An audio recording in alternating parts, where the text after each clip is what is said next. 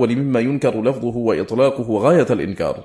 ويجب على أهل الإيمان محو هذا اللفظ القبيح وإطلاقه في حق الأنبياء وكيف تسع مسامع المؤمن ليسمع وكيف تسمع تسع مسامع المؤمن ليسمع أن الأنبياء لبسوا على الناس بأي اعتبار كان. سبحانك هذا بهتان عظيم. بل الرسل صلوات الله وسلامه عليهم كشفوا عن الناس التلبيس الذي لبسوه على أنفسهم ولبس عليهم ولبسه عليهم طواغيتهم جاءوا بالبيان والبرهان. وكان الناس في لبس عظيم فجاءوا بالبيان فأظهروه وكان الناس في جهل شديد فجاءوا باليقين فأذهبوه وكان الناس في كفر عظيم فجاءوا بالرشاد فأبطلوه.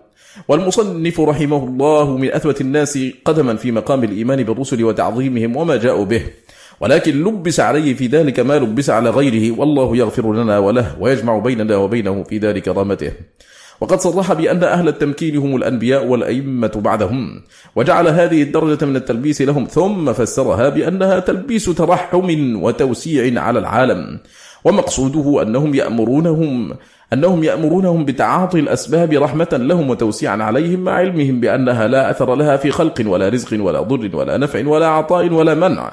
بل الله وحده هو الخالق الرازق الضار النافع المعطي المانع لكن لما علموا عجز الناس عن إدراك ذلك والتحقق به لبسوا عليهم وأمروهم بالأسباب رحمة بهم وتوسيعا عليهم.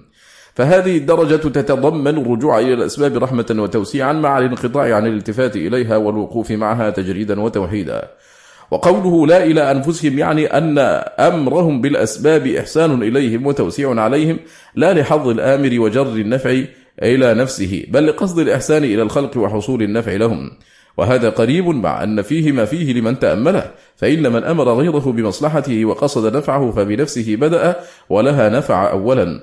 ومصلحتها حصل قبل مصلحة المأمور والإحسان إلى نفسه قصد بإحسانه إلى غيره. فإنه عبد فقير محتاج والله وحده هو الغني بذاته الذي يحسن إلى خلقه لا لأجل معاوضة منهم. وأما المخلوق فإنه يريد العوض لكن الأعوض تتفاوت ومن يطلب منه العوض يختلف.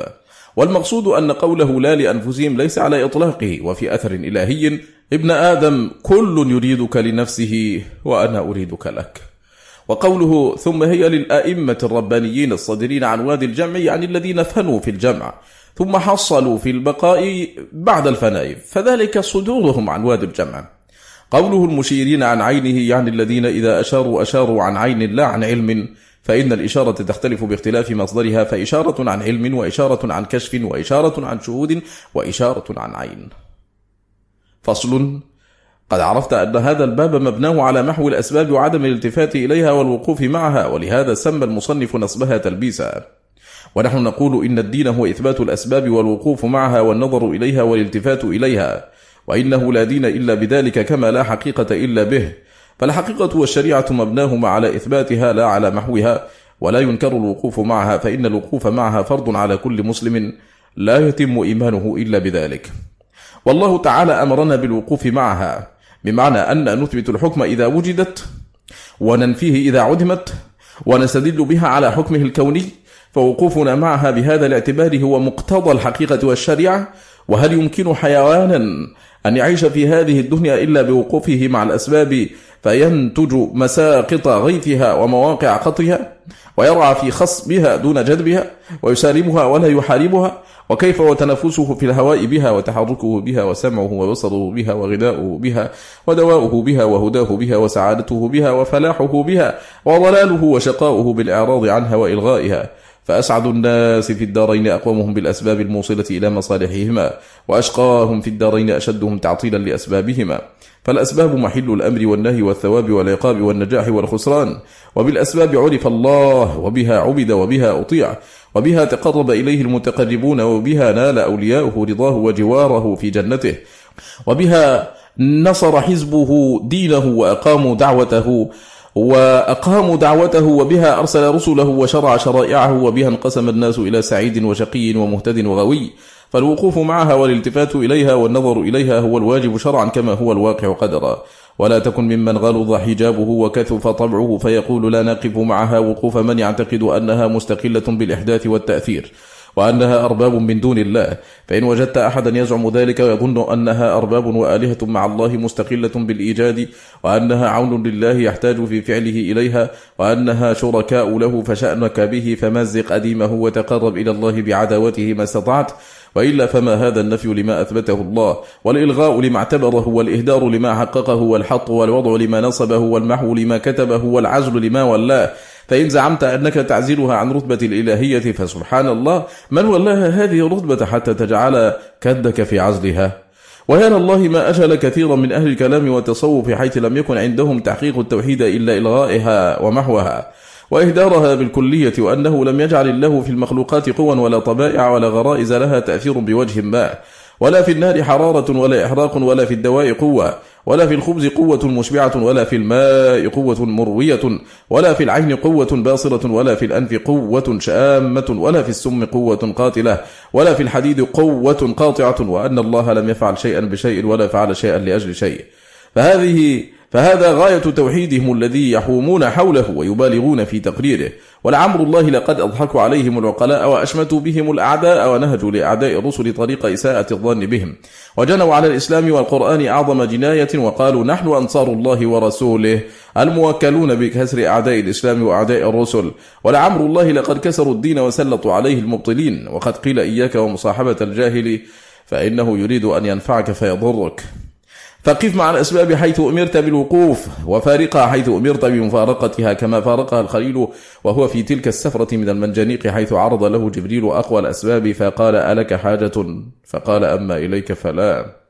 ودر معها حيث دارت ناظرا إلى من أزمتها بيديه والتفت إليها التفات العبد المأمور إلى تنفيذ ما أمر به والتحديق نحوه ورعها حق رعايتها ولا تغب عنها ولا تفن عنها بل انظر إليها وهي في رتبتها التي أنزلها الله إياها.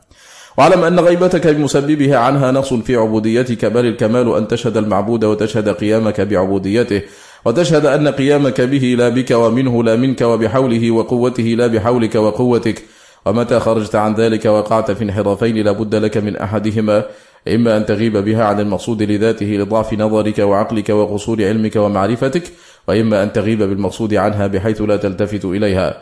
والكمال أن يسلمك الله من الانحرافين فتبقى عبدا ملاحظا للعبودية ناظرا إلى المعبود. والله المستعان وعليه التكلان ولا حول ولا قوة إلا بالله. فصل قال شيخ الإسلام باب الوجود. أطلق الله تعالى في القرآن اسم الوجود صريحا في مواضع فقال يجد الله غفورا رحيما. لوجدوا الله توابا رحيما ووجد الله عنده. الوجود الظفر بحقيقة الشيء. وهو اسم لثلاثة معان أولها وجود علم لدني يقطع علوم الشواهد في صحة مكاشفة الحق إياك. والثاني وجود الحق وجود عين منقطع عن مساغ الإشارة. والثالث وجود مقام اضمحلال رسم الوجود فيه بالاستغراق في الأولية. هذا الباب هو العالم الذي شمر إليه القوم والغاية التي قصدوها. ولا ريب أنهم قصدوا معنى صحيحا وعبروا عنه بالوجود واستدلوا عليه بهذه الآيات ونظيرها ولكن ليس مقصودهم ما تضمنه الوجدان في هذه الآيات. فإنه وجدان لمطلوب تعلق باسم أو صفة. قال تعالى ولو أنهم إذ ظلموا أنفسهم جاءوك فاستغفروا الله واستغفر لهم الرسول لوجدوا الله توابا رحيما. فهذا وجود مقيد بظفرهم بمغفرة الله ورحمته لهم وكذلك قوله ومن يعمل سوءا أو يظلم نفسه ثم يستغفر الله يجد الله غفورا رحيما. ومعناه أنه يجد ما يظنه من مغفرة الله فيجد مغفرة الله له حاصلة وكذلك ووجد الله عنده فوفاه حسابه فهذا وجدان الكافر لربه عند حسابه له على أعماله وليس هذا هو الوجود الذي يشير إليه القوم بل منه الأثر المعروف ابن آدم اطلبني تجدني فإن وجدتني وجدت كل شيء وإن فتك فاتك كل شيء وأنا أحب إليك من كل شيء.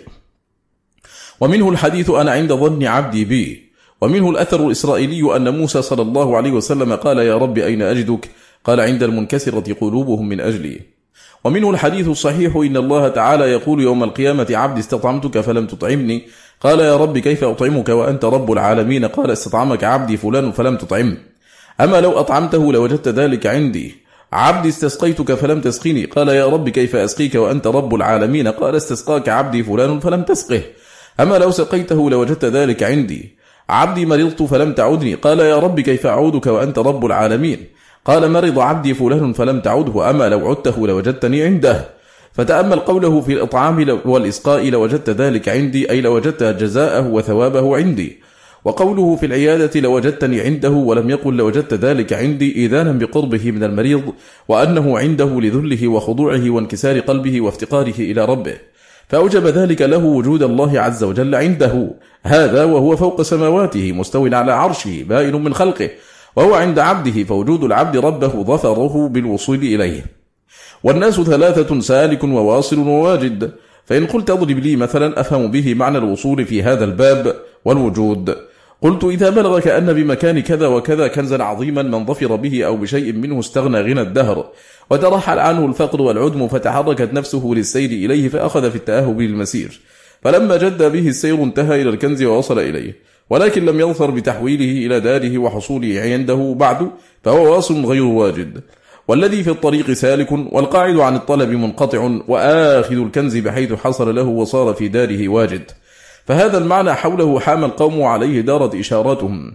فعندهم التواجد بداية والوجد واسطة والوجود نهاية. ومعنى ذلك أنه في الابتداء يتكلف التواجد فيقوى عليه حتى يصير واجدا ثم يستغرق في وجده حتى يصل إلى موجوده. ويستشكل قول أبي الحسن النوري رحمه الله أنا منذ عشرين سنة بين الوجد والفقد إذا وجدت ربي فقدت قلبي وإذا وجدت قلبي فقدت ربي. ومعنى هذا أن الوجود الصحيح يغيب الواجد عنه ويجدده منه. فيفنى بموجوده عن وجوده وبمشهوده عن شهوده فإذا وجد الحقيقة غاب عن قلبه وعن صفاته وإذا غابت عنه الحقيقة بقي مع صفاته وفي هذا قيل وجودي أنا أغيب عن الوجود بما يبدو علي من الشهود وما في الوجد موجود ولكن فخرت بوجد موجود الوجود. وقد مثل التواجد والوجد والوجود بمشاهدة البحر وركوبه والغرق فيه. فقيل التواجد يوجب استيعاب العبد والوجد يوجب استغراق العبد والوجود يوجب استهلاك العبد وهذه عبارات واستعارات للمراتب الثلاثة. وهي البداية والتوسط والنهاية. والسلوك والوصول عندهم قصود ثم ورود ثم شهود ثم وجود ثم خمود. فيقصد أولا ثم يرد ثم يشهد ثم يرد ثم تخمد نفسه وتذهب بالكلية. والوجد ما يرد على الباطن من الله تعالى يكسبه فرحا أو حزنا وهو فرحة يجدها المغلوب عليه بصفات شريفة ينظر إلى الله منها. والتواجد استجلاب الوجد بالتذكر والتفكر كاتساع فرجة الوجد كاتساع فرجة الوجد بالخروج إلى فضاء الوجدان. ولا وجد عندهم مع الوجدان كما لا خبر مع العيان. فالوجد عرضة للزوال والوجود ثابت ثبوت الجبال. وقد قيل قد كان يطربني وجدي فأقعدني عن رؤية الوجد من بالوجد موجود والوجد يطرب من في الوجد راحته والوجد عند حضور الحق مفقود فالتواجد استدعاء الوجد بنوع اختيار وتكلف وليس لصاحبه كمال الوجد. إذ لو كان له ذلك لكان وجدا وباب التفاعل ينبئ عن ذلك فإن مبناه على إظهار الصفة وليست كذلك. كما قال إذا تخازرت وما بي من خرز. وقد اختلف الناس في التواجد هل يسلم لصاحبه؟ على قولين فقال طائفة لا يسلم لصاحبه لما فيه من التكلف وإظهار ما ليس عنده. وقوم قالوا يسلم للصادق الذي ترصد لوجدان المعاني الصحيحة. كما قال النبي صلى الله عليه وسلم ابكوا فإن لم تبكوا فتباكوا. والتحقيق أن صاحب التوجد إن تكلفه لحظ وشهوة نفس لم يسلم له وإن تكلفه لاستجلاب حال أو مقام مع الله سلم له. وهذا يعرف من حال المتواجد وشواهد صدقه وإخلاصه. فصل وقد تكلم في الوجود الفلاسفة والمتكلمون والاتحادية بما هو أبعد شيء عن الصواب. هل وجود الشيء عين ماهيته أو غير ماهيته؟ أو وجود القديم نفس ماهيته ووجود الحوادث زائد على ماهيته؟ وكل هذه الأقوال خطأ وأصحابها كخابط عشواء. والتحقيق أن الوجود والماهية إن أخذا ذهنيين فالوجود الذهني عين الماهية الذهنية. وكذلك إن أخذا خارجيين اتحد أيضا. فليس في الخارج وجود سائد على الماهية الخارجة بحيث يكون كالثوب المشتمل على البدن هذا خيار محض. وكذلك حصول الماهية في الذهن هو عين وجودها. فليس في الذهن ماهية ووجود متغايرين بل إن أخذ أحدهما ذهنيا والآخر خارجيا فأحدهما غير الآخر. وليس المقصود بحث هذه المسألة فإنها بعيدة عما نحن فيه. وهي من وظائف أرباب الجدل والكلام والفلسفة لا من وظائف أرباب القلوب والمعاملات. فهؤلاء هممهم أن يجدوا مطلوبهم ويظفروا به وأولئك شاكون في وجوده. هل هو عين ماهيته أو زائد على ماهيته؟ وهل هو وجود مجرد مطلق لا يضاف إليه وصف ولا اسم أم وجود خاص تضاف إليه الأسماء والصفات؟ فهؤلاء في واد وهؤلاء في واد. وأعظم الخلق كفرا وضلالا من زعم أنه نفس وجود هذه الموجودات وأن عين وجوده فاض عليها فاكتسد من وجوده فاتخذ حجابا من أعيانها واكتسد جلبابا من وجوده ولبس عليهم ما لبس على ضعفاء العقول والبصائر من عدم التفريق بين وجود الحق سبحانه وإيجاده وأن إيجاده هو الذي فاض عليها وهو الذي اكتسته وأما وجوده فمختص به لا يشاركه فيه غيره كما هو مختص بماهيته وصفاته فهو بائن عن خلقه والخلق بائنون عنه فوجود ما سواه مخلوق كائن بعد أن لم يكن حاضر بإيجاده له. فهو الذي أعطى كل شيء خلقه ووجوده المختص به وبان بذاته وصفاته ووجوده عن خلقه. فصل قوله الوجود اسم للظفر بحقيقة الشيء. هذا الوجود الذي هو مصدر وجد الشيء يجده وجودا ووجد ضالته وجدانا. وفي الصحاح أوجده الله مطلوبه أي أظفره به وأوجده أي أغناه قلت أي جعله ذا جدة قال تعالى أسكنوهن من حيث سكنتم من وجدكم. ويقال وجد فلان وجدا ووجدا ووجدا بضم الواو وفتحها وكسرها إذا صار ذا جدة وثروة ووجد الشيء فهو موجود وأوجده الله ويقال وجد الله الشيء كذا وكذا على غير معنى أوجده كما قال تعالى وما وجدنا لأكثرهم من عهد وإن وجدنا أكثرهم لفاسقين. فالله سبحانه أوجده على علمه بأنه يكون على صفة ثم وجده بعد إيجاده على تلك الصفة التي علم أنه يكون عليها. وأما الواجد في أسمائه سبحانه فهو بمعنى ذو الوجد والغنى وهو ضد الفاقد وهو كالموسع ذي السعة. قال تعالى والسماء بنيناها بأيد وإنا لموسعون أي ذو سعة وقدرة وملك كما قال تعالى ومتعوهن على الموسع قدره وعلى المقتر قدره ودخل في أسمائه سبحانه الواجد دون الموجد فإن الموجد صفة فعل وهو معطي الوجود كالمحيي معطي الحياة وهذا الفعل لم يجئ إطلاقه في أفعال الله في الكتاب ولا في السنة فلا يعرف إطلاق أوجد الله كذا وكذا وإنما الذي جاء خلقه وبرأه وصوره وأعطاه خلقه ونحو ذلك. فلما لم يستعمل فعله لم يجي اسم الفاعل منه في أسمائه الحسنى. فإن الفعل أوسع من الاسم ولهذا أطلق على نفسه ولذا ولهذا أطلق على نفسه أفعالا لم يتسمى منها بأسماء الفاعل كأراد وشاء وأحدث ولم يسم نفسه بالمريد والشاء والمحدث كما لم يسم نفسه بالصانع والفاعل والمتقن وغير ذلك من الأسماء التي أطلق أفعالها على نفسه. فباب الأفعال أوسع من باب الأسماء. وقد أخطأ أقبح خطأ من اشتق له من كل فعل اسما وبلغ بأسمائه زيادة على الألف فسماه الماكر والمخادع والفاتن والكائد ونحو ذلك. وكذلك باب الإخبار عنه بالاسم أوسع من تسميته به فإنه يخبر عنه بأنه شيء وموجود ومذكور ومعلوم ومراد ولا يسمى بذلك. فأما الواجد فلم تجئ تسميته به إلا في حديث تعداد الأسماء الحسنى والصحيح أنه ليس من كلام النبي صلى الله عليه وسلم ومعناه صحيح فإنه ذو الوجد والغنى فهو أولى بأن يسمى به من الموجود ومن الموجد أما الموجود فإنه منقسم إلى كامل وناقص وخير وشر وما كان مسماه منقسما لم يدخل اسمه في الأسماء الحسنى كالشيء والمعلوم ولذلك لم يسمى بالمريد ولا بالمتكلم وإن كان له الإرادة والكلام لانقسام مسمى المريد والمتكلم. وأما الموجد فقد سمى نفسه بأكمل أنواعه وهو الخالق البارئ المصور فالموجد كالمحدث والفاعل والصانع وهذا من دقيق فقه الأسماء الحسنى فتأمله. وبالله التوفيق.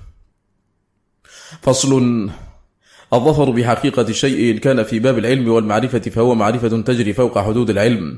وإن كان للمعاين كان معاينة وهو فوق المعرفة. وإن كان للطالب فهو جمعيته له بكله على مطلوبه. وإن كان لصاحب الجمع كان جمعية وجودية تفنيه عما سوى الحق. قوله هو اسم لثلاث معان أولها وجود علم لدني يقطع علوم الشواهد.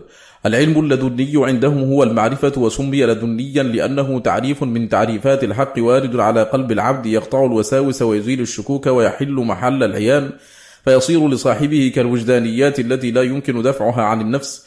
ولذلك قال يقطع علوم الشواهد. فعلوم الشواهد عنده من علوم الاستدلال وهي تنقطع بوجدان هذا العلم. أي يرتقي صاحبه عنها إلى ما هو أكمل منها لا أنه يبطل حكمها.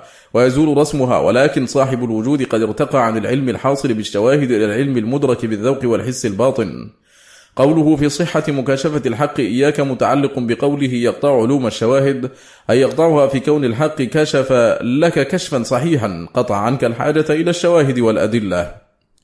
قوله والثاني وجود الحق وجود عين أي وجود معاينة لا وجود خبر ومراده معاينة القلب له بحقيقة اليقين.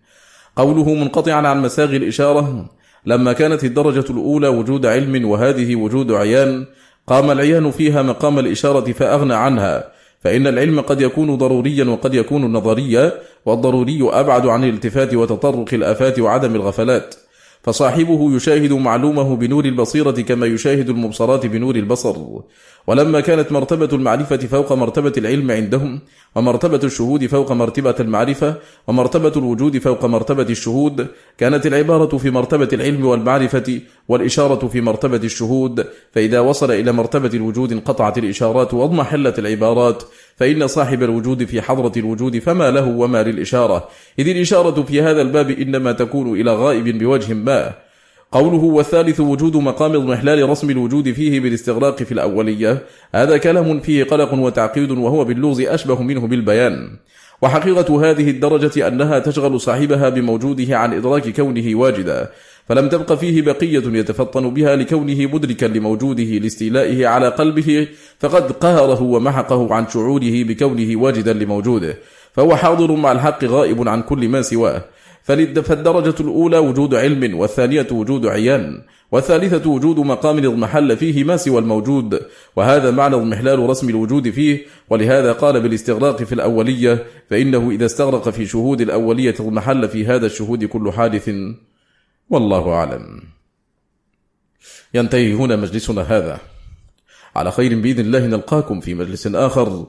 وصلى الله وسلم وبارك على سيدنا محمد وآله وصحبه. والسلام عليكم ورحمة الله تعالى وبركاته.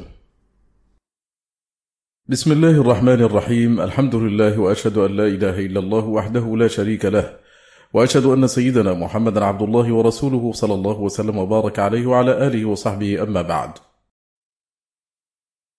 بسم الله الرحمن الرحيم. الحمد لله وأشهد أن لا إله إلا الله وحده لا شريك له وأشهد أن سيدنا محمد عبد الله ورسوله صلى الله وسلم وبارك عليه وعلى آله وصحبه. أما بعد المجلس الرابع والستون من مجالس سماع كتاب مدارج السالكين في منازل السائرين للإمام أبي عبد الله محمد بن أبي بكر بن قيم الجوزية رحمه الله تعالى. يقرأه عليكم عمرو البساطي. يقول رحمه الله فصل قال باب التجريد. قال الله تعالى فاخلعنا عليك. التجريد انخلاع عن شهود الشواهد وهو على ثلاث درجات. الدرجة الأولى تجريد عين الكشف عن كسب اليقين والدرجة الثانية عين الجمع عن درك العلم والدرجة الثالثة تجريد الخلاص من شهود التجريد. وجه الإشارة بالآية وليس هو تفسيرها ولا المراد بها أنه سبحانه أمره أن يخلع عليه عند دخوله ذلك الوادي المقدس. إما لينال أخمص قدميه بركة الوادي وإما لأنهما كانتا مما لا يصلح أن يباشر ذلك المكان بهما. كما قيل كانتا من جلد حمار غير ذكي وعلى كل حال فهو أمر بالتجرد من النعلين في ذلك المكان وتلك الحال. وموضع الإشارة أنه أمر بالتجرد من عليه عند دخول الوادي فعلم أن التجرد شرط للدخول فيما لا يصلح الدخول فيه إلا بالتجرد. وعلى هذا فيقال لمن أراد الوصول إلى الله سبحانه والدخول عليه اخلع من قلبك ما سواه وادخل عليه. وأول قدم تدخل بها في الإسلام أن تخلع الأنداد والأوثان التي تعبد من دون الله وتتجرد منها. فكأنه قيل له اطرح عنك ما لا يكون صالحا للوطئ به على هذا البساط. أو لأن ذلك الوادي لما كان من أشرف الأودية وأطهرها. ولذلك اختاره سبحانه على غيره من الأودية لتكليم نبيه وكلمه فأمره سبحانه أن يعظم ذلك الوادي بالوطئ فيه حافيا كما يوطأ وساط الملك وصار ذلك سنة في بني إسرائيل في مواضع صلواتهم وكنائسهم. وشريعتنا جاءت بخلاف ذلك فصلى النبي صلى الله عليه وسلم في نعليه وأمر الصحابة أن يصلوا في نعالهم وقال إن اليهود والنصارى لا يصلون في نعالهم فخالفوهم. فالسنة في ديننا الصلاة في النعال نص عليه الإمام أحمد رحمه الله. وقيل له أن يصلي الرجل في نعليه فقال إي والله. فصل قوله التجريد الانخلاع عن شهود الشواهد الشواهد عنده هي ما سوى الحق والانخلاع عن شهودها هو غيبة الشاهد بمشهوده عن شهوده. وذلك يكون في مقام المعاينة فإنه لا ينخلع عن شهود الشواهد إلا إذا كان معاينا للمشهود. قوله الدرجة الأولى تجريد عين الكشف عن كسب اليقين أي تجريد حقيقة الكشف عن كسب اليقين. أن يعزل ما اكتسبه من اليقين العلمي بالكشف الحقيقي. فيجرد الكشف أن يخلصه ويعريه عن الالتفات إلى اليقين فيعزل ما اكتسبه من اليقين العلمي بالكشف الحقيقي. فصل قال الدرجة الثانية تجريد عين الجمع عن درك العلم. عين الجمع هو حقيقة الجمع وتجريده هو أن لا يشهد للعلم فيه أثرا فإن العلم من آثار الرسوم وحقيقة الجمع تمحو الرسوم. فصاحب هذه الدرجة أبدا في تجرد وتجريد والدرك هو الإدراك في هذا الموضع. ويحتمل أن يراد به أن درجة العلم أسفل من درجة عين الجمع. فيجرد الجمع عن الدرجة التي هي أسفل منه. وقد اعترفوا بأن هذا حال المولهين في الاستغراق في الجمع. ولعمر الله إن ذلك ليس بكمال وهو أصل من أصول الانحلال. فإنه إذا تجرد من العلم وما يجيبه فقد خرج عن النور الذي يكشف له الحقائق ويميز له بين الحق والباطل والصحيح والفاسد. فالكشف وشهود الحقيقة إذا تجرد عن العلم فقد ينسلخ صاحبه عن أصل الإيمان وهو لا يشعر. وأحسن من هذا أن يقال هو تجريد الجمع عن الوقوف مع مجرد العلم فلا يرضى بالعلم عن مقام جمعية حاله وقلبه وهمه على الله تعالى بل يرتقي من درجة العلم إلى درجة الجمع مصاحبا للعلم غير مفارق لأحكامه ولا جاعل له غاية يقف عندها. قوله الدرجة الثالثة تجريد الخلاص من شهور التجريد يعني أن لا يشهد تجريده لأن تجريده من صفاته وأفعاله وصاحب هذه الدرجة دائما قد فني عما سوى الحق فكيف يتسع مع ذلك لشهود وصفه وفعله بل أفناه تجريده عن شهود تجريده. فصل قال باب التفريد. قال الله تعالى ويعلمون أن الله هو الحق المبين. التفريد اسم لتخليص الإشارة إلى الحق ثم بالحق ثم عن الحق. الشيخ رحمه الله جعل التفريد غير التجريد وجعله بعده والفرق بينهما أن التجريد انقطاع عن الأغيار والتفريد إفراد الحق بالإيثار. فالتجريد متعلق بالعبودية والتفريد متعلق بالمعبود وجعله ثلاث درجات تخليص الإشارة إلى الحق ثم به ثم عنه. فها هنا أمران أحدهما تخليص الإشارة والثاني متعلق الإشارة. فأما تخليصها فهو تجريدها مما يزاحمها ويخالطها وأما متعلقها فثلاثة أمور الإشارة إلى الحق وبه وعنه. فالإشارة إليه غاية والإشارة به وجود والإشارة عنه إخبار وتبليغ. فمن خالصت إشارته إلى الحق كان من المخلصين ومن كانت إشارته به فهو من الصادقين ومن كانت إشارته عنه فهو من المبلغين ومن اجتمعت له الثلاثة فهو من الأئمة العارفين. فالكمال أن يشير إليه به عنه فتخليص الإشارة إليه هو حقيقة الإغلاص وتخليص الإشارة به هو حقيقة الصدق وتخليص الإشارة عنه هو حقيقة المتابعة وذلك ومحض الصديقية. فمتى اجتمعت هذه الثلاثة في العبد فقد خلعت عليه الصديقية. فما كل من أشار إلى الله أشار به ولا كل من أشار به أشار عنه. والرسل صلوات الله وسلامه عليهم هم الذين كملوا المراتب الثلاثة.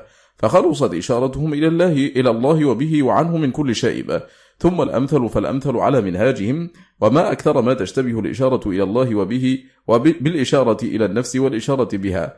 فيشير بنفسه إلى نفسه ظانا أن إشارته بالله وإلى الله ولا يميز بين هذا وهذا إلا خواص العارفين الفقهاء في معرفة الطريق والمقصود. وها هنا انقطع من انقطع واتصل من اتصل. ولا إله إلا الله. كم من تنوع كم من تنوع في الإشارة وبالغ ودقق وحقق ولم تعد إشارته نفسه وهو لا يعلم.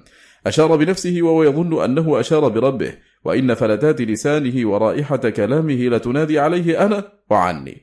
فإذا خلصت الإشارة بالله وإلى الله وعن الله من جميع الشوائب كانت متصلة بالله خالصة له مقبولة لديه راضيا بها. وعلى هذا كان حرص السابقين الأولين لا على كثرة العمل ولا على تدقيق الإشارة. كما قال بعض الصحابة لو أعلم أن الله قبل مني عملا واحدا لم يكن غائب أحب إلي من الموت. وليس هذا على معنى أن أعماله كانت لغير الله تعالى أو على غير سنة رسوله صلى الله عليه وسلم. فشأن القوم كان أجل من ذلك ولكن على تخليص الأعمال من شوائب النفوس ومشاركات الحظوظ. فكانوا يخافون لكمال علمهم بالله وحقوقه عليهم أن أعمالهم لم تخلص من شوائب حظوظهم ومشاركات نفوسهم بحيث تكون متماحضة لله وبالله ومأخوذة عن الله. فمن وصل له عمل واحد على هذا الوجه وصل إلى الله والله تعالى شكور. إذا رضي من العبد عملا من أعماله نجاه وأسعده به وثمره له وبارك له فيه وأوصله به إليه وأدخله به عليه ولم يقطعه به عنه. فما أكثر المنقطعين بالإشارة عن المشار إليه وبالعبادة عن المعبود وبالمعرفة عن المعروف فتكون الإشارات والمعارف قبلة قلبه وغاية قصده فيتغذى بها ويجد من الأنس والذوق والوجد ما يسكن قلبه إليه ويطمئن به ويظن أنه الغاية المطلوبة فيصير قلبه محبوسا عن ربه وهو لا يشعر وتصير نفسه راتعة في رياض العلوم والمعارف واجدة لها وهو يظن أنه قد وصل واتصل وعلى منزلة الوجود حصل فهو دقيق الإشارة لطيف العبارة فقيه في مسائل السلوك وبينه وبين الله حجاب لم ينكشف عنه وإنما يرتفع هذا الحجاب بحال التجريد والتفريد لا بمجرد علم ذلك فبتفريد المعبود المطلوب المقصود عن غيره وبتجريد القصد والطلب والإرادة والمحبة والخوف والرجاء والإنابة والتوكل واللجأ له عن الحظوظ وإرادات النفس ينكشف عن القلب حجابه ويزول عنه ظلامه ويطلع فيه ويطلع فيه فجر التوحيد وتبزغ فيه شمس اليقين وتستبين له الطريق الغراء والمحجة البيضاء التي ليلها كنهارها. فصل قال فأما تفريد الإشارة إلى الحق فعلى ثلاث درجات. تفريد القصد عطشا ثم تفريد المحبة تلفا ثم تفريد الشهود اتصالا. وذكر في هذه الدرجة ثلاثة أمور تفريد القصد والمحبة والشهود. فالقصد بداية والشهود نهاية والمحبة واسطة فيفرد قصده وحبه وشهوده وذلك يتضمن إفراد مطلوبه ومحبوبه ومشهوده فيكون فردا لفرد فلا ينقسم طلبه ولا حبه ولا شهوده ولا ينقسم مطلوبه ومحبوبه ومشهوده. فتفريد الطلب والمحبة والشهود صدق وتفريد المطلوب والمحبوب والمشهود إخلاص. فالصدق والإخلاص أن تبذل كلك هو أن تبذل كلك لمحبوبك وحده ثم تحتقر ما بذلت في جانب ما يستحقه ثم لا تنظر إلى بذلك. وفيه وقيد تفريد القصد بالعطش وتفريد المحبة بالتلف وتفريد الشهود بالاتصال والعطش كما قال هو غلبة ولوع بمأمول والتلف هو المحبة المهلكة والاتصال سقوط الأغيار عن درجة الاعتبار. فهذا حكم التفريد في الدرجة الأولى. قال وأما تفريد الإشارة بالحق فعلى ثلاث درجات. تفريد الإشارة بالافتخار بوحة وتفريد الإشارة بالسلوك مطالعة وتفريد الإشارة بالقبض غيرة. ذكر أيضا في هذه الدرجة ثلاثة أمور. الافتخار والسلوك والقبض. فالافتخار نوعان مذموم ومحمود. فالمذموم إظهار مرتبته على أبناء جنسه ترفعا عليهم. وهذا غير مراد. والمحمود إظهار الأحوال السنية والمقامات الشريفة بوحا بها أي تصريحا وإعلانا لا على وجه الفخر بل على وجه تعظيم النعمة والفرح بها وذكرها ونشرها والتحدث بها والترغيب فيها. وغير ذلك من المقاصد في إظهارها. كما قال النبي صلى الله عليه وسلم أنا سيد ولد آدم ولا فخر وأنا أول من تنشق عنه الأرض يوم القيامة ولا فخر وأنا أول شافع ومشفع ولا فخر. وقال سعد بن أبي وقاص أنا أول من رمى بسهم في سبيل الله. وقال أبو ذر رضي الله عنه لقد أتى علي كذا وكذا وإني لثلث الإسلام. وقال علي رضي الله عنه إنه لعهد النبي الأمي إلي أن لا يحبني إلا مؤمن ولا يبغضني إلا منافق. وقال عمر رضي الله عنه وافقت ربي في ثلاث. وقال علي وأشار إلى صدره إنها هنا علما جما لو أصبت له حملة. وقال عبد الله بن مسعود أخذت من في رسول الله صلى الله عليه وسلم سبعين سورة وإن زيدا لا يلعب مع الغلمان. وقال أيضا ما من كتاب الله آية إلا وأنا أعلم أين نزلت وماذا أريد بها. ولو أعلم أن أحدا أعلم بكتاب الله مني تبلغه الإبل لرحلت إليه. وقال بعض الصحابة لأن تختلف في الأسنة أحب إلي من أن أحدث نفسي في الصلاة بغير ما أنا فيه وهذا أكثر من أن يذكر. والصادق تختلف عليه الأحوال فتارة يبوح بما أولاه ربه ومن عليه به لا يطيق كتمان ذلك وتارة يخفيه ويكتمه لا يطيق إظهاره وتارة يغبض وتارة يبسط وينشط وتارة يجد لسانا قائلا لا يسكت وتارة لا يقدر أن ينطق بكلمة وتارة تجده ضاحكا مسرورا وتارة باكيا حزينا وتارة يجد جمعية لا سبيل للتفرقة عليها وتارة تفرقة لا جمعية معها وتارة يقول وترباه وأخرى يقول وحزناه بخلاف من هو على لون واحد لا يوجد على غيره. فهذا لون صادق هذا لون والصادق لون. وقوله وتفريد الإشارة بالسلوك مطالعة أي تجريد الإشارة إلى المطلوب بالسلوك اطلاعا على حقائقه. وقوله وتفريد الإشارة بالقبض غيرة أي تخليص الإشارة إلى المطلوب بالقبض غيرة عليه والمقصود أنه تارة يفرد إشارته بما أو له الحق لا يكتمه ولا يخفيه وتارة يفرد إشارته بحقائق السلوك اطلاعا عليها واطلاع وإطلاعا لغيره. وتارة يشير بالقبض غيرة وسدرا فيشير بالافتخار تارة وبالاطلاع تارة وبالقبض تارة. فافتخاره بالمنعم ونعمته لا بنفسه وصفته وإطلاعه لغيره تعليم وإرشاد وتبصير. وقبضه غيرة وستر وحقيقة الأمر ما ذكرناه أن الصادق بحسب دواعي صدقه وحاله مع الله وحكم وقته وما أقيم فيه. فصل قوله وأما تفريد الإشارة عن الحق فانبساط ببسط ظاهر يتضمن قبضا خالصا للهداية إلى الحق والدعوة إليه. يريد أن صاحب هذه الإشارة منبسط بسطا ظاهرا مع أن باطنه مجموع على الله وهو القبض الخالص الذي أشار إليه. فهو في باطنه مقبوض لما هو فيه من جمعيته على الله وفي ظاهره مبسوط مع الخلق بسطا ظاهرا لقوته قصدا لهدايته من الحق ودعوتهم إليه. وحاصل الأمر أنه مبسوط بظاهره لدعوة الخلق إلى الله ومقبوض بباطنه عما سوى الله. وظاهره منبسط مع الخلق وباطنه منقبض عنهم لقوة تعلقه بالله واشتغاله به عنهم. فهو كائن بائن داخل خارج متصل منفصل. قال تعالى وادع إلى ربك ولا تكونن من المشركين ولا تدع مع الله إلها آخر لا إله إلا هو. كل شيء هالك إلا وجهه. فأمره بتجريد الدعوة إليه وتجريد عبوديته وحده وهذان هما أصلا الدين وعليهما مداره وبالله التوفيق. فصل. قال باب الجمع. قال الله تعالى وما رميت إذ رميت ولكن الله رمى. قلت اعتقد جماعة أن المراد بالآية سلب فعل الرسول صلى الله عليه وسلم عنه وإضافته إلى الرب تعالى وجعلوا ذلك أصلا في الجبر وإبطال نسبة الأفعال إلى العباد وتحقيق نسبتها إلى الرب تعالى وحده. وهذا غلط منهم في فهم القرآن ولو صح ذلك لوجب طرده في جميع الأعمال. فيقال ما صليت إذ صليت ولا صمت إذ صمت ولا ضحيت إذ ضحيت ولا فعلت كل فعل إذ فعلته ولكن الله فعل ذلك.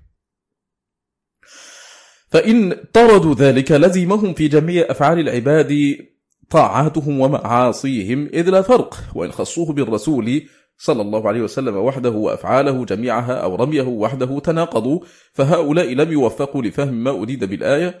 وبعد فهذه الآية نزلت في شأن رميه صلى الله عليه وسلم المشركين يوم بدر بقبضة من الحصى فلم تدع وجه أحد منهم إلا أصابته. ومعلوم أن تلك الرمية من البشر لا تبلغ هذا المبلغ فكان منه صلى الله عليه وسلم مبدأ الرمي وهو الحذف ومن الرب تعالى نهايته وهو الإيصال فأضاف إليه رمي الحذف الذي هو مبدأه ونفى عنه رمي الإيصال الذي هو نهايته. ونظير هذا قوله في الآية نفسها فلم تقتلوهم ولكن الله قتلهم ثم قال وما رميت إذ رميت ولكن الله رمى فأخبر أنه وحده هو الذي تفرد بقتلهم ولم يكن ذلك بكم أنتم كما تفرد بإيصال الحصى إلى أعينهم ولم يكن ذلك برسوله. ولكن وجه الإشارة بالآية أنه سبحانه أقام أسبابا ظاهرة لدفع المشركين وتولى دفعهم وإهلاكهم بأسباب باطنة غير الأسباب التي تظهر للناس. فكان ما حصل من الهزيمة والقتل والنصرة مضافا إليه وبه وهو خير الناصرين. قال الجمع ما أسقط التفريقة وقطع الإشارة وشخص عن الماء والطين بعد صحة التمكين والبراءة من التلوين والخلاص من شهود الثانوية والتنافي من إحساس الاعتلال والتنافي من شهود شهودها وهو على ثلاث درجات. جمع علم ثم جمع وجود ثم جمع عين. قوله الجمع ما أسقط التفرقة هذا حد غير محصل للفرق بين ما يحمد ويذم من الجمع والتفرقة. فإن الجمع ينقسم إلى صحيح وباطل والتفرقة تنقسم إلى محمود ومذموم وكل منهما لا يحمد مطلقا ولا يذم مطلقا فيراد بالجمع جمع الوجود وهو جمع الملاحدة القائلين بوحدة الوجود. ويريدون بالتفرقة الفرق بين الوجود القديم والمحدث وبين الخالق والمخلوق وأصحابه يقولون الجمع ما أسقط هذه التفرقة ويقولون عن أنفسهم إنهم أصحاب جمع الوجود ولهذا صرح بما ذكرناه محقق الملاحدة فقال التفرقة اعتبار الفرق بين وجود ووجود فإذا زال الفرق في نظر المحقق حصل له حقيقة الجمع. ويراد بالجمع الجمع في الإرادة والطلب على المراد المطلوب وحده وبالتفرقة تفرقة الهمة والإرادة. وهذا هو الجمع الصحيح والتفرقة المذمومة فحد الجمع الصحيح ما أزال هذه التفرقة وأما جمع يزيل التفرقة بين الرب والعبد والخالق والمخلوق والقديم والمحدث فأبطل الباطل وتلك التفرقة هي الحق وأهل هذه التفرقة هم أهل الإسلام والإيمان والإحسان. كما أن أهل ذلك الجمع هم أهل الإلحاد والكفر. ويراد بالجمع جمع الشهود وبالتفرقة ما ينافي ذلك فإذا زال الفرق في نظر المشاهد وهو مثبت للفرق كان ذلك جمعا في شهوده خاصة مع تحققه بالفرق. وإذا عرف هذا فالجمع الصحيح ما أسقط التفرقة الطبيعية النفسية وهي التفرقة المذمومة. وأما التفرقة الأمرية الشرعية بين المأمور والمحظور والمحبوب والمكروه فلا يحمد جمع أسقطها. بل يذم كل الذم وبمثل هذه المجملات دخل على أصحاب السلوك والإرادة ما دخل. قوله وقطع الإشارة هو من جنس قوله ما أسقط التفرقة. قال أهل الإلحاد لما كانت الإشارة نسبة بين شيئين مشير, مشير ومشيار إليه كانت مستلزمة للثانوية فإذا جاءت الوحدة الجمعية وذهبت الثانوية انقطعت الإشارة. وقال أهل التوحيد إنما تنقطع الإشارة عند كمال الجمعية على الله فلا يبقى في صاحب هذه الجمعية موضع للإشارة. لأن جمعيته على المطلوب المراد أغنته عن الإشارة إليه وأيضا فإن جمعيته أفنته عن نفسه وإشارته. ففي مقام الفناء تنقطع الإشارة لأنها من أحكام البشرية. قوله وشخص عن الماء والطين هذا يحتمل معنيين. أحدهما أن يريد بالماء والطين بني آدم ونفسه من جملتهم أي شخص عن النظر إلى الناس والالتفات إليهم وتعلق القلب بهم بالكلية وخصهم بالذكر لأن أكثر علائق وأصعبها وأشدها قطعا لصاحبها هي علائقهم. فإذا شخص قلبه عنهم بالكلية فعن غيرهم ممن هو أبعد إليه منهم أولى وأحرى. وفي ذكر الماء والطين تقرير لهذا الشخوص عنهم. وتنبيه على تعينه ووجوبه فإن المخلوق من الماء والطين بشر ضعيف لا يملك لنفسه ولا لمن تعلق به جلب منفعة ولا دفع مضرة. فإن الماء والطين منفعل لا فعال وعاجز مهين لا قوي متين. كما قال تعالى فاستفتهم أهم أشد خلقا أم من خلقنا؟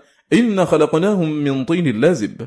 وأخبر أنه خلقنا من ماء مهين فحقيق بابن الماء والطين أن يشخص عنه القلب لا إليه وأن يعول على خالقه وحده لا عليه وأن يجعل رغبته كلها فيه وفيما لديه. المعنى الثاني الذي يحتمله كلامه أن يشخص عن أحكام الطبيعة السفلية الناشئة من الماء والطين وعن متعلقاتها إلى أحكام الأرواح العلوية. والله سبحانه بحكمته وعجيب صنعه جعل الإنسان مركبا من جوهرين.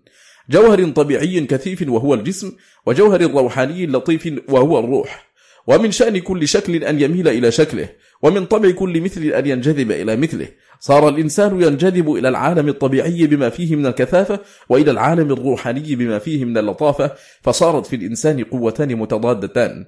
إحداهما تجذبه سفلى والثانية تجذبه علوا. فمن شخص عن طبيعة الماء والطين إلى محل الأرواح العلوية ليست التي ليست من هذا العالم السفلي كان من أهل هذا الجمع المعبود الذي جمعه عن متفرقات النفس والطبع.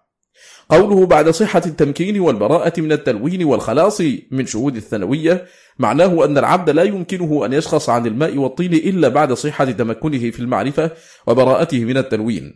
فشرط الشيخ حصول التمكين له واندفاء التلوين عنه وخلاصه من شهود الثانوية. فالتلوين تلونه لإجابة دواعي الطبع والنفس.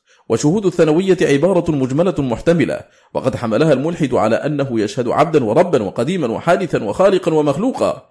والتوحيد المحض أن يتخلص من ذلك بشهود وحدة الوجود ومتى شهد تعدد الوجود كان ثناويا عند الملاحدة.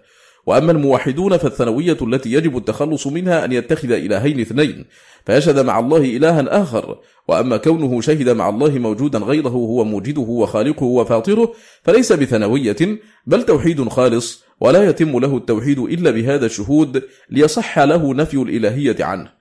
وإلا فكيف ينفي الإلهية عما لا يشهده ويشهد نفيها عنه؟ والمقصود أن صاحب الجمع إذا شهد ربا وعبدا وخالقا ومخلوقا وآمرا وفاعلا منفذا ومحركا ومتحركا ووليا وعدوا كان ذلك موجب عقد التوحيد. وصحة التمكين هي حفظ الأصل الذي هو بقاء شهود الرسوم في مرتبتها. وكأنه رحمه الله نبه بذلك على الاحتراز من القوم الذين تخطفهم لوائح شهود الجمع وتمكنهم ضعيف فينكرون صور الخلق حتى يقول أحدهم أنا نور من نور ربي لما يغلب على أحدهم من شهود الجمع وعدم تمكنه في البقاء. وهذا قد يعرض للصادق أحيانا فيعلم أنه غالط فيرجع إلى الأصل ويحكم العلم على الحال فإذا صح علم أنه كان غالطا مخطئا وفي مثل هذه الحال قال أبو يزيد سبحاني وما في الجبة إلا الله ونحو ذلك. فأخذ قوم هذه الشطحات فجعلوها غاية يجرون, يجرون إليها ويعملون عليها. فالشيخ شرط أنه لا يثبت, لا يثبت شهود الجمع إلا لمن تمكن في شهود طور البقاء. قوله والتنافي من الإحساس بالاعتلال الاعتلال عندهم هو التفرقة في الأسباب والوقوف مع الربط الواقع بين المسببات وأسبابها. وذلك عقد لا يحله إلا شهود الجمع ولا يخفى ما في العبارة من العجمة والتعقيد. وكذلك قوله والتنافي من شهود شهودها. ومراده أن ينتفي عنه شهود هذه الأشياء التي ذكرها كلها. وأن يفنى عن هذا الشهود فإنه إن لم يفنى عنها كلها وعن شهود فنائه وإلا فهو معها لأنه يحس بها ولا يقع الإحساس إلا بما هو موجود عند صاحب الإحساس. فإذا غاب عن شهودها ثم عن شهود الشهود فقد استقر قدمه في حضرة الجمع.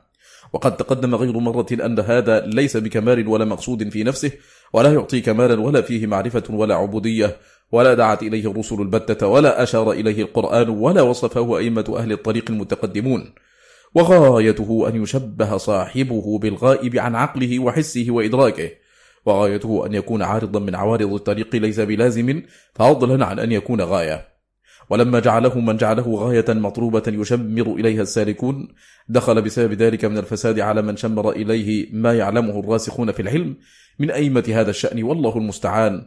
والعبودية المطلوبة من العبد بمعزل عن ذلك وبالله التوفيق. قوله وهو على ثلاث درجات جمع علم ثم جمع وجود ثم جمع عين. فأما جمع العلم فهو تلاشي علوم الشواهد في العلم اللدني صرفا. وأما جمع الوجود فهو تلاشي نهاية الاتصال في عين الوجود محقا. وأما جمع العين فهو تلاشي كل ما تقله الإشارة في ذات الحق حقا. علوم الشواهد هي ما حصلت من الاستدلال بالأثر على المؤثر وبالمصنوع على الصانع. فالمصنوعات شواهد وأدلة وآثار. وعلوم الشواهد هي المستندة إلى الشواهد الحاصلة عنها. والعلم اللدني هو العلم الذي يقذفه الله في القلب إلهاما بلا سبب من العبد ولا استدلال ولذلك سمي لدنيا قال الله تعالى وعلمناه من لدنا علما. والله تعالى هو الذي علم العباد ما لم يعلموا. كما قال تعالى علم الإنسان ما لم يعلم. ولكن هذا العلم أخص من غيره. ولذلك أضافه إليه سبحانه كبيته وناقته وبلده وعبده ونحو ذلك. فتضمحل العلوم المستندة إلى الأدلة والشواهد في العلم اللدني الحاصل بلا سبب ولا استدلال. هذا مضمون كلامه. ونحن نقول إن العلم الحاصل بالشواهد والأدلة هو العلم الحقيقي. وأما ما يدعى حصوله بغير شاهد ولا دليل فلا وثوق به وليس بعلم. نعم قد يقوى العلم الحاصل بالشواهد ويتزايد بحيث يصير المعلوم كالمشهود والغائب كالمعاين وعلم اليقين كعين اليقين فيكون الأمر شعورا أولا ثم تجويزا ثم ظنا ثم علما ثم معرفة ثم علم يقين ثم عين يقين وتضمحل كل مرتبة في التي فوقها بحيث يصير الحكم لها دونها فهذا حق. وأما دعوى وقوع نوع من العلم بغير سبب ولا استدلال فليس بصحيح. فإن الله سبحانه ربط التعريفات بأسبابها كما ربط الكائنات بأسبابها. ولا يحصل لبشر علم إلا بدليل يدله عليه. وقد أيد الله رسوله بأنواع الأدلة والبراهين التي دلتهم على أن ما جاءهم هو من عند الله ودلت أممهم على ذلك وكان معهم أعظم الأدلة والبراهين على أن ما جاءهم هو من عند الله. وكانت براهينهم أدلة وشواهد لهم وللأمم. فالأدلة والشواهد التي كانت لهم ومعهم أعظم الشواهد والأدلة. والله تعالى شهد بتصديقهم بما أقام عليه من الشواهد. فكل علم لا يستند إلى دليل فدعوى لا دليل عليها. وحكم لا برهان عند قائله. وما كان كذلك لم يكن علما فضلا عن أن يكون لدنيا. فالعلم اللدني ما قام الدليل الصحيح عليه أنه جاء من عند الله على لسان رسله. وما عداه فلدني من لدن نفس الإنسان. منه بدأ وإليه يعود. وقد انبثق سد العلم اللدني ورخص سعره حتى ادعت كل طائفة أن علمهم لدني. وقد صنف في العلم اللدني متهوك المتكلمين وزنادقة المتصوفين وجهلة المتفلسفين وكلهم يزعم أن علم علمه لدني وصدقوا وكذبوا فإن اللدني منسوب إلى لدن بمعنى عنده فكأنهم قالوا العلم العندي ولكن الشأن في من هذا العلم من عنده ولدنه. وقد ذم الله تعالى بأبلغ الذم من ينسب إليه ما ليس عنده. كما قال تعالى ويقولون هو من عند الله وما هو من عند الله. ويقولون على الله الكذب وهم يعلمون. وقال تعالى فويل للذين يكتبون الكتاب بأيديهم ثم يقولون هذا من عند الله. وقال تعالى ومن أظلم ممن افترى على الله كذبا أو قال أوحي إلي ولم يوحى إليه شيء. فكل من قال إن هذا العلم من عند الله وهو كاذب في هذه النسبة فله نصيب وافر من هذا الذم. وهذا في القرآن كثير. يذم من أضاف إليه ما لا علم له به ومن قال عليه ما لا يعلم. ولهذا رتب سبحانه المحرمات أربع مراتب وجعل أشدها القول عليه بلا علم فجعله آخر مراتب المحرمات التي لا تباح بحال بل هي محرمة في كل ملة على لسان كل رسول. فالقائل إن هذا علم لدني لما لا يعلم أنه من عند الله ولا قام عليه برهان من الله أنه من عنده كاذب مفتر على الله وهو من أظلم الظالمين وأكذاب الكاذبين. وقوله وأما جمع الوجود فهو تلاشي نهاية الاتصال في عين الوجود محقا. تلاشي نهاية الاتصال هو فناء العبد في الشهود. ونهاية الاتصال هو ما ذكره في الدرجة الثالثة من باب الاتصال أنه لا يدرك منه نعت ولا مقدار إلا اسم معار ولمح إليه يشار. فحقيقة الجمع في هذه الدرجة تلاشي ذلك في عين الوجود أي في حقيقته. ويريد بالوجود ما أشار إليه في الدرجة الثانية من باب الوجود وهو قوله وجود الحق ووجود عين منقطعا عن مساغ الإشارة فتضمحل نهاية الاتصال في هذا الوجود محقا أي ذوبانا وفناء. قوله وأما جمع العين فهو تلاشي كل ما تقله الإشارة في ذات الحق حقا تقله الإشارة أي تحمله وتقوم به والإشارة تارة تكون باليد والرأس فتكون إيماء وتارة تكون بالعين فتكون رمزا وتارة تكون باللفظ فتسمى تعريضا وتارة تكون بالذهن والعقل فتضمحل كل هذه الأنواع وتبطل كل أو تبطل عند شهود العين في حضرة الجمع وظهور جلال الذات المقدسة والذات هي الحاملة للصفات والأفعال. فعرفت من هذا أنه في الدرجة الأولى يغيب عن جميع العلوم المتعلقة بالأدلة والشواهد بالعلم اللدني وفي الدرجة الثانية يغيب عن اتصاله وشهود اتصاله بالوجود الوجود فإن الوجود فوق الاتصال كما تقدم وهذا كما يغيب الواجد الذي قد ظفر بموجوده عن شهود وصوله إليه واتصاله به فغيبته عين وجوده عن شهود نفسه وصفاتها وفي الدرجة الثالثة يضمحل كل ما تحمله الإشارة إلى ذات أو إلى صفة أو, أو حال أو مقام في ذات الحق سبحانه فلا يبقى هناك ما يشار إليه سواه. قوله والجمع غاية مقامات السالكين وهو طرف بحر التوحيد وجه ذلك أن السالك ما دام في سلوكه فهو في تفريقة الاستدلال وطلب الشواهد. فإذا وصل إلى مقام المعرفة وصار همه هما واحدا لله وفي الله وبالله نزل في منزلة الجمع وشمر لركوب بحر التوحيد الذي يتلاشى فيه كل ما سوى الواحد القهار. فالجمع عنده نهاية سفر السالكين إلى الله وهذا موضع غير مسلم له على إطلاقه وإنما غاية مقامات السالكين التوبة التي هي بدايات منازلهم. ولعل سمعك ينفر من هذا غاية النفور وتقول هذا كلام من لم يعرف شيئا من طريق القوم ولا نزل في منازل الطريق ولعمر الله إن كثيرا من الناس لا يوافقك على هذا. ويقول أين كنا وأين صرنا؟ نحن قد قطعنا منزلة التوبة وبيننا وبينها مئة مقام فنرجع من مئة مقام إليها ونجعلها غاية مقام السالكين. ونجعلها غاية مقامات السالكين فاسمع الآن وعه ولا تعجل بالإنكار ولا تبادر بالرد وافتح ذهنك لمعرفة نفسك وحقوق ربك وما ينبغي له منك وما له من الحق عليك ثم انسب أعمالك وأحوالك وتلك المنازل التي نزلتها والمقامات التي قمت فيها لله وبالله إلى عظيم جلاله وما يستحقه وما هو له أهل. فإن رأيتها وافية بذلك مكافئة له فلا حاجة بك حينئذ إلى التوبة والرجوع إليها. وقوع عن المقامات العلية وانحطاط من علو إلى سفل ورجوع من غاية إلى بداية. وما أظن ذلك بعيدا من كثير من المنتسبين إلى هذا الشأن المغرورين بمعارفهم وأحوالهم وإشاراتهم. وإن رأيت أن أضعاف أضعاف ما قمت به من صدق وإخلاص وإنابة وتوكل وزهد وعبادة لا يفي بأيسر حق له عليك ولا يكافئ نعمة من نعمه عندك وأن ما يستحقه لجلاله أعظم وأجل وأكثر مما يقوم به الخلق. فاعلم الآن أن التوبة نهاية كل عارف وغاية كل سالك. وكما أنها بداية فهي نهاية والحاجة إليها في النهاية أشد من الحاجة إليها في البداية. بل هي في النهاية في محل الضرورة. فاسمع الآن ما خاطب الله به رسوله في آخر الأمر وعند النهاية.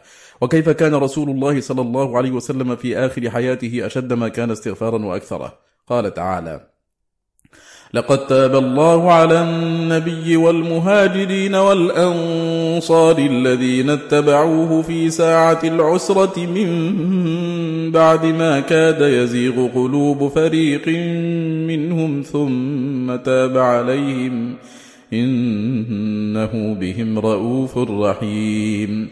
وهذا أنزله الله سبحانه بعد غزوة تبوك وهي آخر الغزوات التي غزاها رسول الله صلى الله عليه وسلم بنفسه فجعل الله سبحانه التوبة عليهم شكرانا لما تقدم من تلك الأعمال وذلك الجهاد.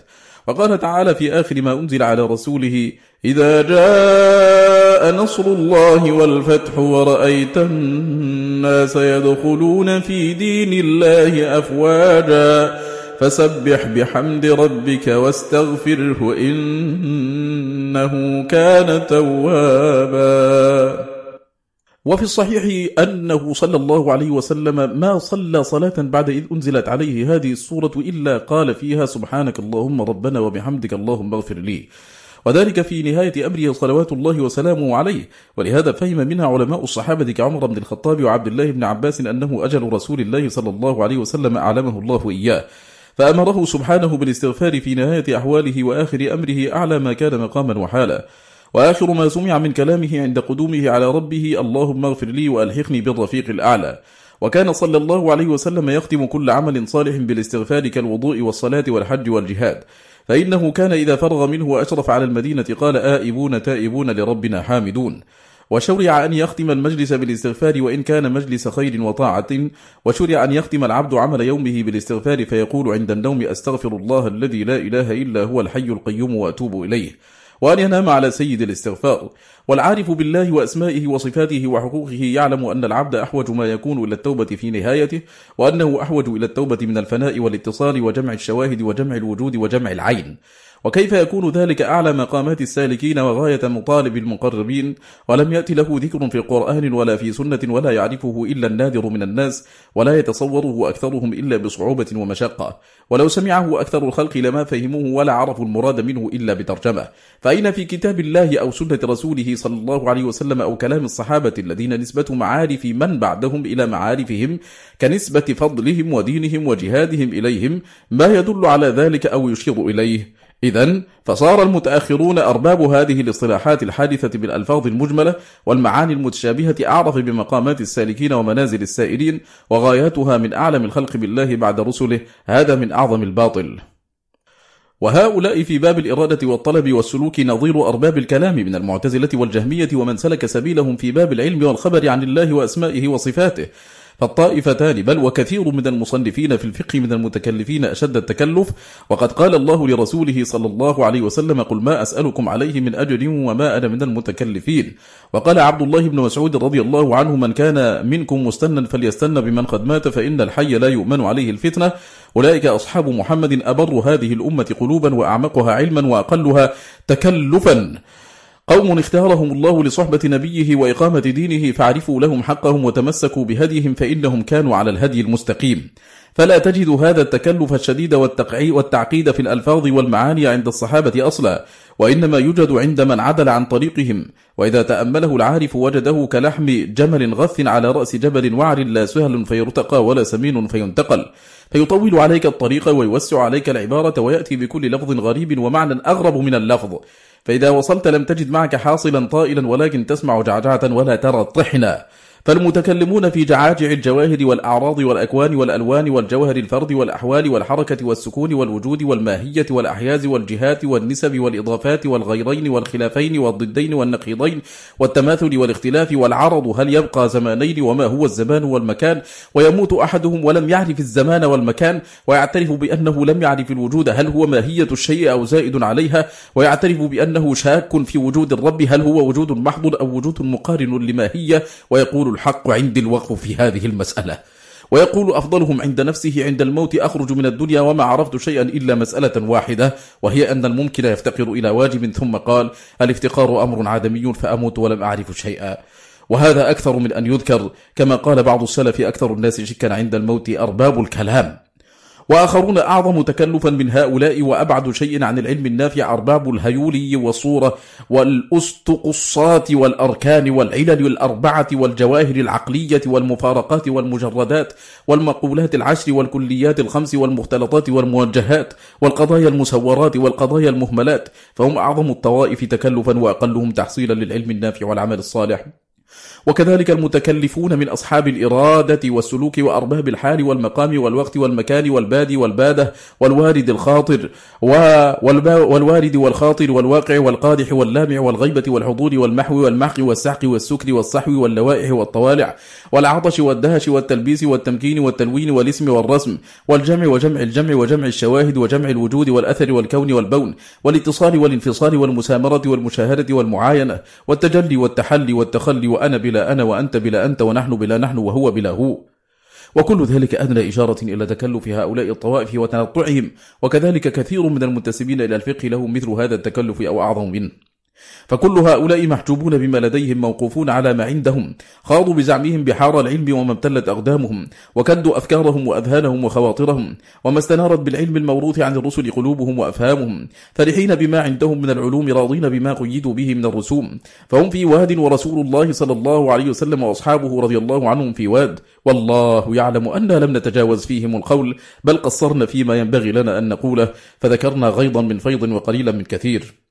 وهؤلاء كلهم داخلون تحت الرأي الذي اتفق عليه السلف على ذمه الذي اتفق السلف على ذمه وذم أهله. فهم أهل الرأي حقا الذين قال فيهم عمر بن الخطاب رضي الله عنه إياكم وأصحاب الرأي فإنهم أعداء السنن. آيتهم الأحاديث أن يحفظوها فقالوا بالرأي فضلوا وأضلوا. وقال أيضا أصبح أصحاب الرأي أعداء السنن. أعيتهم أن يعوها وتفلتت أن يروا أن يروها فاشتقوها بالرأي. وقال أبو بكر الصديق رضي الله عنه أي أرض تقلني وأي سماء تضلني إن قلت في كتاب الله برأيي أو بما لا أعلم. وقال عمر رضي الله عنه أيها الناس إن الرأي إنما كان من رسول الله صلى الله عليه وسلم مصيبا لأن الله كان يريه وإنما هو منا الظن والتكلف. وقال ابن عباس رضي الله عنهما من أحدث رأيا ليس في كتاب الله ولم تمض به سنة رسول الله صلى الله عليه وسلم لم يدري على ما هو منه إذا لقي الله عز وجل. وقال عمر رضي الله عنه يا أيها الناس اتهموا رأيكم على الدين فلقد رأيتني وإني لأرد أمر رسول الله صلى الله عليه وسلم برأيي. أجتهد والله ما آلوا ذلك يوم أبي جندل والكاتب يكتب فقالوا نكتب باسمك اللهم فرضي رسول الله صلى الله عليه وسلم وأبيت. فقال يا عمر تراني قد رضيت وتأباه وقال صلى الله عليه وسلم في الحديث الذي رويناه من طريق مسدد حدثنا يحيى بن سعيد عن ابن جريج أخبرني سليمان بن عتيق عن طلق بن حبيب عن الأحنف بن قيس عن عبد الله بن مسعود عن النبي صلى الله عليه وسلم قال ألا هلك المتنطعون ألا هلك المتنطعون ألا هلك المتنطعون؟ وإن لم تكن هذه الألفاظ والمعاني التي نجدها في كثير من كلام هؤلاء تنطعا فليس للتنطع حقيقة.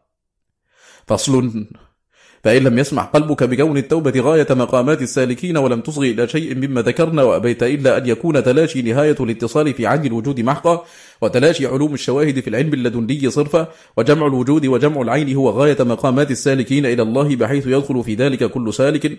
فاعلم أن هذا الجمع المذكور بمجرده لا يعطي عبودية ولا إيمانا فضلا عن يكون غاية كل نبي وولي وعارف فإن هذا الجمع يحصل للصديق والزنديق ولملاحدة الاتحادية منه حظ كبير وحوله يدندنون وهو عندهم نهاية التحقيق. فإن تحقيق العبودية والقيام بأعبائها واحتمال فرائضها وسننها وآدابها والجهاد لأعداء الله والدعوة إلى الله والأمر بالمعروف والنهي عن المنكر وتحمل الأذى في الله في هذا الجمع. وأين معرفة الأسماء والصفات فيه مفصلة وأين معرفة ما يحبه الرب تعالى ويكرهه فيه مفصلة وأين معرفة خير الخيرين وشر الشرين فيه؟ وأين العلم بمراتب العبودية ومنازلها فيه؟ فالحق أن نهاية مقامات السالكين تكميل مرتبة العبودية صرفا وهذا مما لا سبيل إليه لبني الطبيعة. وإنما خص بذلك الخليلان من بين سائر الخلق. أما إبراهيم الخليل صلوات الله وسلامه عليه فإن الله سبحانه شهد له بأنه وفى. وأما سيد ولد آدم صلوات الله وسلامه عليه فإنه كمل مرتبة العبودية فاستحق التقديم على سائر الخلائق وكان صاحب الوسيلة والشفاعة التي يتأخر عنها جميع الرسل ويقول هو أنا لها ولهذا ذكره الله سبحانه بالعبودية في أعلى مقاماته وأشرف أحواله كقوله تعالى سبحان الذي أسرى بعبده ليلا وقوله وأنه لما قام عبد الله يدعوه وقوله وإن كنتم في ريب مما نزلنا على عبدنا وقوله تبارك الذي نزل الفرقان على عبده ولهذا يقول المسيح حين يرغب إليه في الشفاعة اذهبوا إلى محمد عبد غفر الله له ما تقدم من ذنبه وما تأخر فاستحق تلك الرتبة العليا بتكميل عبوديته لله وبكمال مغفرة الله له. فرجع الأمر إلى أن غاية المقامات ونهايتها هو التوبة والعبودية المحضة لا جمع العين ولا جمع الوجود ولا تلاشي الاتصال. فإن قلت فهذا الجمع إنما يحصل لمن قام بحقيقة التوبة والعبودية. قيل ليس كذلك بل الجمع الذي يحصل لمن قام بذلك هو جمع الرسل وخلفائهم وهو جمع الهمة على الله سبحانه محبة وإنابة وتوكلا وخوفا ورجاء ومراقبة. وجمع الهمة على تنفيذ أوامر الله في الخلق دعوة وجهادا فهما جمعان جمع للقلب على المعبود وحده وجمع له على محض عبوديته. فإن قلت فأين شاهد هذين الجمعين؟ قلت في القرآن كله فخذه من فاتحة الكتاب في قوله إياك نعبد وإياك نستعين. وتأمل ما في قوله إياك من التخصيص لذاته المقدسة بالعبادة والاستعانة وما في قوله نعبد الذي هو للحال والاستقبال وللعبادة الظاهرة والباطنة من استيفاء أنواع العبادة حالا واستقبالا قولا وعملا ظاهرا وباطنا. وما في قوله نستعين من الاستعانة على ذلك به لا بغيره ولهذا كانت الطريق كلها في هاتين الكلمتين وهي معنى قولهم الطريق في إياك أريد بما تريد.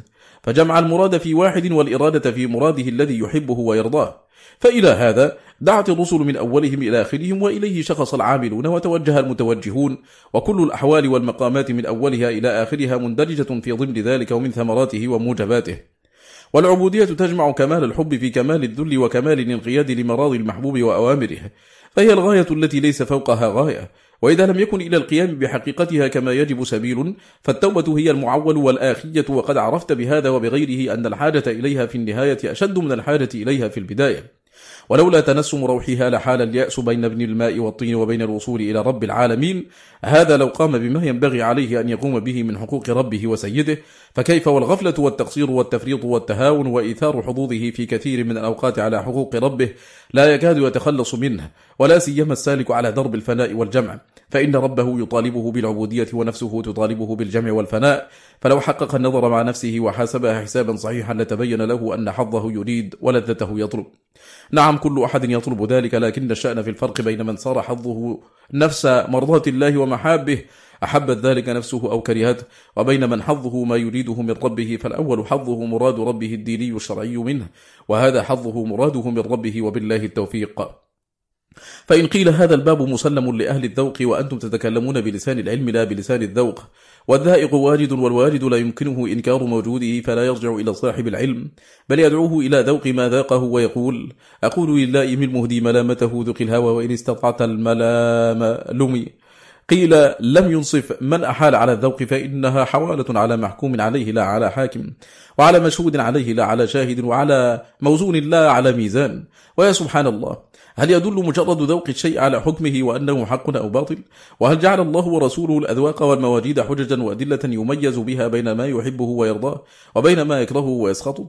ولو كان ذلك لاحتج كل مبطن على باطله بالذوق والوجد كما تجده في كثير من أهل الباطل والإلحاد. فهؤلاء الاتحادية وهم أكثر الخلق يحتجون بالذوق والوجد على كفرهم وإلحادهم حتى يقول قائلهم يا صاحبي أنت تنهاني وتأمرني والوجد أصدق نهاء وأماري فإن أطعك وأعصي الوجد رحت عمن عن اليقين إلى أوهام أخباري وعين ما أنت تدعوني إليه إذا حققته تره المنهي يا جاري. ويقول هذا القائل ثبت عندنا بالكشف والذوق ما يناقض صريح العقل وكل معتقد لأمر جازم به مستحسن له يذوق طعمه. فالملحد يذوق طعم الإلحاد والانحلال من الدين والرافضي يذوق طعم الرفض ومعاداة خيار الخلق والقدري يذوق طعم إنكار القدر ويعجب ممن يثبته والجبري عكسه والمشرك يذوق طعم الشرك حتى إنه لا يستبشر إذا ذكر إلهه ومعبوده من دون الله ويشمئز قلبه إذا ذكر الله وحده. وهذا الاحتجاج بالذوق قد سلكه أرباب السماع المحدث الشيطاني الذي هو محض شهوة النفس وهواها. واحتجوا على إباحة هذا السماع بما فيه من الذوق والوجد واللذة وأنت تجد النصراني له في تثليثه ذوق ووجد وحنين بحيث لو عرض عليه أشد العذاب لاختاره دون أن يفارق تثليثه لما له فيه من الذوق. وحينئذ فيقال هب أن الأمر كما تقول وأن المتكلم المنكر لم يتكلم بلسان الذوق فهل يصح أن يكون ذوق الذائق لذلك حجة صحيحة نافعة له بينه وبين الله؟ وفرضنا أن هذا المنكر قال نعم أنا محجوب عن الوصول إلى ما أنكره غير ذائق الله وأنت ذائق واصل فما علامة صحة ما ذقته ووصلت إليه؟ وما الدليل عليه؟ وأنا لا أنكر ذوقك له ووجدك به ولكن الشأن في المذوق لا في الذوق وإذا ذاق المحب العاشق طعم محبته وعشقه لمحبوبه ما كان غاية ذلك أن يدل على وجود محبته وعشقه. لا على كون ذلك نافعا له أو ضارا أو موجبا لكماله أو نقصه وبالله التوفيق. ينتهي هنا مجلسنا هذا. على خير بإذن الله نلقاكم في مجلس آخر وصلى الله وسلم وبارك على سيدنا محمد وآله وصحبه والسلام عليكم ورحمة الله تعالى وبركاته.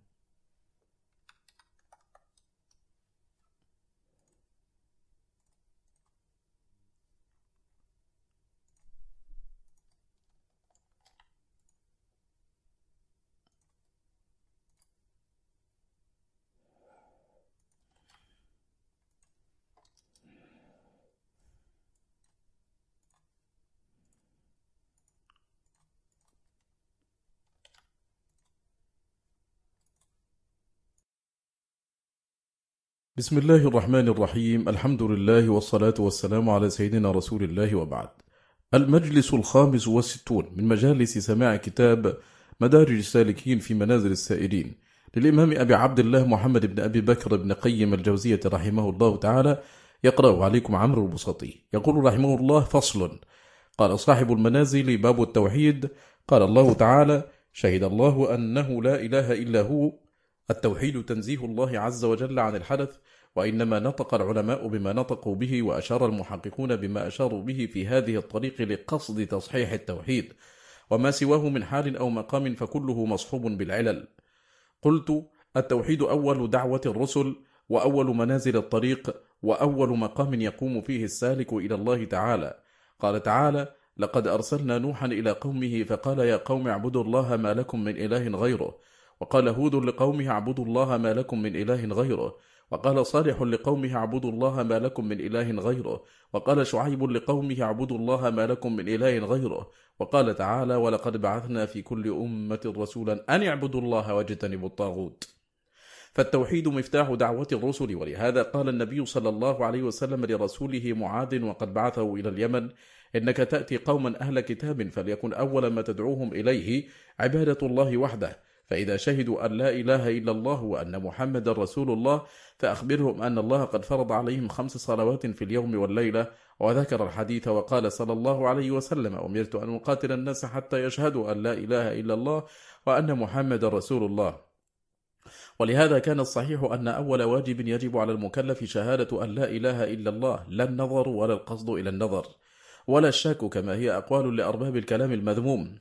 فالتوحيد أول ما يدخل به في الإسلام وآخر ما يخرج به من الدنيا كما قال النبي صلى الله عليه وسلم من كان آخر كلامه لا إله إلا الله دخل الجنة. فهو أول واجب وآخر واجب. فالتوحيد أول الأمر وآخره.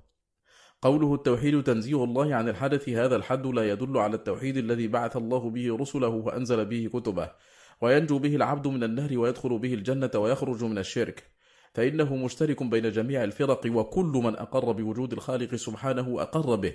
فعباد الأصنام والمجوس والنصارى واليهود والمشركون على اختلاف نحلهم كلهم ينزهون الله عن الحدث ويثبتون قدمه. حتى أعظم الطوائف على الإطلاق شركا وكفرا وإلحادا وهم طائفة الاتحادية يقولون هو الوجود المطلق وهو قديم لم يزل وهو منزه عن الحدث ولم تزل. المحدثات تكتسي وجوده تلبسه وتخلعه. والفلاسفة الذين هم أبعد الخلق عن الشرائع وما جاءت به الأنبياء يثبتون واجب الوجود قديما منزها عن الحدث. والمشركون عباد الأصنام يعبدون معه آلهة أخرى ويثبتونه قديما منزها عن الحدث. فتنزيه الله عن الحدث حق لكن لا يعطي إسلاما ولا إيمانا ولا يدخل في شرائع الأنبياء ولا يخرج من نحل أهل الكفر ومن البتة. وهذا القدر لا يخفى على شيخ الإسلام ومحله من العلم والمعرفة محله. ومع هذا فقد سئل سيد الطائفة الجنيد عن التوحيد فقال هو إفراد القديم عن المحدث. والجنيد قدس الله روحه وأشار إلى أنه لا تصح دعوة التوحيد ولا مقامه ولا حاله ولا يكون العبد موحدا إلا إذا أفرد القديم من المحدث. فإن كثيرا ممن ادعى التوحيد لم يفرده سبحانه من المحدثات. فإن من نفى مباينته لخلقه فوق سماواته على عرشه وجعله في كل مكان بذاته لم يفرده عن المحدث بل جعله حالا في المحدثات مخالطا لها موجودا فيها بذاته. وصوفية هؤلاء وعبادهم هم الحلولية الذين يقولون إن الله يحل بذاته في المخلوقات. وهم طائفتان طائفة تعم الموجودات بحلوله فيها وطائفة تخص به بعضها دون بعض. قال الأشعري في كتاب المقالات هذه حكاية قول قوم من النساك وفي الأمة قوم ينتحلون النسك. يزعمون أنه جائز على الله تعالى الحلول في الأجسام وإذا رأوا شيئا يستحسنونه قالوا لا ندري لعله ربنا. قلت هذه الفرقة طائفتان. إحداهما تزعم أنه سبحانه يحل في الصورة الجميلة المستحسنة والثانية تزعم أنه سبحانه يحل في الكمل من الناس وهم الذين تجردت نفوسهم عن الشهوات واتصفوا بالفضائل وتنزهوا عن الرذائل. والنصارى تزعم أنه حل في بدن المسيح وتدرع به والاتحادية تزعم أنه وجود مطلق اكتسته الماهيات فهو عين وجودها فكل هؤلاء لم يفردوا القديم عن المحدث. فصل وهذا الإفراد الذي أشار إليه الجنيد نوعان. أحدهما إفراد في الاعتقاد والخبر وذلك نوعان أيضا. أحدهما إثبات مباينة الرب تعالى للمخلوقات وعلوه فوق عرشه من فوق سبع سماوات كما نطقت به الكتب الإلهية من أولها إلى آخرها وأخبر به جميع الرسل من أولهم إلى آخرهم.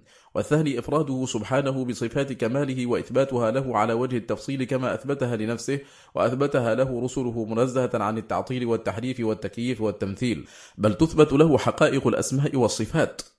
وتنفى عنه فيها مماثلة المخلوقات إثبات بلا تمثيل وتنزيه بلا تحريف ولا تعطيل ليس كمثله شيء وهو السميع البصير. وفي هذا النوع يكون إفراده سبحانه بعموم قضائه وقدره لجميع المخلوقات لجميع المخلوقات أعيانها وصفاتها وأفعالها وأنها كلها واقعة بمشيئته وقدرته وعلمه وحكمته فيبين صاحب هذا الإفراد سائر فرق أهل الباطل من الاتحادية والحلولية والجهمية والفرعونية الذين يقولون ليس فوق السماوات رب يعبد ولا على العرش إله يصلى له ويسجد.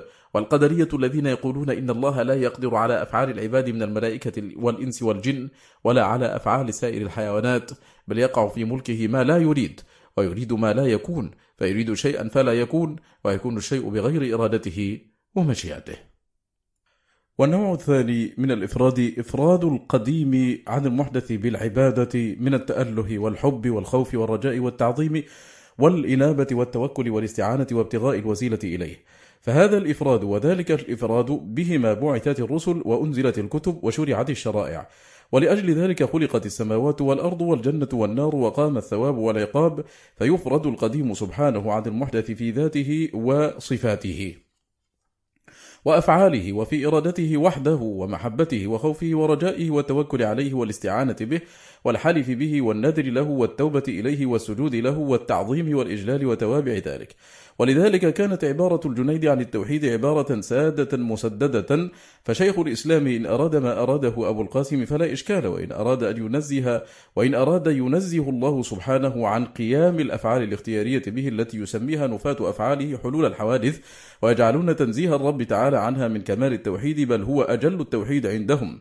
فكأنه قال التوحيد تنزيه الرب عن حلول الحوادث به وحقيقة ذلك أن التوحيد تعطيله عن أفعاله ونفيها بالكلية وأنه لا يفعل شيئا البتة فإن إثبات فاعل من غير فعل يقوم به البتة محال في العقول والفطر ولغات الأمم. ولا يثبت كونه سبحانه ربا للعالم مع نفي ذلك أبدا فإن قيام الأفعال به هو معنى الربوبية وحقيقتها. ونافي هذه المسألة ناف لأصل الربوبية جاحد لها رأسا. وإن أراد تنزيه الرب عن سمات المحدثين وخصائص المخلوقين فهو حق ولكنه تقصير في التعبير عن التوحيد فإن إثبات صفات الكمال أصل التوحيد ومن تمام هذا الإثبات تنزيهه سبحانه عن سمات المحدثين وخصائص المخلوقين. وقد استدرك عليه الاتحادي في هذا الحد وقال شهود التوحيد يرفع الحدوث أصلا ورأسا فلا يكون هناك وجودان قديم ومحدث فالتوحيد هو أن لا يرى مع الوجود المطلق سواه. فصل وقد تقسمت الطوائف التوحيد وسمى كل طائفة باطلهم توحيدا فأتباع إيراسطو وابن سينا والطوسي عندهم التوحيد إثبات وجود مجرد عن الماهية والصفة بل هو وجود مطلق لا يعرض لشيء من الماهيات ولا يقوم به وصف ولا يتخصص بنعت بل صفاته كلها سلوب وإضافات. فتوحيد هؤلاء غاية الإلحاد والجحد والكفر وفروع هذا التوحيد إنكار ذات الرب والقول بقدم الأفلاك وأن الله لا يبعث من في القبور وأن النبوة مكتسبة وأنها حرفة من الحرف كالولاية والسياسة وأن الله لا يعلم عدد الأفلاك ولا الكواكب ولا يعلم شيئا من الموجودات المعينة البتة وأنه لا يقدر على قلب شيء من أعيان العالم ولا شق الأفلاك ولا خرقها وأنه لا حلال ولا حرام ولا أمر ولا نهي ولا جنة ولا نار فهذا توحيد هؤلاء. وأما الاتحادية فالتوحيد عندهم أن الحق المنزه هو عين الخلق المشبه وأنه سبحانه عين وجود كل موجود وحقيقته وماهيته وأنه إنية كل شيء وفي كل شيء له آية تدل على أنه عينه. وهذا عند محققيهم من خطأ التعبير بل هو نفس الآية ونفس الدليل ونفس المستدل ونفس المستدل عليه. فالتعدد بوجوه واعتبارات وهمية لا بالحقيقة والوجود. فهو عندهم عين الناكح وعين المنكوح وعين الذابح وعين المذبوح وعين الآكل وعين المأكول وهذا عندهم هو السر الذي رمزت إليه هرامس الدهور الأولية ورامت إفادته الهداية الهداية النبوية. كما قاله محققهم وعارفهم ابن سبعين ومن فروع هذا التوحيد أن فرعون وقومه مؤمنون كامل الإيمان عارفون بالله على الحقيقة ومن فروعه أن عباد الأصنام على الحق والصواب وأنهم إنما عبدوا عين الله سبحانه لا غيره ومن فروعه أنه لا فرق في التحريم والتحليل بين الأم والأخت والأجنبية ولا فرق بين الماء والخمر والزنا والنكاح. الكل من عين واحدة لا بل هو العين الواحدة. وإنما المحجوبون عن هذا السر قالوا هذا حرام وهذا حلال. نعم هو حرام عليكم لأنكم في حجاب عن حقيقة هذا التوحيد ومن فروعه أن الأنبياء ضيقوا الطريق على الناس وبعدوا عليهم المقصود. والأمر وراء ما جاءوا به ودعوا إليه.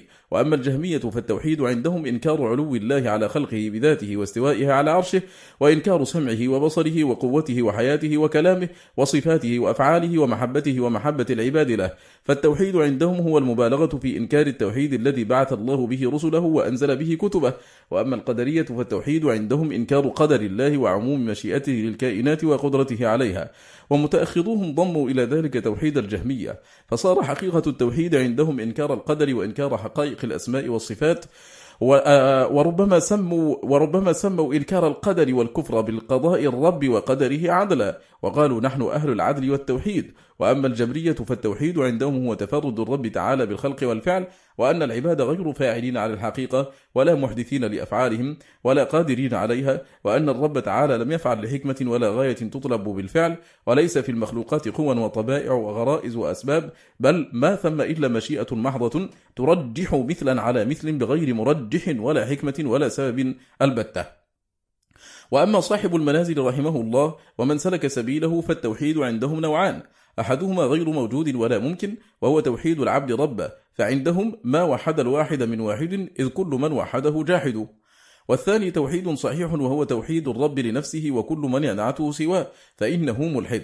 فهذا توحيد الطوائف ومن الناس إلا أولئك. فصل وأما التوحيد الذي دعت إليه رسل الله ونزلت به كتبه فوراء ذلك كله. وهو نوعان توحيد في المعرفة والإثبات وتوحيد في المطلب والقصد. فالأول هو إثبات حقيقة ذات الرب تعالى وصفاته وأفعاله وأسمائه وعلوه فوق سماواته على عرشه وتكلمه بكتبه وتكليمه لمن شاء من عباده وإثبات عموم قضائه وقدره وحكمته. وقد أفصح القرآن عن هذا النوع جد الإفصاح كما في أول الحديد وسورة طه وآخر الحشر وأول تنزيل السجدة وأول أهل عمران وأول أهل عمران وسورة الإخلاص بكمالها وغير ذلك.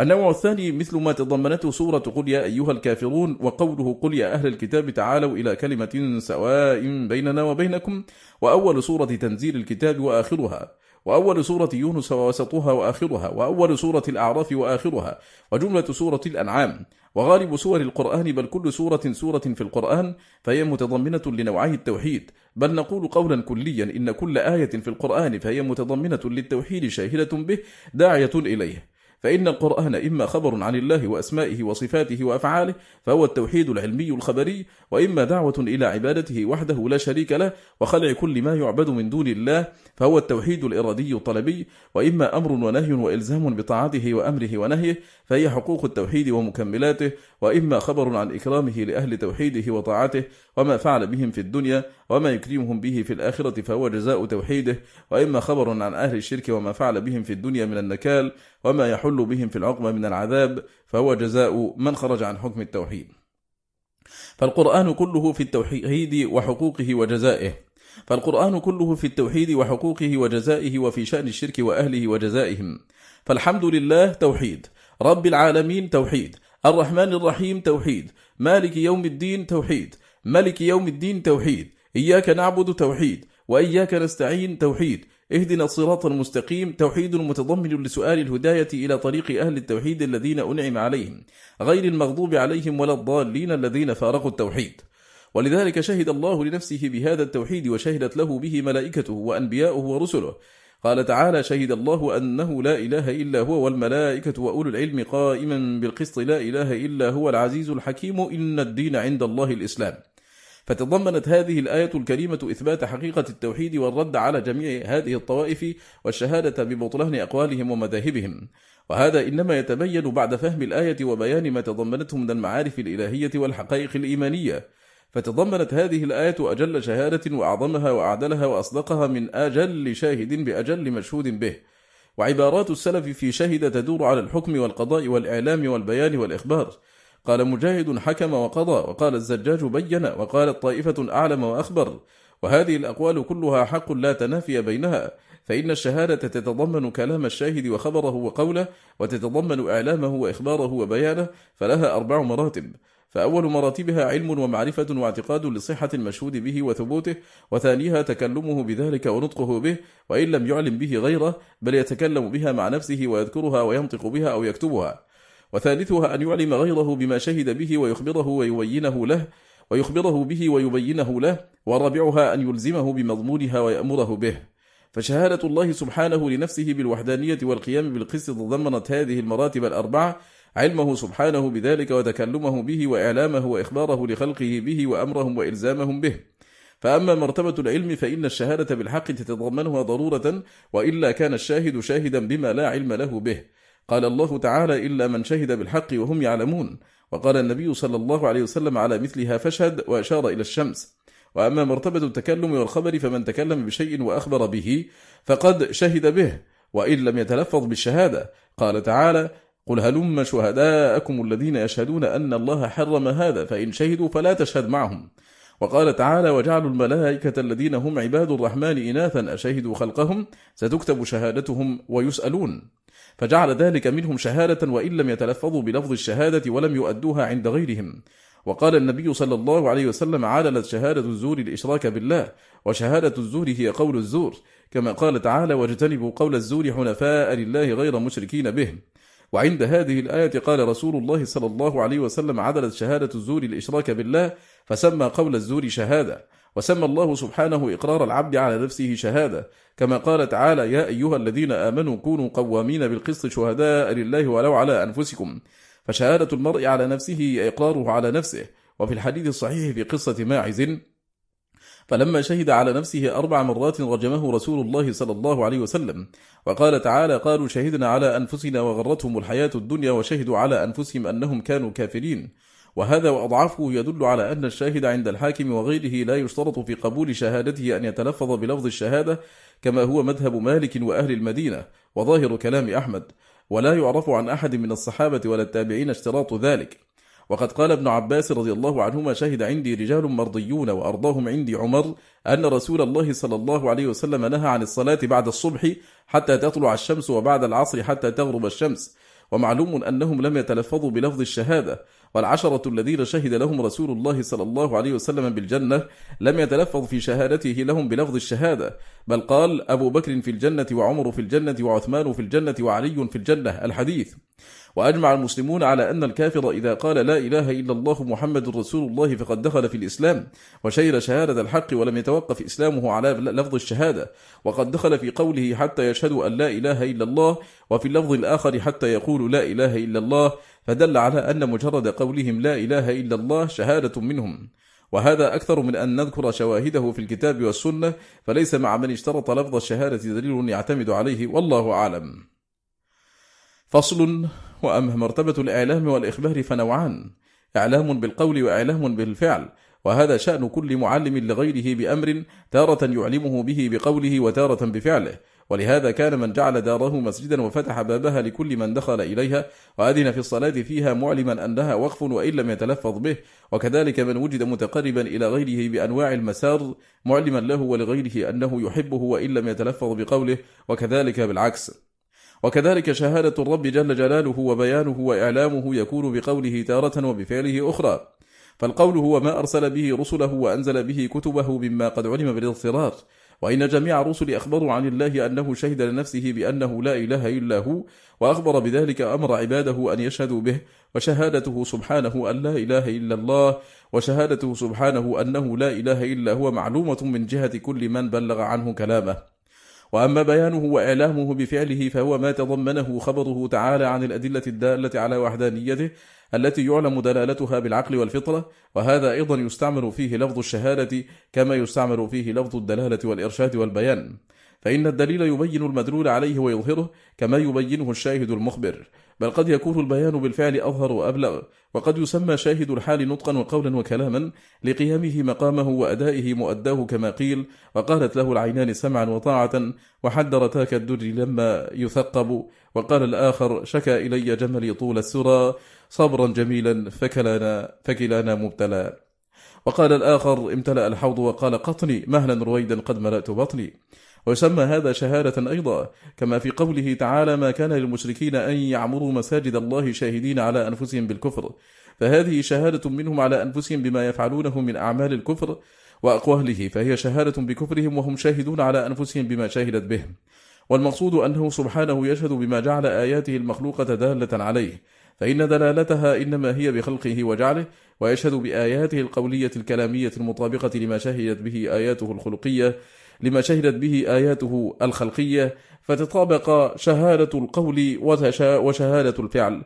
كما قال تعالى سنريهم آياتنا في الآفاق وفي أنفسهم حتى يتبين لهم أنه الحق.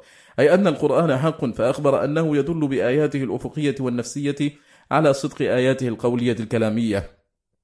وهذه الشهادة الفعلية قد, الفعلية قد ذكرها غير واحد من أئمة العربية والتفسير. قال ابن كيسان شهد الله بتدبيره العجيب وأمره المحكمة عند خلقه أنه لا إله إلا هو. فصل. وأما المرتبة الرابعة هي الأمر بذلك والإلزام به وإن كان مجرد الشهادة لا يستلزمه لكن الشهادة في هذا الموضع تدل عليه وتتضمنه. فإنه سبحانه شهد به شهادة من حكم به وقضى وأمر وألزم عباده به كما قال كما قال وقضى ربك ألا تعبدوا إلا إياه. وقال تعالى وقال الله لا تتخذوا إلهين اثنين. وقال تعالى وما أمروا إلا ليعبدوا إلا ليعبدوا الله مخلصين له الدين. وقال تعالى ولا تجعل مع الله إلها آخر. وقال فلا تدع مع الله إلها آخر. والقرآن كله شاهد بذلك. ووجه استلزام شهادته سبحانه لذلك أنه إذا شهد أنه لا إله إلا هو فقد أخبر وبين وأعلم وحكم وقضى أن ما سواه ليس بإله وأن إلهية ما سواه أبطل الباطل وإثباتها أظلم الظلم. فلا يستحق العبادة سواه كما لا تصلح الإلهية لغيره وذلك يستلزم الأمر باتخاذه وحده إلها والنهي عن اتخاذ غيره معه إلها وهذا يفهمه المخاطب من هذا النفي والإثبات. كما إذا رأيت رجلا يستفتي أو يستشهد أو يستطيب من ليس أهلا لذلك ويدع من هو أهل له. فتقول هذا ليس بمفت ولا شاهد ولا طبيب. المفتي فلان والشاهد فلان والطبيب فلان. فلأن فإن هذا أمر منه ونهي. وأيضا فإن الآية قد دلت على أنه وحده المستحق للعبادة. فإذا أخبر أنه هو وحده المستحق للعبادة يتضمن هذا الإخبار أمر العباد وإلزامهم بأداء ما يستحقه الرب تعالى عليهم وأن القيام بذلك هو خالص حقه عليهم. فإذا شهد سبحانه أنه لا إله إلا هو تضمنت شهادته الأمر والإلزام بتوحيده. وأيضا فلفظ الحكم والقضاء يستعمل في الجمل الخبرية ويقال للجملة الخبرية قضية وحكم وقد حكم فيها بكيت وكيت. قال تعالى ألا إنهم من إفكهم لا يقولون ولد الله وإنهم لكاذبون. أصطفى البنات على البنين ما لكم كيف تحكمون؟ فجعل هذا الإخبار المجرد منهم حكما وقال في موضع آخر أفنجعل المسلمين كالمجرمين ما لكم كيف تحكمون؟ لكن هذا حكم لا إلزام معه والحكم والقضاء بأنه لا إله إلا هو متضمن للإلزام. فصل وقوله تعالى قائما بالقسط القسط هو العدل فشهد سبحانه أنه قائم بالعدل في توحيده وبالوحدانية في عدله. والتوحيد والعدل هما جماع صفات الكمال فإن التوحيد يتضمن تفرده سبحانه بالكمال والجلال والمجد والتعظيم الذي لا ينبغي لأحد سواه. والعدل يتضمن وقوع أفعاله كلها على السداد والصواب وموافقة الحكمة. فهذا توحيد الرسل وعدلهم إثبات الصفات والأمر بعبادة الله وحده لا شريك له وإثبات القدر والحكمة والغايات المطلوبة المحمودة بفعله وأمره لا توحيد الجهمية والمعتزلة والقدرية الذي هو إنكار الصفات وحقائق الأسماء الحسنى.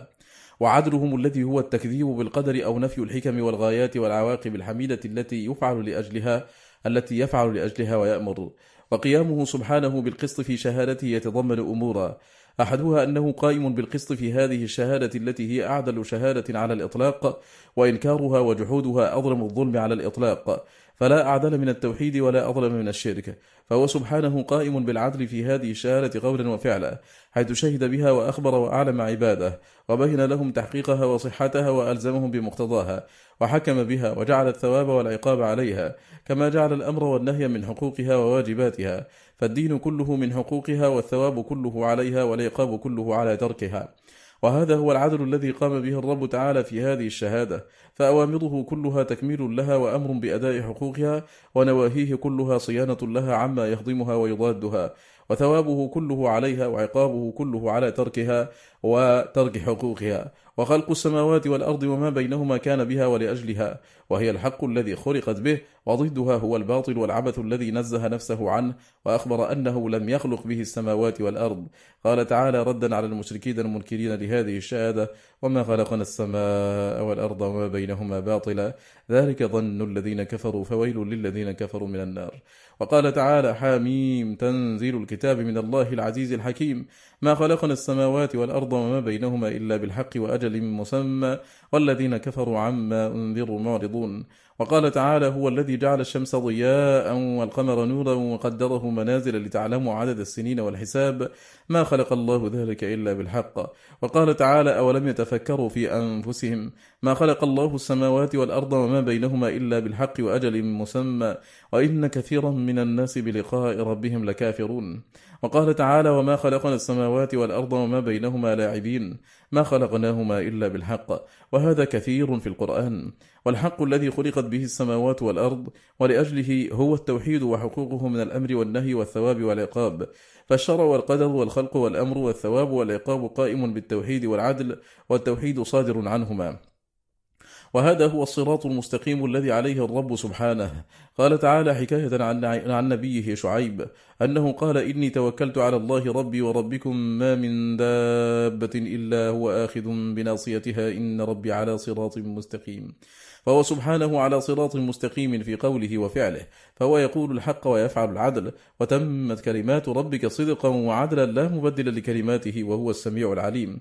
والله يقول الحق وهو يهدي السبيل. فالصراط المستقيم الذي عليه ربنا تبارك وتعالى هو مقتضى التوحيد والعدل. قال تعالى وضرب الله مثل الرجلين أحدهما أبكم لا يقدر على شيء وهو كل على مولاه.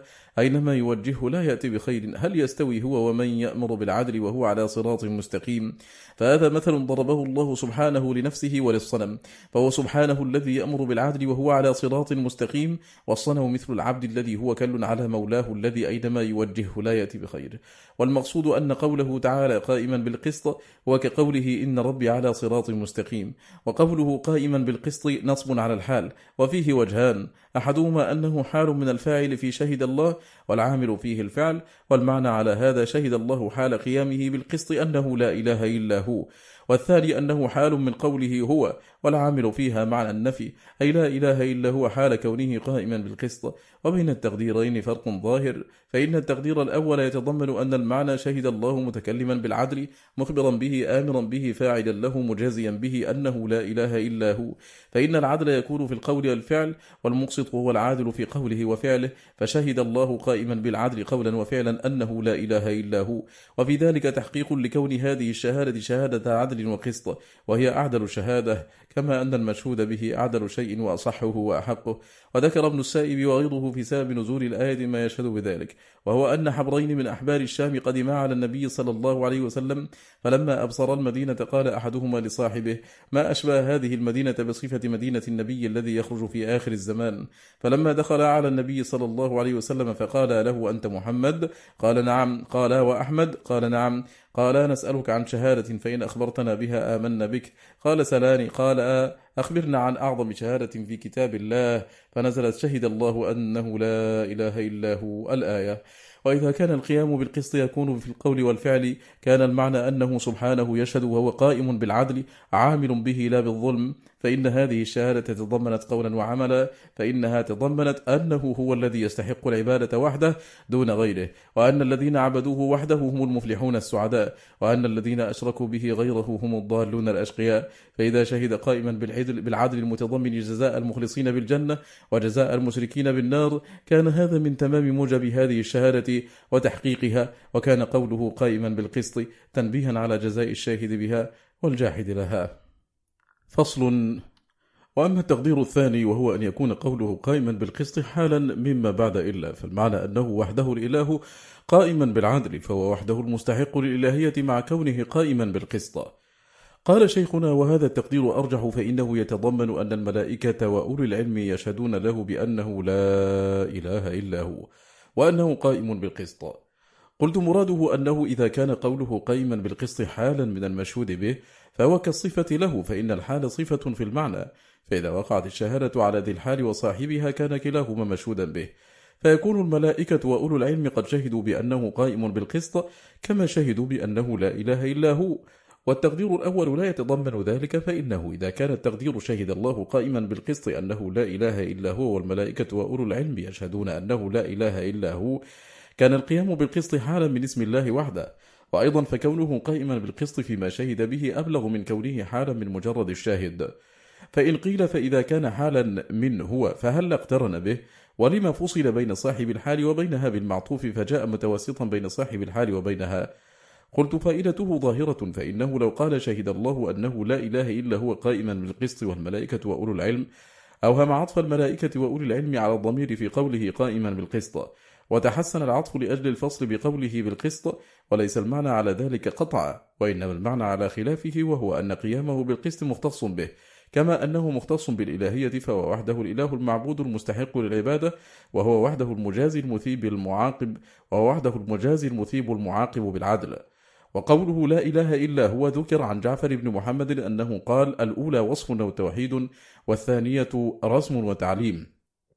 أي قولوا لا إله إلا هو. ومعنى هذا أن الأولى تضمنت أن الله سبحانه شهد بها وأخبر بها والتالي القرآن إنما يخبر عن شهادة الله لا عن شهادته هو وليس في ذلك شهادة من التالي نفسه فأعاد سبحانه ذكرها مجردة ليقولها التالي فيكون شاهدا هو بها أيضا وأيضا فالأولى خبر عن الشهادة بالتوحيد والثانية خبر عن نفس التوحيد. وختم الآية بقوله العزيز الحكيم. فتضمنت الآية توحيده وعدله وعزته وحكمته فالتوحيد يتضمن ثبوت صفات كماله ونعوت جلاله وعدم المماثل له فيها وعبادته وحده لا شريك له. والعدل يتضمن وضعه الأشياء مواضعها وتنزيلها منازلها وأنه لم يخص منها شيئا عن شيء إلا بمخصص اقتضى ذلك.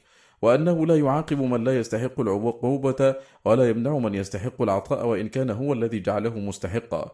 والعزة تتضمن كمال قدرته وقوته وقاره والحكمة تتضمن كمال علمه وخبرته وأنه أمر ونهى وخلق وقدر لما له في ذلك من الحكم والغايات الحميدة التي يستحق عليها كمال الحمد. فاسمه العزيز يتضمن الملك واسمه الحكيم يتضمن الحمد وأول الآية يتضمن التوحيد. وذلك حقيقة لا إله إلا الله وحده لا شريك له له الملك وله الحمد وهو على كل شيء قدير. وذلك أفضل ما قاله رسول الله صلى الله عليه وسلم والنبيون من قبله. والحكيم الذي إذا أمر بأمر كان حسنا في نفسه وإذا نهى عن شيء كان قبيحا في نفسه وإذا أخبر بخبر كان صدقا وإذا فعل فعلا كان صوابا وإذا أراد شيئا كان أولى بالإرادة من غيره. وهذا الوصف على الكمال لا يكون إلا لله وحده. فتضمنت هذه الشهادة وحدانيته المنافية للشرك وعدله المنافي للظلم وعزته المنافية للعجز وحكمته المنافية للجهل والعبث ففيها الشهادة له بالتوحيد والعدل والقدرة والعلم والحكمة ولهذا كانت أعظم, أعظم شهادة. ولا يقوم بهذه الشهادة على وجهها من جميع الطوائف إلا أهل السنة وسائر طوائف, طوائف أهل البدع لا يقومون بها. فالفلاسفة أشد الناس إنكارا وجحودا لمضمونها من أولها إلى آخرها وطوائف الاتحادية هم أبعد خلق الله منها من كل وجه وطائفة الجهمية تنكر حقيقتها من وجوه منها أن الإله هو الذي تأله القلوب محبة له واشتياقا إليه وإنابة وعندهم أن الله لا يحب ولا يحب ومنها أن الشهادة كلامه وخبره عما شهد به وهو عندهم لا يقول ولا يتكلم ولا يشهد ولا يخبر. ومنها أنها تتضمن مباينته لخلقه بذاته وصفاته وعند فرعونيهم أنه لا يباين الخلق ولا يحايثهم وليس فوق العرش إله يعبد ولا رب يصلى له ويسجد وعند حلوليهم أنه حال في كل مكان بذاته حتى في الأمكنة التي يستحيا من ذكرها فهؤلاء مثبتة الجهمية وأولئك نفاتهم. ومنها أن قيامه بالقسط في أفعاله وأقواله وعندهم أنه لم يقم به فعل ولا قول البتة وأن قوله مخلوق من بعض المخلوقات وفعله هو المفعول المنفصل وأما أن يكون له فعل يكون به فاعلا حقيقة فلا. ومنها أن القسط عندهم لا حقيقة له بل كل ممكن فهو قسط وليس في مقدوره ما يكون ظلما وقسطا بل الظلم عندهم هو المحال الممتنع لذاته والقسط هو الممكن. فنزه نفسه سبحانه على قولهم عن المحال الممتنع لذاته الذي لا يدخل تحت القدرة. ومنها أن العزة هي القوة والقدرة وعندهم لا تقوم به صفة ولا له صفة تسمى قدرة وقوة. ومنها أن الحكمة هي الغاية التي يفعل لأجلها وتكون هي المطلوبة بالفعل. ويكون وجودها أولى من عدمها وهذا عندهم ممتنع في حقه سبحانه فلا يفعل لحكمة ولا غاية بل لا غاية لفعله ولا أمره وما ثم إلا محض المشيئة المجردة عن الحكمة والتعليل. ومنها أن الإله هو الذي له الأسماء الحسنى والصفات العلى وهو الذي يفعل بقدرته ومشيئته وحكمته وهو الموصوف بالصفات والأفعال المسمى بالأسماء التي قامت به حقائقها ومعانيها وهذا لا يثبته على الحقيقة إلا أتباع الرسل وهم أهل العدل والتوحيد. فصل فالجهمية والمعتزلة تزعم أن ذاته لا تحب ووجهه لا يرى ولا يلتذ بالنظر إليه ولا تشتاق القلوب إليه. فهم في الحقيقة منكرون الإلهية والقدرية تنكر دخول أفعال الملائكة والجن والإنس وسائر الحيوان تحت قدرته ومشيئته وخلقه فهم منكرون في الحقيقة لكمال عزته وملكه والجبرية تنكر حكمته وأن يكون له في أفعاله وأوامره غاية يفعل ويأمر لأجلها فهم منكرون في الحقيقة لحكمته وحمده. وأتباع ابن سينا والنصير الطوسي وفروخهما تنكر أن يكون له ماهية غير الوجود المطلق وأن يكون له وصف ثبوتي زائد على ماهية الوجود فهم في الحقيقة منكرون لذاته وصفاته وأفعاله لا يتحاشون من ذلك. والاتحادية أدهى وأمر فإنهم رفعوا القواعد من الأصل وقالوا ما ثم وجود خالق ووجود مخلوق بل الخلق المشبه هو الحق المنزه كل ذلك من عين واحدة بل هو العين الواحدة. فهذه الشهادة العظيمة كل هؤلاء هم بها غير قائمين وهي متضمنة لإبطال ما هم عليه ورده كما تضمنت إبطال ما عليه المشركون ورده وهي مطلة لقول طائفتي الشرك والتعطيل ولا يقوم بهذه الشهادة إلا أهل التوحيد والإثبات الذين يثبتون لله ما أثبته لنفسه من الأسماء والصفات وينفون عنه مماثلة المخلوقات ويعبدونه وحده لا يشركون به شيئا.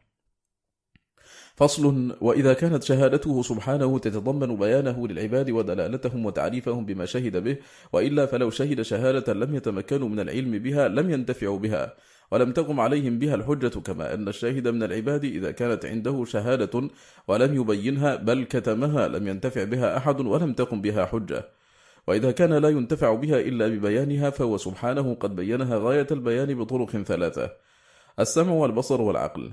أما السمع فيسمع آياته المتلوة القولية المتضمنة لإثبات صفات كماله ونعوت جلاله وعلوه على عرشه فوق سبع سماواته وتكلمه بكتبه وتكليمه لمن شاء من عباده تكلما وتكليما حقيقة لا مجازا. وفي هذا إبطال لقول من قال إنه لم يرد من العباد ما دلت عليه آياته السمعية من إثبات معانيها وحقائقها التي وضعت لها ألفاظها. فإن هذا ضد البيان والإعلام ويعود على مقصود الشهادة بالإبطال والكتمان. وقد ذم الله من كتم شهادة عنده من الله وأخبر أنه من أظلم الظالمين. فإذا كانت عند العبد شهادة من الله تحقق ما جاء به رسوله من أعلام نبوته وتوحيد المرسل وأن إبراهيم وأهل بيته كانوا على الإسلام كلهم وكتم هذه الشهادة كان من أظلم الظالمين كما فعله أعداء رسول الله صلى الله عليه وسلم من اليهود الذين كانوا يعرفونه كما يعرفون أبناءهم. فكيف يظن بالله سبحانه أنه كتم الشهادة الحق التي تشهد بها الجهمية والمعتزلة والمعطلة ولا يشهد بها لنفسه ثم يشهد لنفسه بما يضادها ويناقضها ولا يجامعها بوجه ما؟ سبحانك هذا بهتان عظيم. فإن الله سبحانه شهد لنفسه بأنه استوى على العرش وبأنه القاهر فوق عباده وبأن ملائكته يخافونه من فوقهم وأن الملائكة تعرج إليه بالأمر وتنزل من عنده به وأن العمل الصالح يصعد إليه وأنه يأتي ويجيء ويتكلم ويرضى ويغضب ويحب ويبغض وينادي ويفرح ويضحك ويعجب وأنه يسمع ويبصر وأنه يراه المؤمنون بأبصارهم يوم لقائه إلى غير ذلك مما شهد به لنفسه وشهد له به رسوله.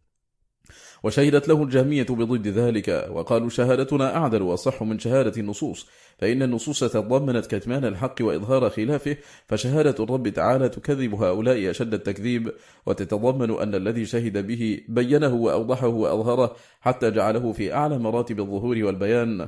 وأنه لو كان الحق ما تقوله المعطلة والجهمية لم يكن العباد قد انتفعوا بما شهد به سبحانه فإن الحق الذي في نفس الأمر عندهم لم يشهد به لنفسه والذي شهد به لنفسه وأظهره وأوضحه فليس بحق ولا يجوز أن يستفاد منه الحق واليقين. وأما آياته العيانية الخلقية فالنظر فيها والاستدلال بها يدل على ما تدل عليه آياته القولية السمعية. وآيات الرب هي دلالاته وبراهينه التي بها يعرفه العباد ويعرفون أسماءه وصفاته وتوحيده وأمره ونهيه.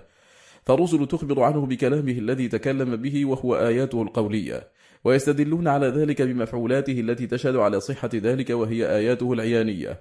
والعقل يجمع بين هذه وهذه فيجزم بصحة ما جاءت به الرسل فتتفق شهادة السمع والبصر والعقل والفطرة وهو سبحانه لكمال عدله ورحمته وإحسانه وحكمته ومحبته للعذر وإقامته للحجة لم يبعث نبيا من الأنبياء إلا ومعه آية تدل على صدقه فيما أخبر به. قال تعالى لقد أرسلنا رسلنا بالبينات وأنزلنا معهم الكتاب والميزان ليقوم الناس بالقسط وقال تعالى وما أرسلنا من قبلك إلا رجالا يوحى إليهم فاسألوا أهل الذكر إن كنتم لا تعلمون بالبينات والزبر. وقال تعالى قد جاءكم رسل من قبلي بالبينات وبالذي قلتم فلم قتلتموهم إن كنتم صادقين؟ فإن كذبوك فقد كذب رسل من قبلك جاءوا بالبينات والزبر والكتاب المنير. وقال تعالى وإن يكذبوك فقد كذب الذين من قبلهم جاءتهم رسلهم بالبينات وبالزبر وبالكتاب المنير.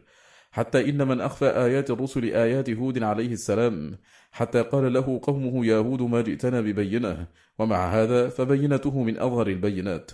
وقد أشار إليها بقوله قل إني أشهد الله وأشهد أني بريء مما تشركون من دونه فكيدوني جميعا ثم لا تنظرون إني توكلت على الله ربي وربكم ما من دابة إلا هو آخذ بناصيتها إن ربي على صراط مستقيم فهذا من أعظم الآيات أن رجلا واحدا يخاطب أمة عظيمة بهذا الخطاب غير جزع ولا فزع ولا خوار بل هو واثق بما قاله جازم به فأشهد الله أولا على براءته من دينهم وما هم عليه من إش وما هم عليه إشهاد واثق به معتمد عليه معلم لقومه أنه وليه وناصره وغير مسلط لهم عليه. ثم أشهدهم إشهاد مجاهر لهم بالمخالفة أنه بريء من دينهم وآلهتهم التي يوالون عليها ويعادون عليها ويبذلون دماءهم وأموالهم في نصرتها. ثم أكد عليهم ذلك بالاستهانة بهم واحتقارهم وازدرائهم وكونهم يجتمعون كلهم على كيده وشفاء غيظهم منه. ثم يعالجونه ولا يمهلونه. وفي ضمن ذلك أنكم أضعف وأعجز وأقل من ذلك وأنكم لو رمتموه لانقلبتم بغيظكم مكبوتين مخذولين. ثم قرر دعوته أحسن تقرير وبين أن ربه تعالى وربهم الذي نواصيهم بيده هو وليه ووكيله القائم بنصره وتأييده. وأنه على صراط مستقيم فلا يخذل من توكل عليه وآمن به ولا يشمت به أعداءه ولا يكون معهم عليه. فإن صراطه المستقيم الذي هو عليه في قوله وفعله يمنع ذلك ويأباه.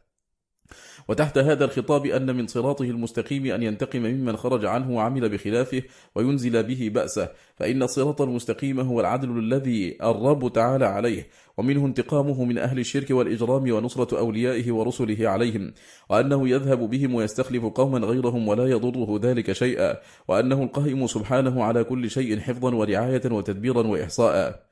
فأي آية وبرهان ودليل أحسن من آيات الأنبياء وبراهينهم وأدلتهم؟ وهي شهادة من الله سبحانه لهم بينها لعباده غاية البيان وأظهرها لهم غاية الإظهار بقوله وفعله. وفي الصحيح عنه صلى الله عليه وسلم أنه قال ما من نبي من الأنبياء إلا وقد أوتي من الآيات ما آمن على مثله البشر وإنما كان الذي أوتيته وحيا أوحاه الله إلي فأرجو أن أكون أكثرهم تابعا يوم القيامة. ومن أسمائه تعالى المؤمن وهو في أحد التفسيرين المصدق الذي يصدق الصادقين بما يقيم لهم من شواهد صدقهم.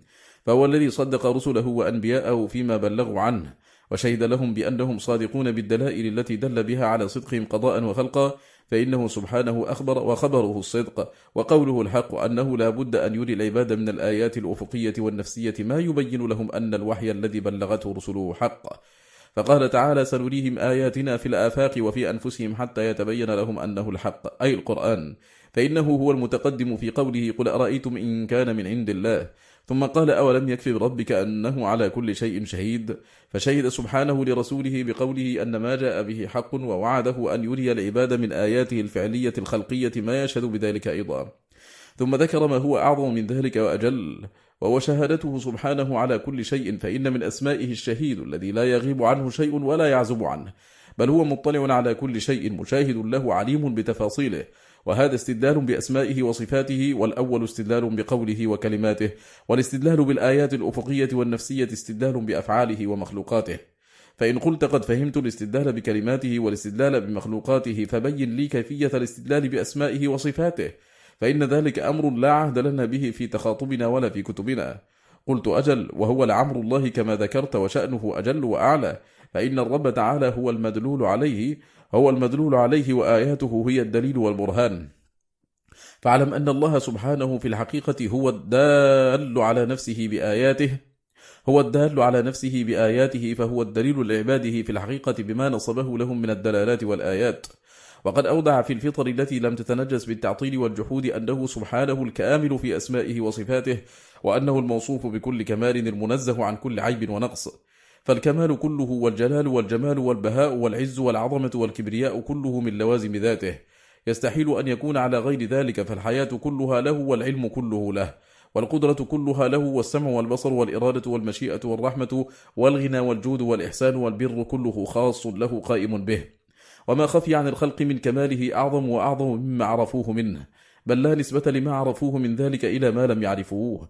ومن كماله المقدس اطلاعه على كل شيء وشهادته عليه بحيث لا يغيب عنه وجه من وجوه تفاصيله ولا ذرة من ذراته باطنا وظاهرا ومن هذا شأنه كيف يليق بالعباد أن يشركوا به؟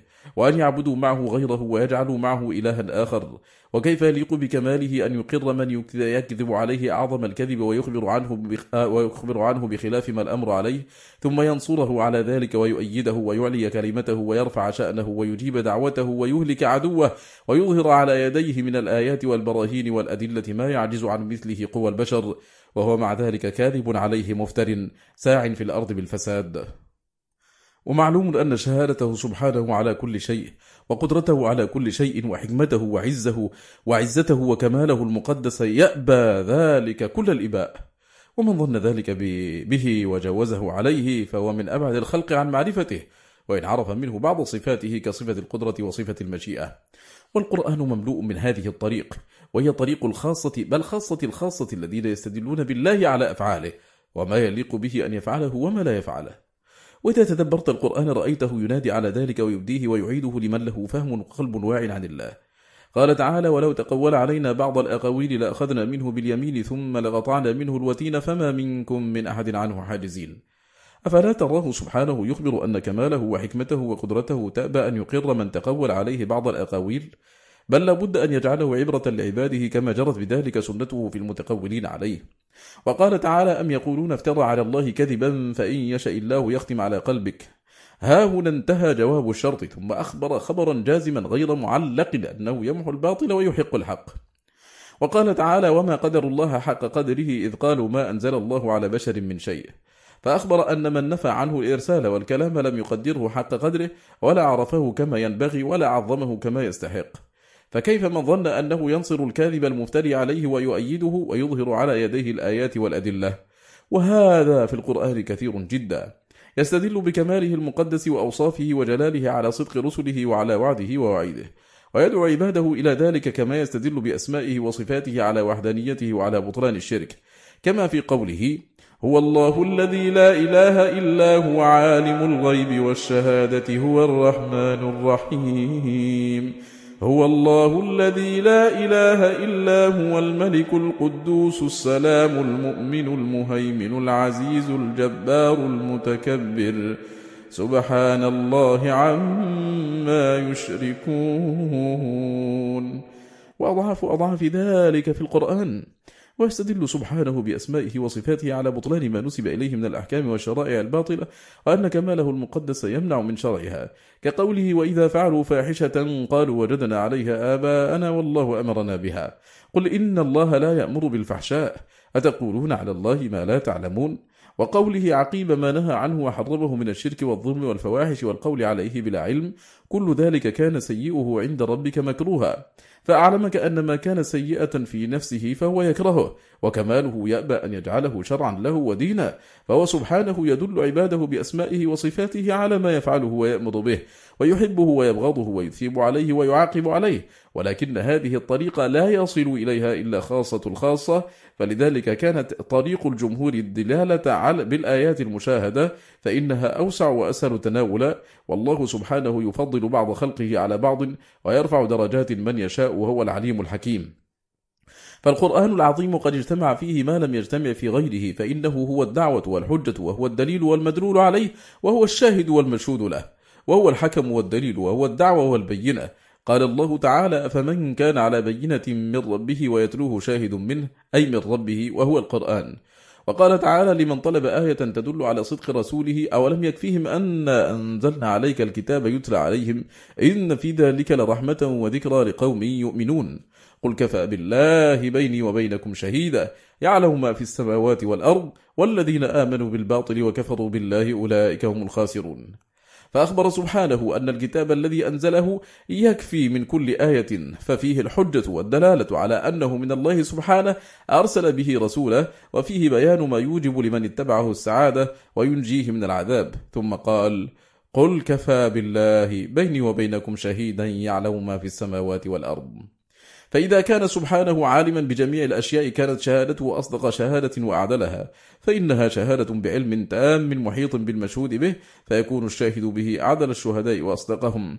وهو سبحانه يذكر علمه عند شهادته وقدرته وملكه عند مجازاته وحكمته عند خلقه وأمره ورحمته عند ذكر إرسال رسوله وحلمه عند ذكر ذنوب عباده ومعاصيهم وسمعه عند ذكر دعائهم ومسألتهم وعزته وعلمه عند قضائه وقدره. فتأمل ورود أسمائه الحسنى في كتابه وارتباطها بالخلق والأمر والثواب والعقاب ينتهي هنا مجلسنا هذا.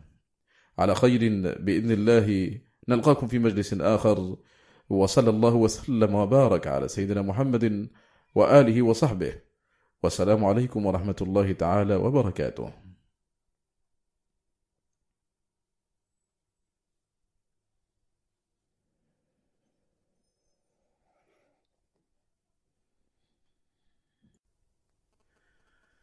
بسم الله الرحمن الرحيم الحمد لله وأشهد أن لا إله إلا الله وحده لا شريك له وأشهد أن سيدنا محمدا عبد الله ورسوله صلى الله وسلم وبارك عليه وعلى آله وصحبه أما بعد المجلس السادس والستون من مجالس سماع كتاب مدارج السالكين في منازل السائرين للإمام أبي عبد الله محمد بن أبي بكر بن قيم الجوزية رحمه الله تعالى يقرأ عليكم عمرو البساطي يقول رحمه الله فصل. ومن هذا قوله تعالى ويقول الذين كفروا لست مرسلا. قل كفى بالله شهيدا بيني وبينكم ومن عنده علم الكتاب. فاستشهد على رسالته بشهادة الله له ولا بد أن تعلم هذه الشهادة وتقوم بها الحجة على المكذبين له. وكذلك قوله قل أي شيء أكبر شهادة قل الله شهيد بيني وبينكم. وكذلك قوله لكن الله يشهد بما أنزل إليك أنزله بعلمه والملائكة يشهدون وكفى بالله شهيدا. وكذلك قوله ياسين والقرآن الحكيم إنك لمن المرسلين. وقوله تلك آيات الله نتلوها عليك بالحق وإنك لمن المرسلين. وقوله والله يعلم إنك لرسوله وقوله محمد رسول الله فهذا كله شهادة منه لرسوله قد أظهرها وبينها وبين صحتها غاية البيان بحيث قطع العذر بينه وبين عباده وأقام الحجة عليهم. فكونه سبحانه شاهدا لرسوله معلوم بسائر أنواع الأدلة عقليها ونقليها وفطريها ضروريها ونظريها. ومن نظر في ذلك وتأمله علم أن الله سبحانه شهد لرسوله أصدق الشهادة وأعدلها وأظهرها وصدقه سائر أنواع التصديق بقوله الذي أقام البراهين على صدقه فيه وبفعله وبإقراره وبما فطر عليه عباده من الإقرار بكماله وتنزيهه عن القبائح وعما لا يليق به. وكل وقت يحدث من آياته الدالة على صدق رسوله ما يقيم به الحجة ويزيل به العذر ويحكم له ولأتباعه بما وعدهم به من العز والنجاة والظفر والتأييد ويحكم له على أعدائه ومكذبيه بما أوعدهم به من الخزي والنكال والعقوبات والعقوبات المعجلة الدالة الدالة على تحقيق العقوبات المؤجلة. هو الذي أرسل رسوله بالهدى ودين الحق ليظهره على الدين كله وكفى بالله شهيدا. فيظهره ظهورين ظهورا بالحجة والبيان والدلالة وظهورا بالنصر والغلبة والتأييد حتى يظهر على مخالفيه ويكون منصورا. وقوله لكن الله يشهد بما أنزل إليك أنزله بعلمه فما فيه من الخبر عن علم الله الذي لا يعلمه غيره من أعظم الشهادة بأنه هو الذي أنزله. كما قال في الآية الأخرى أم يقولون افتراه قل فأتوا بعشر سور مثله مفتريات وادعوا من استطعتم من دون الله إن كنتم صادقين. فإن لم يستجيبوا لكم فاعلموا أنما أنزل بعلم الله وأن لا إله إلا هو فهل أنتم مسلمون؟ وليس المراد مجرد الإخبار بأنه أنزله وهو معلوم له كما يعلم سائر الأشياء. فإن كل شيء معلوم له من حق وباطل وإنما المعنى أنزله مشتملا على علمه وفيه علمه. فنزوله مشتملا على علمه هو آية كونه من عنده وأنه حق وصدق. ونظير هذا قوله قل أنزله الذي يعلم السر في السماوات والأرض. ذكر ذلك سبحانه تكذيبا وردا على من قال افتراه. فصل ومن شهادته أيضا ما أودعه في قلوب عباده من التصديق الجازم واليقين الثابت والطمأنينة بكلامه ووحيه فإن العادة تحيل حصول ذلك بما هو من أعظم الكذب والافتراء على رب العالمين والإخبار عنه بخلاف ما هو عليه من أسمائه وصفاته بل ذلك يوقع أعظم الريب والشك وتدفعه الفطر والعقول السليمة كما تدفع الفطر التي فطر عليها الحيوان الأغذية الخبيثة الضارة التي لا تغذي كالأبوال والأنتان. فإن الله سبحانه فطر القلوب على قبول الحق والانقياد له والطمأنينة به والسكون إليه ومحبته وفطرها على بغض الكذب والباطل والنفور عنه والريبة به وعدم السكون إليه ولو بقيت الفطر على حالها لما آثرت على الحق سواه ولما سكنت إلا إليه ولا اطمأنت إلا به ولا أحبت غيره. ولهذا ندب سبحانه عباده إلى تدبر القرآن فإن كل من تدبره أوجب له تدبره علما ضروريا ويقينا جازما أنه حق وصدق بل أحق كل حق وأصدق كل صدق وأن الذي جاء به أصدق خلق الله وأبرهم وأكملهم علما وعملا ومعرفة. قال تعالى أفلا يتدبرون القرآن ولو كان من عند غير الله لوجدوا فيه اختلافا كثيرا. وقال تعالى أفلا يتدبرون القرآن أم على قلوب أغفالها؟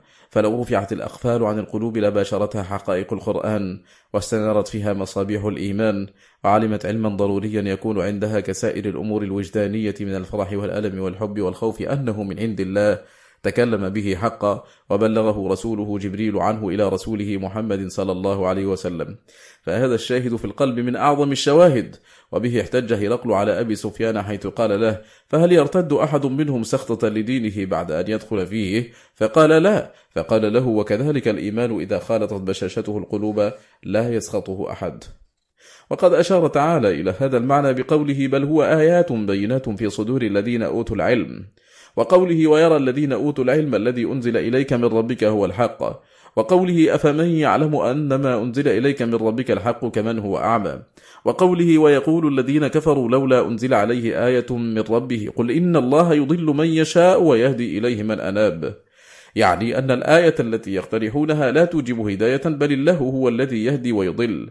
ثم نبههم على أعظم آية وأجلها وهي طمأنينة قلوب المؤمنين بذكره الذي أنزله فقال الذين آمنوا وتطمئن قلوبهم بذكر الله أي بكتابه وكلامه ألا بذكر الله تطمئن القلوب؟ فطمأنينة القلوب الصحيحة والفطر السليمة به وسكونها إليه من أعظم الآيات. إذ يستحيل في العادة أن تطمئن القلوب وتسكن إلى الكذب والافتراء والباطل. فإن قيل فلما لا ذكر سبحانه شهادة رسله مع الملائكة فقال شهد الله أنه لا إله إلا هو والملائكة والرسل وهم أعظم شهادة من أولي العلم. قيل في ذلك عدة فوائد. أحدها أن أولي العلم أعم من الرسل والأنبياء فيدخلون هم وثانيها أن في ذكر أولي العلم في هذه الشهادة وتعليقها بهم ما يدل على أنها من موجبات العلم ومقتضياته وأن كل من كان من أولي العلم فإنه يشهد بهذه الشهادة كما يقال إذا طلع الهلال واتضح فإن كل من كان من أهل النظر يراه وإذا فاحت رائحة ظاهرة كل من كان من أهل الشم يشم هذه الرائحة كما قال تعالى وبرزت الجحيم لمن يرى أي كل من له رؤية يراها حينئذ عيانا ففي هذا بيان أن من لم يشهد له سبحانه بهذه الشهادة فهو من أعظم الجهال. وإن علم من أمور الدنيا ما لا يعلمه غيره فهو من أولي الجهل لا من أولي العلم.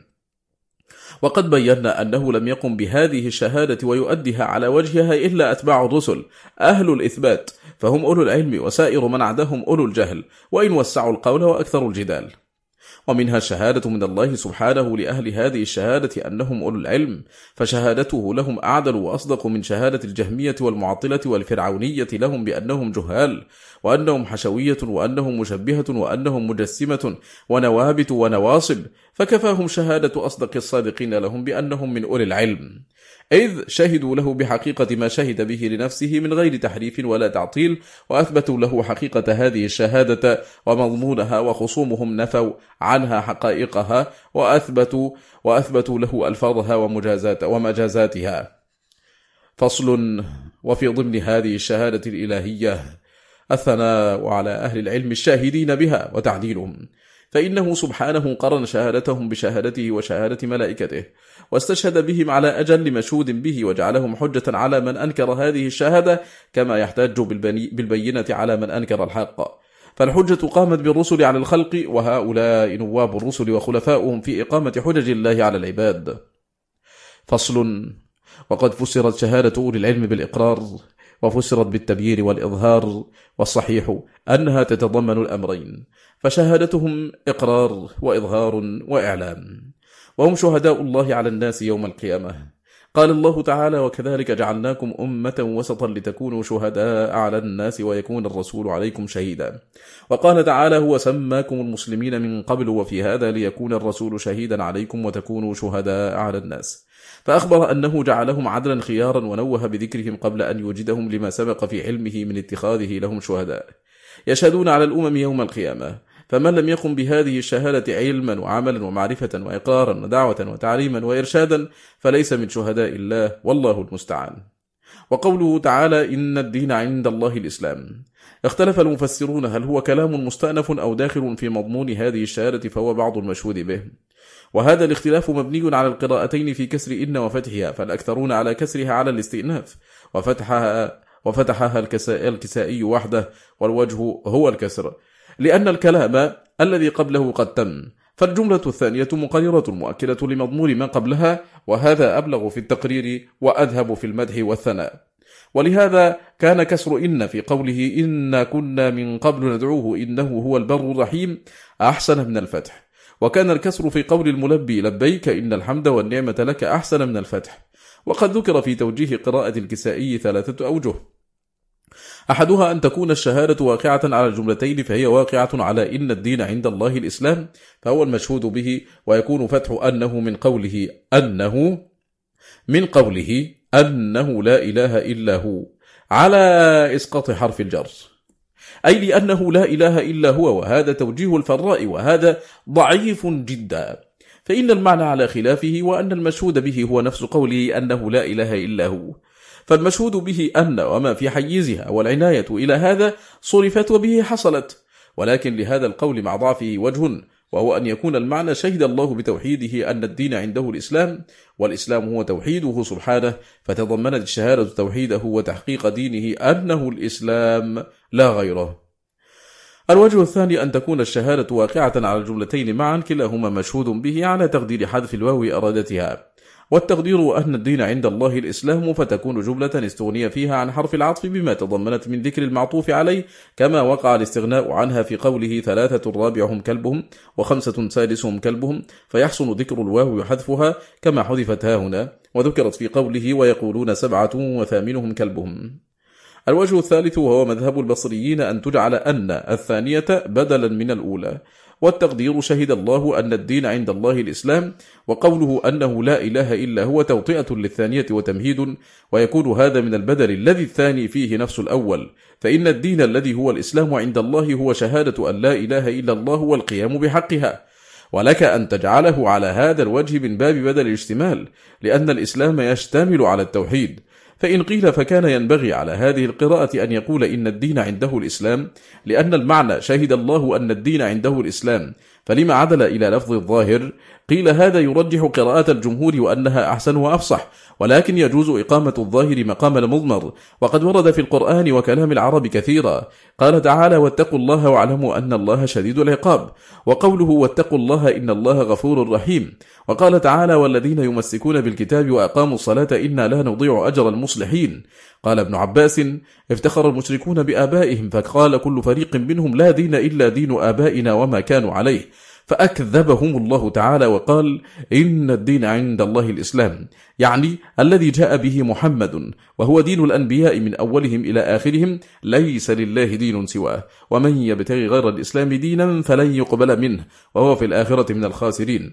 وقد دل قوله إن الدين عند الله الإسلام على أنه دين أنبيائه ورسله وأتباعهم من أولهم إلى آخرهم وأنه لم يكن لله قط ولا يكون له دين سواه. قال أول الرسل نوح فإن توليتم فما سألتكم من أجر. إن أجري إلا على الله. وأمرت أن أكون من المسلمين. وقال إبراهيم وإسماعيل ربنا واجعلنا مسلمين لك ومن ذريتنا أمة مسلمة لك. وقال ووصى بها إبراهيم بنيه ويعقوب يا بني إن الله اصطفى لكم الدين فلا تموتن إلا وأنتم مسلمون. وقال يعقوب لبنيه عند الموت ما تعبدون من بعدي؟ قالوا نعبد إلهك وإله آبائك إبراهيم وإسماعيل وإسحاق إلها واحدا ونحن له مسلمون. وقال موسى لقومه يا قوم إن كنتم آمنتم بالله فعليه توكلوا إن كنتم مسلمين. وقال تعالى فلما أحس عيسى منهم الكفر قال من أنصاري إلى الله؟ قال الحواريون نحن أنصار الله. آمنا بالله واشهد بأننا مسلمون. وقالت ملكة سبأ رب إني ظلمت نفسي وأسلمت مع سليمان لله رب العالمين. فالإسلام دين أهل السماوات ودين أهل التوحيد من أهل الأرض لا يقبل الله من أحد دينا سواه. فأديان أهل الأرض ستة واحد للرحمن وخمسة للشيطان.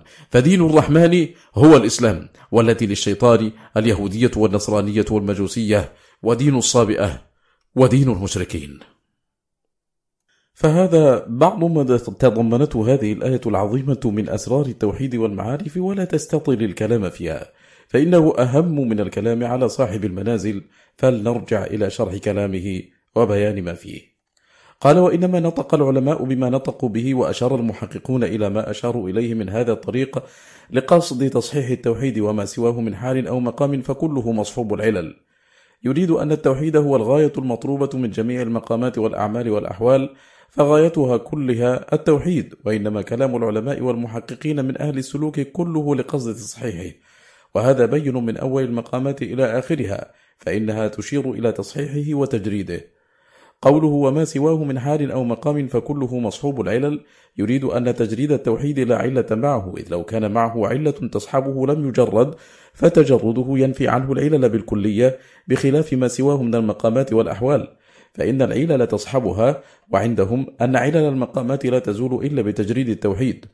مثاله أن علة مقام التوكل أن يشهد متوكلا ومتوكلا فيه ومتوكلا عليه ويشهد نفس توكله وهذا كله علة في مقام التوكل فإنه لا يصح له مقامه إلا بأن لا يشهد مع الوكيل الحق الذي يتوكل عليه غيره ولا يرى توكله سببا لحصول المطلوب ولا وسيلة إليه. وفيه علة أخرى أدق من هذه عند أرباب الفناء وهي أن المتوكل قد وكل أمره إلى مولاه والتجأ إلى كفايته وتدبيره له والقيام بمصالحه. قالوا وهذا في طريق الخاصة عمل عن التوحيد, عن التوحيد ورجوع إلى الأسباب لأن الموحد قد رفض الأسباب ووقف على المسبب وحده والمتوكل وإن رفض الأسباب فإنه واقف مع توكله فصار توكله بدلا من تلك الأسباب التي رفضها فهو متعلق بما رفضه.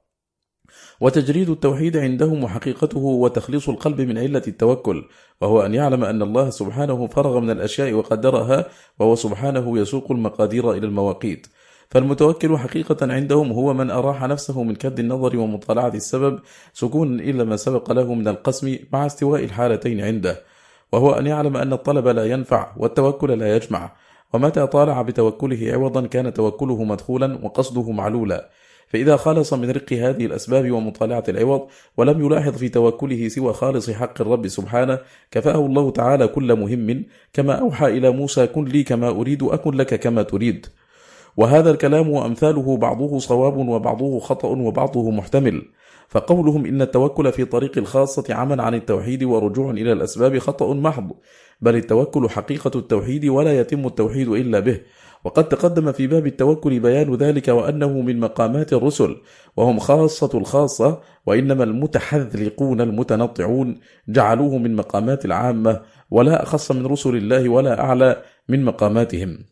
وقولهم إنه رجوع إلى الأسباب يقال بل هو قيام بحق الأمر فإن من أقرب الأسباب التي تحصل المقصود فالتوكل فإن فالتوكل امتثال امتثال لأمر الله وموافقة لحكمته وعبودية القلب فكيف يكون مصحوب العلل؟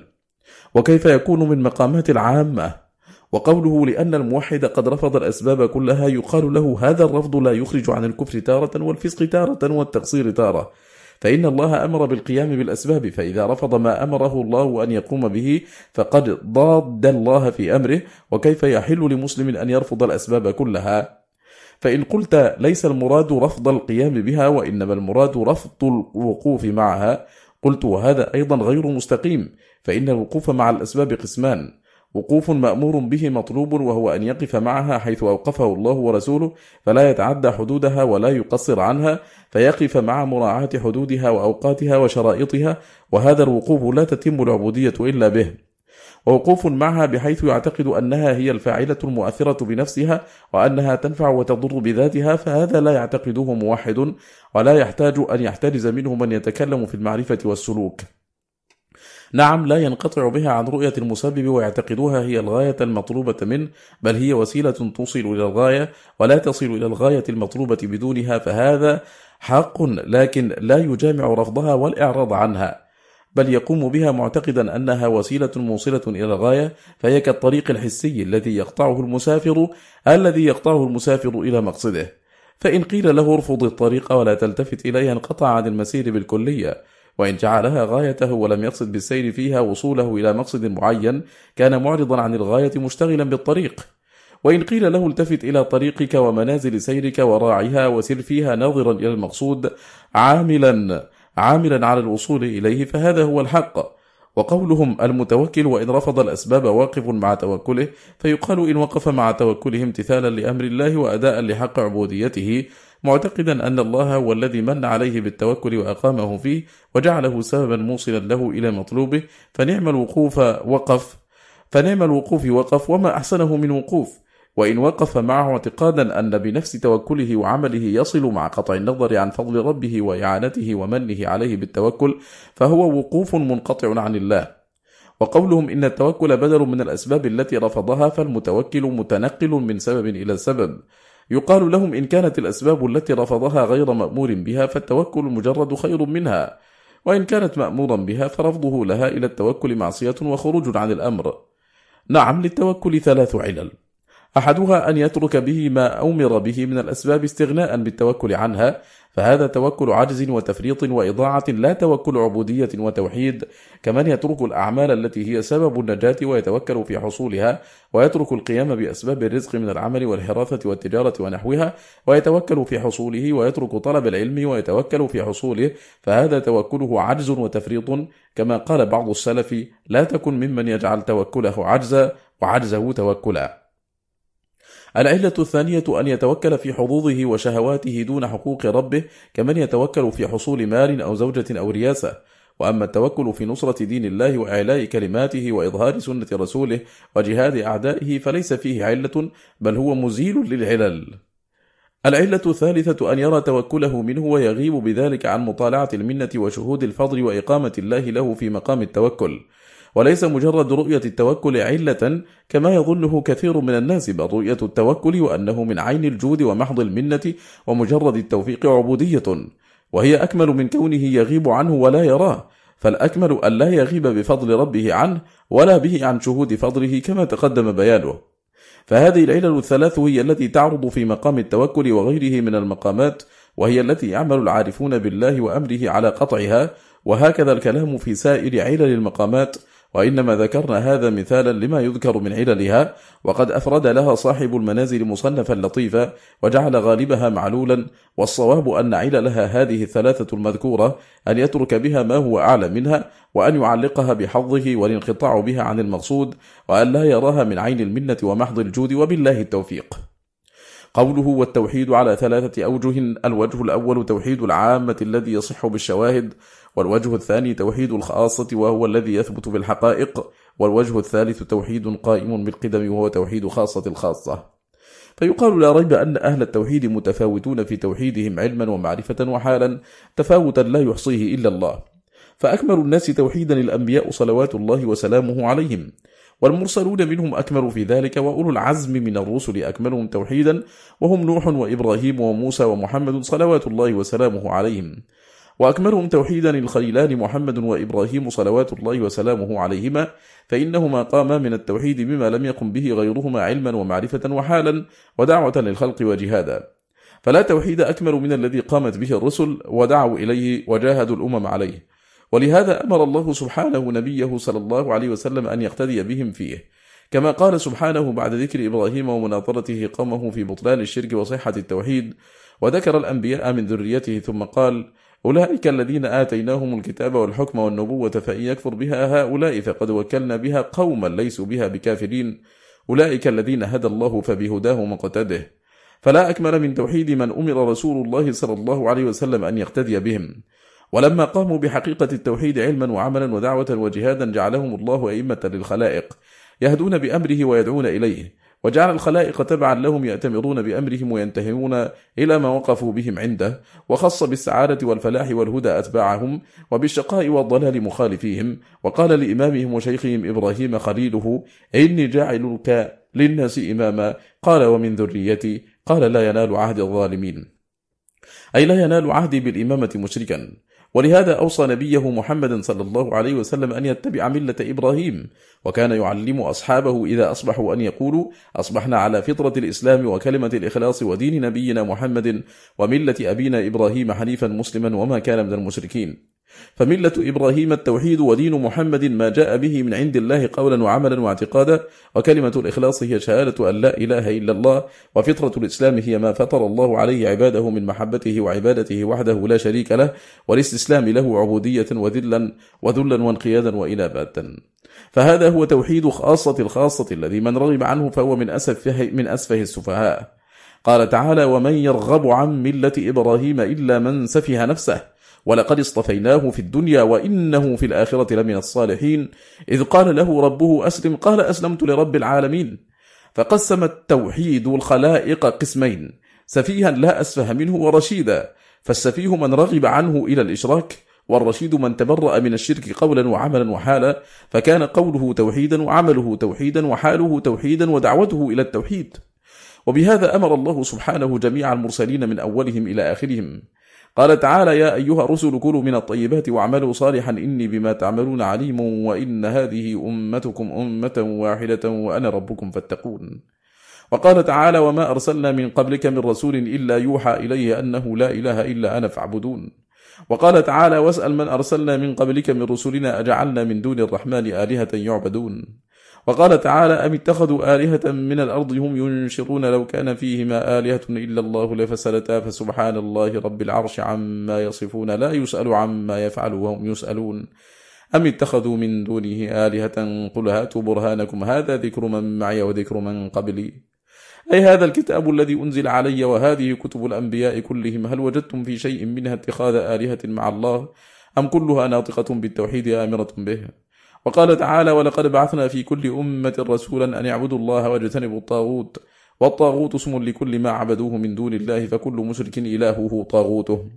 وقد تكلم شيخ الإسلام ابن تيمية رحمه الله تعالى على ما ذكره صاحب المنازل في التوحيد فقال بعد أن حكى كلامه إلى آخره أما التوحيد الأول الذي ذكره فهو التوحيد الذي جاءت به الرسل كلهم ونزلت به الكتب كلها وبه أمر الله الأولين والآخرين وذكر الآيات الواردة بذلك.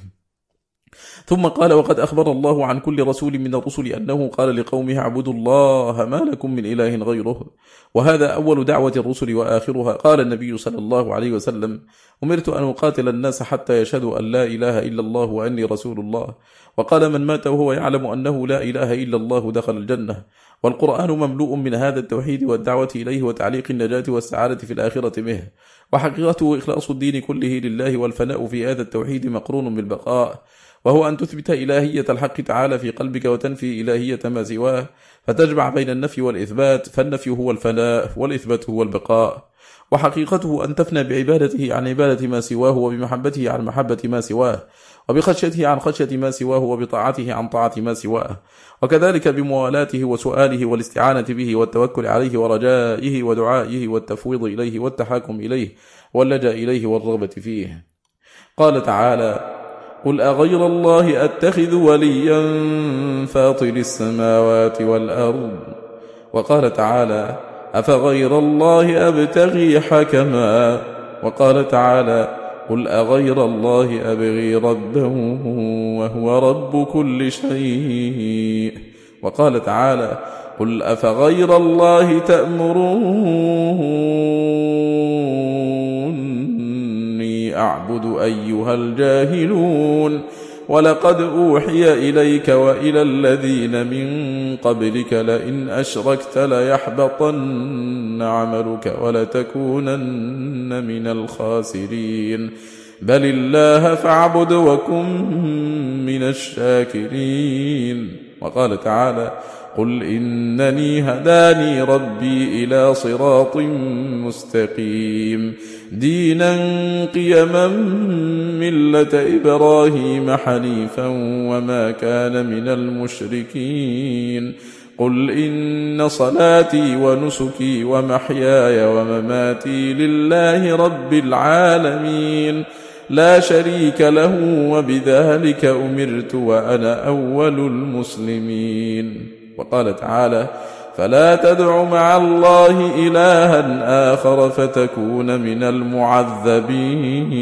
وقال تعالى لا تجعل مع الله إلها آخر فتقعد مذموما مخذولا.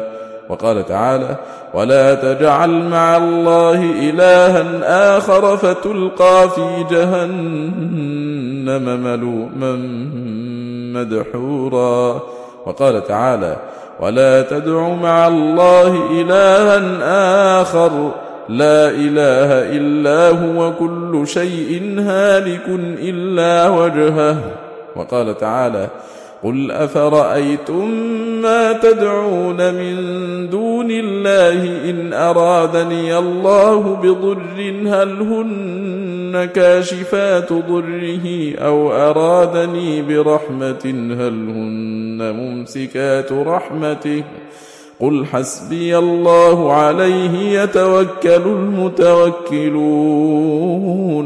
وقال تعالى وإن يمسسك الله بضر فلا كاشف له إلا هو.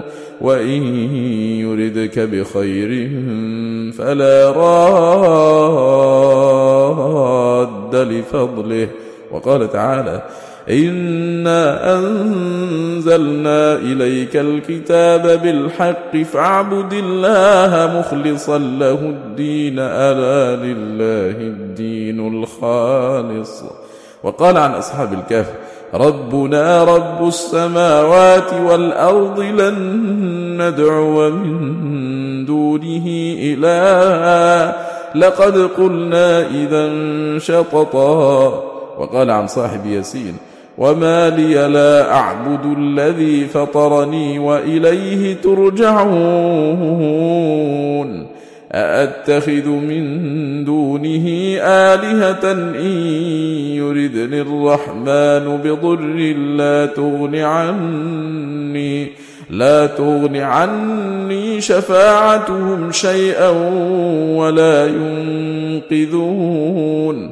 وقال تعالى أم اتخذوا من دونه أولياء؟ فالله هو الولي. وقال تعالى أم اتخذوا من دون الله شفعاء قل أولو كانوا لا يملكون شيئا ولا يعقلون قل لله الشفاعة جميعا له ملك السماوات والأرض ثم إليه ترجعون. وقال تعالى يا أيها الناس ضرب مثل فاستمعوا له. إن الذين تدعون من دون الله لن يخلقوا ذبابا ولو اجتمعوا له. وإن يسلبهم الذباب شيئا لا يستنقذوه منه. ضعف الطالب والمطلوب. ما قدروا الله حق قدره إن الله لقوي عزيز. وقال تعالى واعبدوا الله ولا تشركوا به شيئا. وهذا في القرآن أكثر من أن يذكر. وهو أول الدين وآخره وظاهره وباطنه وذروة سنامه وقطب رحاه. وأمرنا تعالى أن نتأسى بإمام هذا التوحيد في نفيه وإثباته. كما قال تعالى قد كانت لكم أسوة حسنة في إبراهيم والذين معه إذ قالوا لقومهم إنا براء منكم ومما تعبدون من دون الله كفرنا بكم كفرنا بكم وبدا بيننا وبينكم العداوة والبغضاء أبدا حتى تؤمنوا بالله وحده. وقال تعالى وإذ قال إبراهيم لأبيه وقومه إنني براء مما تعبدون إلا الذي فطرني فإنه سيهدين. وقال تعالى واتل عليهم نبأ إبراهيم إذ قال لأبيه وقومه ما تعبدون. قالوا نعبد أصناما فنظل لها عاكفين. قال هل يسمعونكم إذ تدعون أو ينفعونكم أو يضرون؟ قالوا بل وجدنا آباءنا كذلك يفعلون. قال أفرأيتم ما كنتم تعبدون؟ أنتم وآباؤكم الأقدمون. فإنهم عدو لي إلا رب العالمين. الذي خلقني فهو يهدين والذي هو يطعمني ويسقين وإذا مرضت فهو يشفين والذي يميتني ثم يحيين والذي أطمع أن يغفر لي خطيئتي يوم الدين. وإذا تدبرت القرآن من أوله إلى آخره رأيته يدور على هذا التوحيد وتقريره وحقوقه. قال شيخنا والخليلان هما أكمل خاصة الخاصة توحيدا ولا يجوز أن يكون في الأمة من هو أكمل توحيدا من نبي من الأنبياء فضلا عن الرسل فضلا عن أولي العزم فضلا عن الخليلين وكمال هذا التوحيد هو أن لا يبقى في القلب شيء لغير الله أصلا بل يبقى العبد مواليا لربه في كل شيء يحب ما أحب ويبغض ما أبغض ويوالي من يواليه ويعادي من يعاديه ويأمر بما يأمر به وينهى عما نهى عنه. فصل.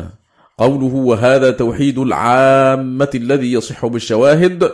قد تبين أن هذا توحيد خاصة الخاصة الذي لا شيء فوقه ولا أخص منه وأن القليلين أكبر الناس فيه فليهن العامة نصيبهم منه. قوله يصح بالشواهد أي بالأدلة والآيات والبراهين وهذا مما يدل على كماله وشرفه أن قامت عليه الأدلة ونادت عليه الشواهد وأوضحته الآيات والبراهين وما عداه فدعاو مجردة لا يقوم عليها دليل ولا تصح بشاهد فكل توحيد لا يصح بشاهد فليس بتوحيد فلا يجوز أن يكون توحيد أكمل من التوحيد الذي يصح بالشواهد والآيات وتوحيد القرآن من أوله إلى آخره كذلك.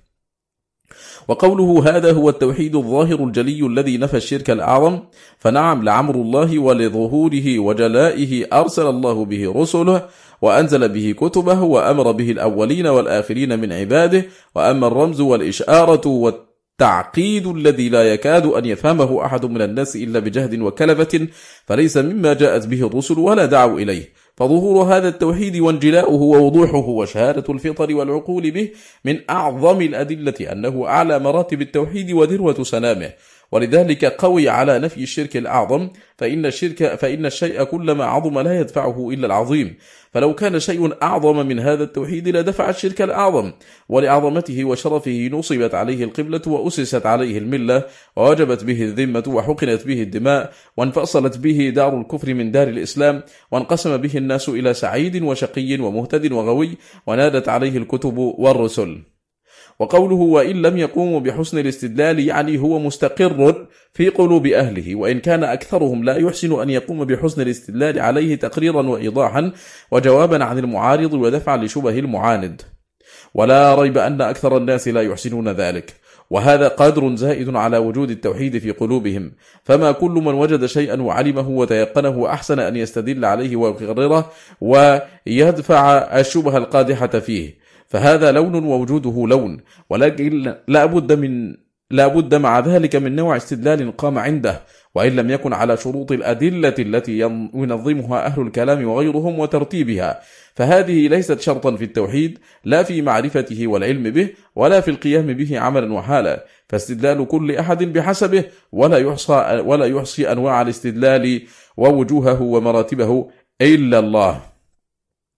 فلكل قوم هاد ولكل, ولكل علم صحيح ويقين دليل يوجبه وشاهد يصح به وقد لا يمكن صاحبه التعبير عنه عجزا وعيا وإن عبر عنه فقد لا يمكنه التعبير عنه باصطلاح أهل العلم وألفاظهم وكثيرا ما يكون الدليل الذي عرف به الحق أصح من كثير من أدلة المتكلمين ومقدماتها وأبعد عن الشبه وأقرب تحصيلا للمقصود وإيصالا إلى المدلول عليه.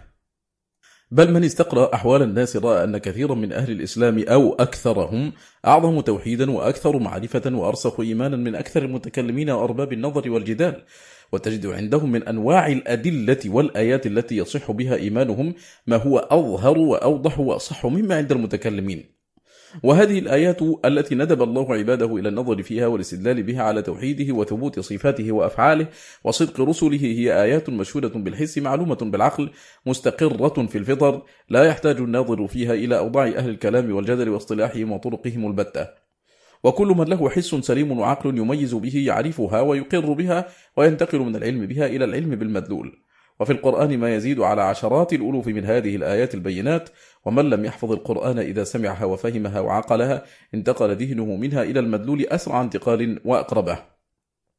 وبالجملة فما كل من علم شيئا أمكنه أن يستدل عليه ولا كل من أمكنه الاستدلال عليه يحسن ترتيب الدليل وتقريره والجواب عن المعارض. والشواهد التي ذكرها هي الأدلة كالاستدلال بالمصنوع على الصانع والمخلوق على الخالق وهذه طريقة القرآن الذي لا توحيد أكمل من توحيده. قوله بعد أن يسلموا من الشبهة والحيرة والريبة الشبهة الشكوك التي توقع في اشتباه الحق بالباطل فيتولد عنها الحيرة والريبة وهذا حق فإن هذا التوحيد لا ينفع إن لم يسلم قلب صاحبه من ذلك.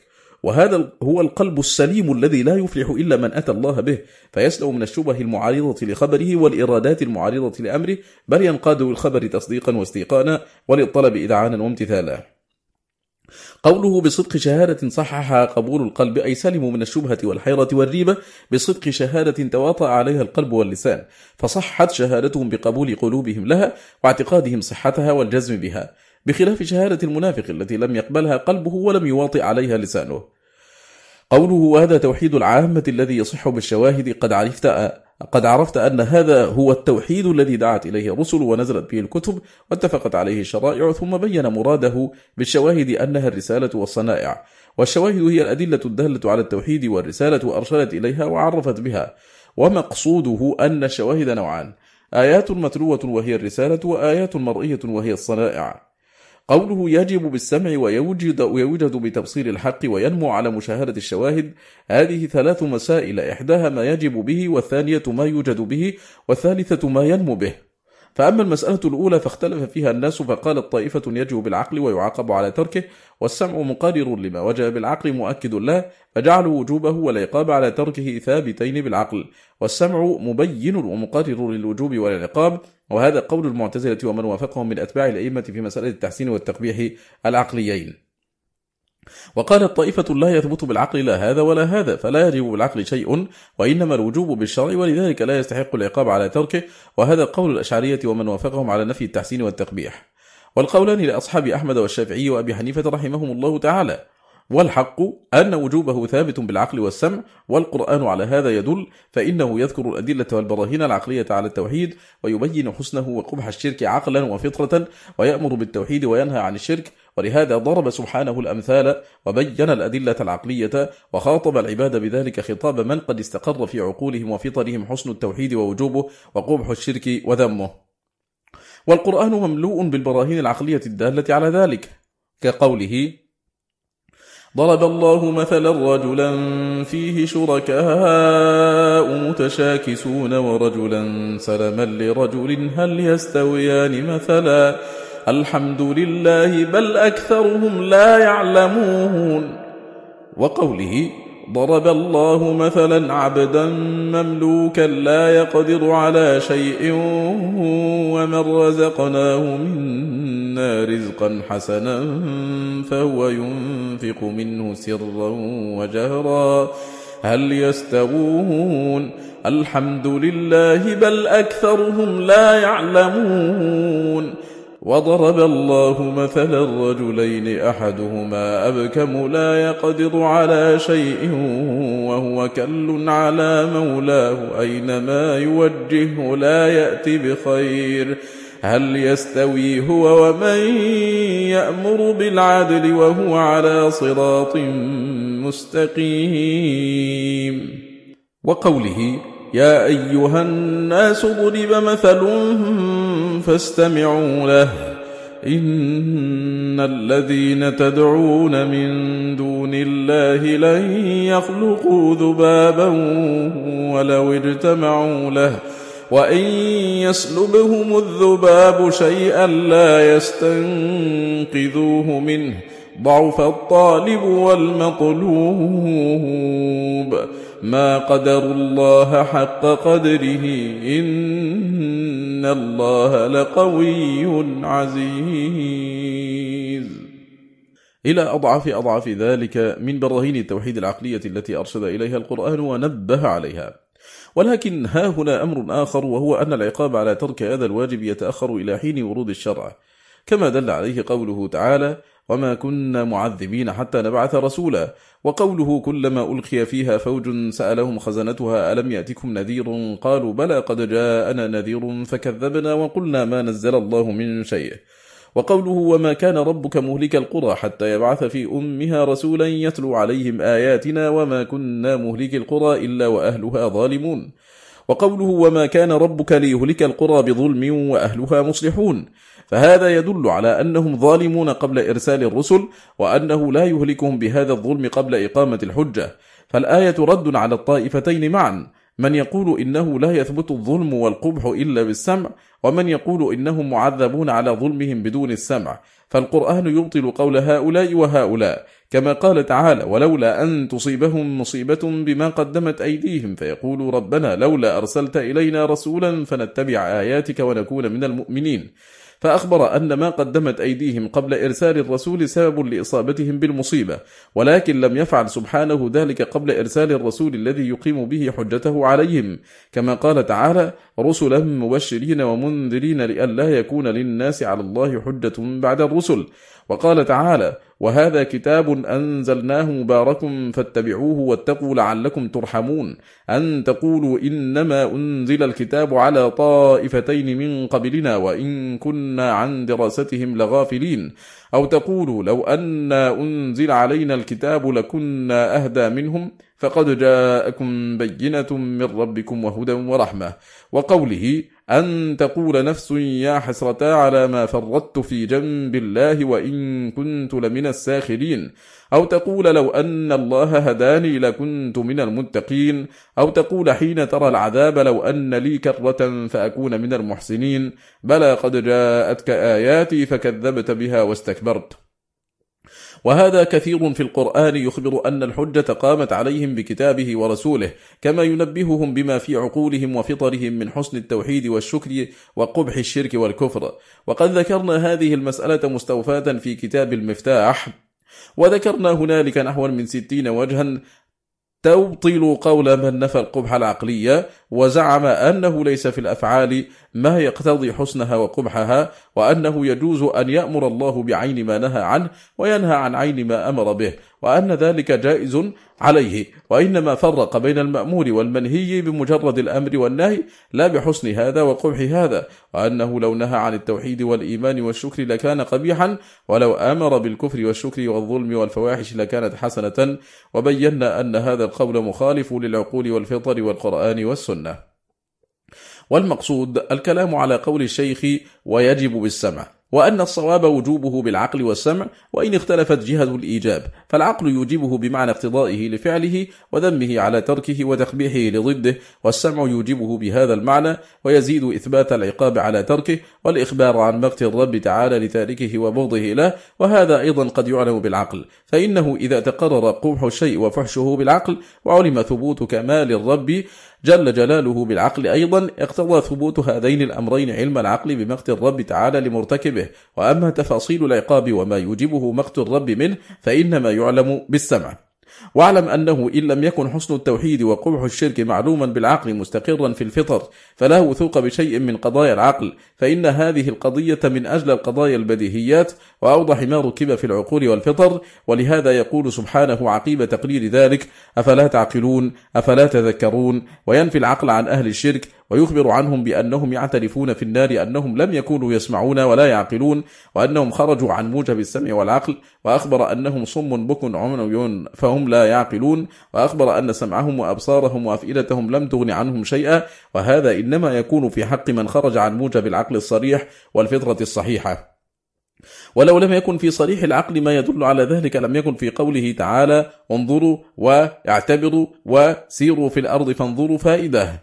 فإنهم يقولون عقولنا لا تدل على ذلك وإنما هو مجرد إخبارك. فما هذا النظر والتفكر والاعتبار والسير في الأرض؟ وما هذه الأمثال المضروبة والأقيسة العقلية والشواهد العيانية؟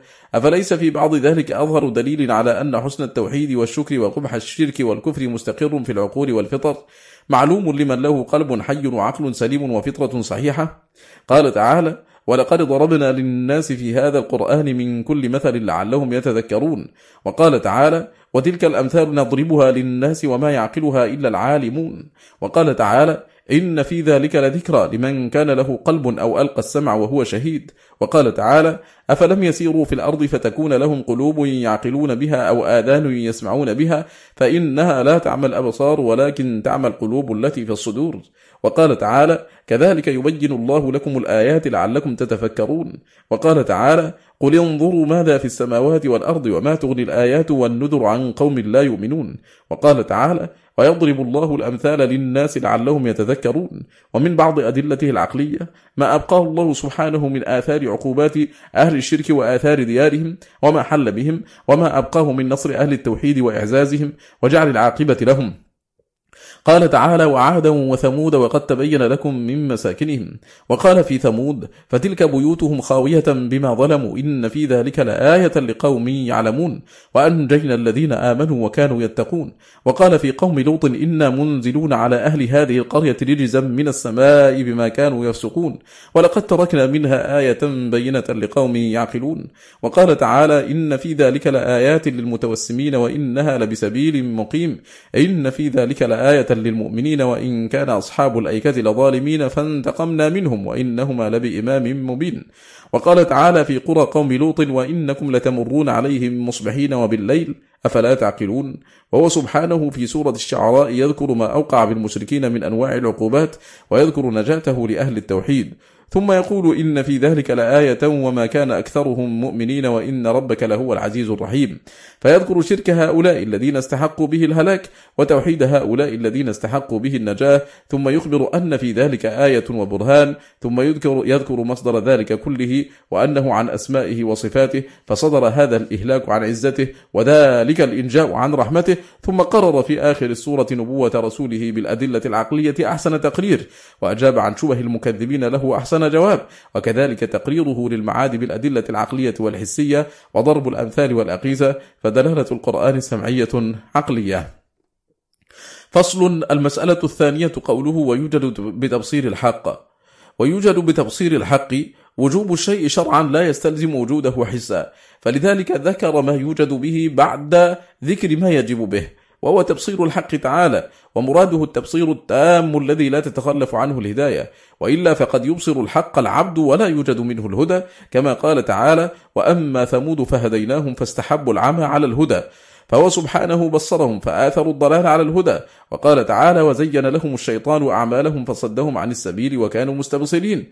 وقال تعالى وما كان الله ليضل قوما بعد إذ هداهم حتى يبين لهم ما يتقون. وقال تعالى عن قوم فرعون وجحدوا بها واستيقنتها أنفسهم ظلما وعلوا.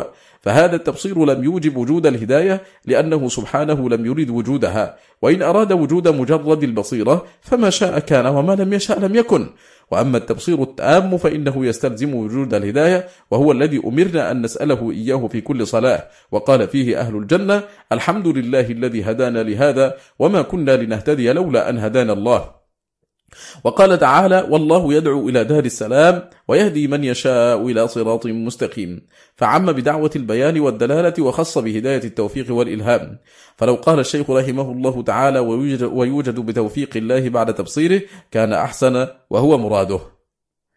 فصل المسألة الثالثة قوله وينمو على مشاهدة الشواهد وهذا أيضا يحتاج إلى أمر آخر وهو الإجابة لداعي الحق.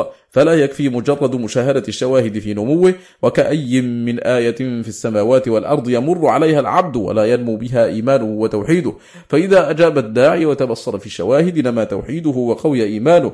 قال تعالى والذين اهتدوا زادهم هدى وآتاهم تقواهم وقال تعالى ويزيد الله الذين اهتدوا هدى وقال تعالى فأما الذين آمنوا فزادتهم إيمانا وقد تضمن كلام الشيخ ما دلت عليه النصوص واتفقت عليه الصحابة والتابعون أن الإيمان والتوحيد ينمو ويتزايد وهذا من أعظم أصول أهل السنة الذي فارقوا به الجهمية والمرجئة.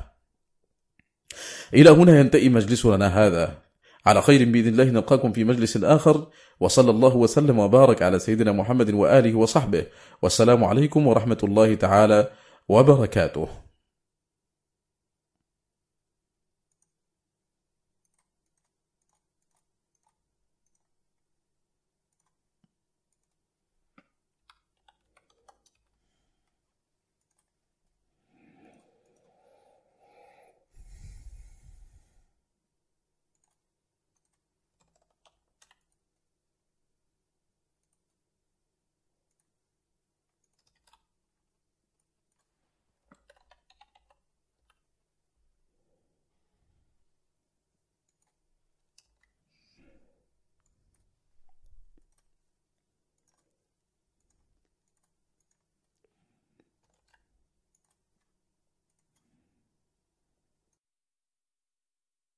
بسم الله الرحمن الرحيم. الحمد لله وصلى الله وسلم وبارك على سيدنا رسول الله وبعد.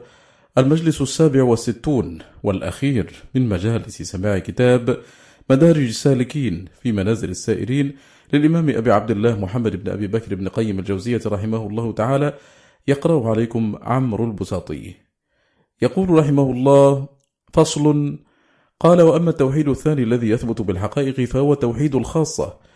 وهو إسقاط الأسباب الظاهرة والصعود عن منازعات العقول وعن التعلق بالشواهد وهو أن لا يشهد في التوحيد دليلا ولا في التوكل سببا ولا للنجاة وسيلة فيكون مشاهدا سبق الحكمة بحكمه وعلمه ووضعه الأشياء مواضعها وتعليقه إياها بأحايينها وإخفائه إياها في رسومها. ويحقق معرفة العلل ويسلك سبيل إسقاط الحدث. هذا توحيد الخاصة الذي يصح بعلم الفناء ويصفو في علم الجمع ويجذب إلى توحيد أرباب الجمع. قوله يثبت بالحقائق وقال في التوحيد الأول يصح بالشواهد فإن الثبوت أبلغ من الصحة والحقائق أبلغ من الشواهد ويريد بالحقائق المكاشفة والمشاهدة والمعاينة والاتصال والانفصال والحياة والقبض والبسط وما ذكره في قسم الحقائق من كتابه. فالأدلة والشواهد تصحح التوحيد العام والحقائق تثبت التوحيد الخاص. وقوله وهو إسقاط الأسباب الظاهرة يحتمل أن يريد بها الأسباب المشاهدة التي تظهر لنا. وإسقاطها هو أن لا يرى تأثيرا لها البتة ولا يتعلق بها وإن باشرها بحكم الارتباط العادي فمباشرتها لا تنافي إسقاطها. ويحتمل أن يريد بالأسباب الظاهرة الحركات والحركات والأعمال وإسقاطها عزلها عن اقتضائها السعادة والنجاة لا إهمالها وتعطيلها فإن ذلك كفر وانسلاخ من الإسلام بالكلية. ولكن يقوم بها وقد عزلها عن ولاية النجاة والنجاح. كما قال صلى الله عليه وسلم اعملوا واعلموا أن أحدا منكم لن ينجيه عمله. واحترز بالأسباب الظاهرة من الأسباب الباطنة كالإيمان والتصديق ومحبة الله ورسوله فإن النجاة والسعادة معلقة بها بل التوحيد نفسه من الأسباب بل أعظم الأسباب الباطنة فلا يجوز إسقاطه. وعلى التقديرين فهو غير مخلص فإن أريد بالإسقاط التعطيل والإهمال فمن أبطل الباطل. وإن أريد العزل عن ولاية الاقتضاء وإسناد الحكم إلى مشيئة الرب وحده فلا فرق بين الأسباب الظاهرة والباطنة. وإن أريد الأسباب التي لم يؤمر بها العبد فليس إسقاطها من التوحيد في شيء ولا القيام بها مبطلا له ولا منقصا. وبالجملة فليس إسقاط الأسباب من التوحيد بل القيام بها واعتبارها وإنزالها في منازلها التي أنزلها الله فيها هو محض التوحيد والعبودية. والقول بإسقاط الأسباب هو توحيد القدرية الجبرية. أتباع جهم بن صفوان في الجبر فإنه كان غاليا في الجبر وعندهم أن الله لم يخلق شيئا بسبب ولا جعل في الأسباب قوة وطبائع تؤثر فليس في النار قوة الإحراق ولا في السم قوة الإهلاك ولا في الماء والخبز قوة الري والتغذية ولا في العين قوة الإبصار ولا في الأنف والأذن قوة السمع والشم بل الله سبحانه يحدث هذه الآثار عند ملاقاة هذه الأجسام لا بها. فليس الشبع بالأكل ولا الري بالشرب ولا العلم بالاستدلال ولا الانكسار بالكسر ولا الإزهاق بالذبح ولا الطاعات ولا الطاعة والتوحيد سببا لدخول الجنة والنجاة من النار ولا الشرك والكفر والمعاصي سببا لدخول النار. بل يدخل هؤلاء الجنة بمحض مشيئته من غير سبب ولا حكمة أصلا وهؤلاء النار بمحض مشيئته من غير سبب ولا حكمة أصلا.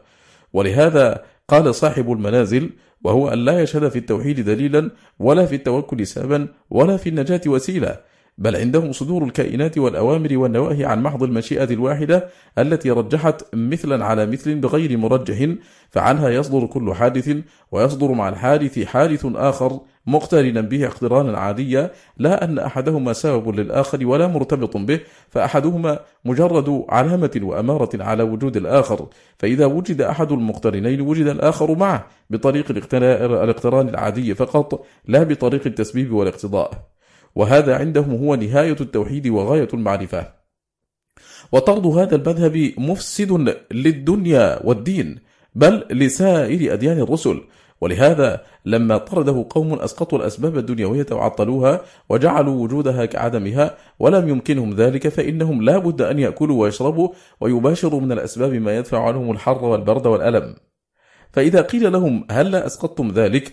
قالوا لأجل الاقتران العادي. فقيل لهم فهل لا قمتم بما أسقطتموه من الأسباب لأجل الاقتران العادي أيضا؟ فهذا المذهب قد فطر الله سبحانه الحيوان ناطقه وأعجمه على خلافه وقوم طردوه فتركوا له الأسباب الأخروية وقالوا سبق العلم والحكم بالسعادة والشقاوة لا يتغير البتة فسواء علينا الفعل والترك فإن, فإن سبق العلم والحكم بالشقاوة فنحن أشقياء عملنا أو لم نعمل. وإن سبقا بالسعادة فنحن سعداء وعملنا أو لم نعمل. ومنهم من يترك الدعاء جملة بناء على هذا الأصل. ويقول المدعو به إن سبق العلم والحكم بحصوله حصل دعونا أو لم ندعو وإن سبقا بعدم حصوله لم يحصل وإن دعونا. قال شيخنا وهذا الأصل الفاسد مخالف للكتاب والسنة وإجماع السلف وأئمة الدين ومخالف لصريح المعقول وللحس والمشاهدة. وقد سئل النبي صلى الله عليه وسلم عن إسقاط الأسباب نظرا إلى القدر فرد ذلك وألزم وألزم القيام وألزم القيام بالأسباب كما في الصحيح عنه صلى الله عليه وسلم أنه قال ما منكم من أحد إلا وقد علم مقعده من الجنة ومقعده من النار قالوا يا رسول الله أفلا ندع العمل ونتكل على الكتاب؟ فقال لا اعملوا فكل ميسر لما خلق له وفي الصحيح أيضا أنه قيل يا رسول الله أرأيت ما يكدح الناس فيه اليوم ويعملون؟ أمر قضي عليهم ومضى أم فيما يستقبلون مما آتاهم فيه الحجة؟ فقال بل شيء قضي عليهم ومضى فيهم. قالوا يا رسول الله أفلا ندع العمل ونتكل على كتابنا؟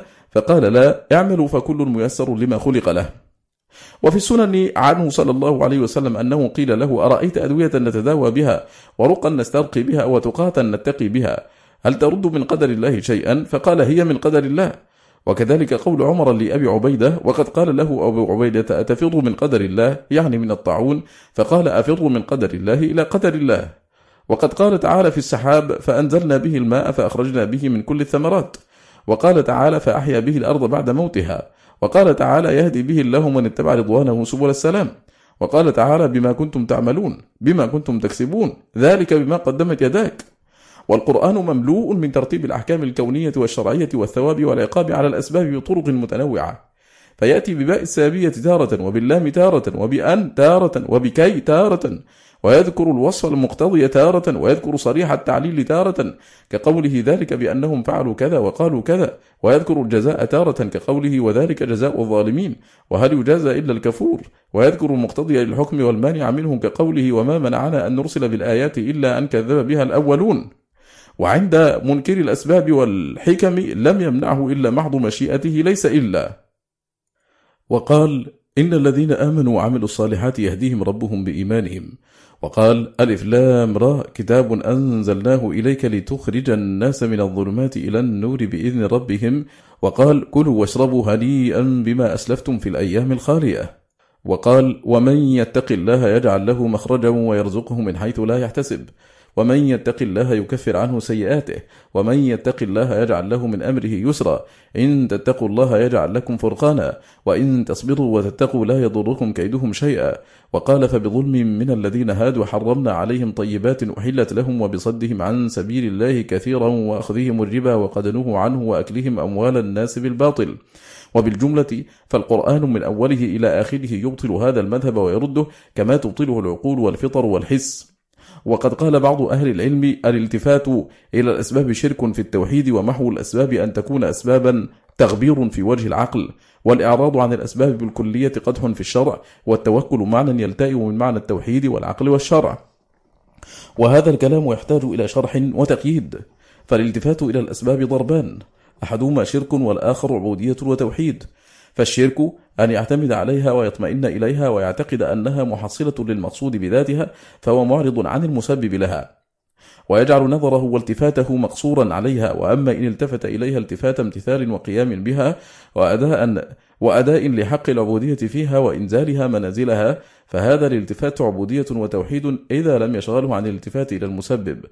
وأما محوها أن تكون أسبابا فقدح في العقل والحس والفطر فإن أعرض عنها بالكلية كان ذلك قدحا في الشرع وإبطالا له.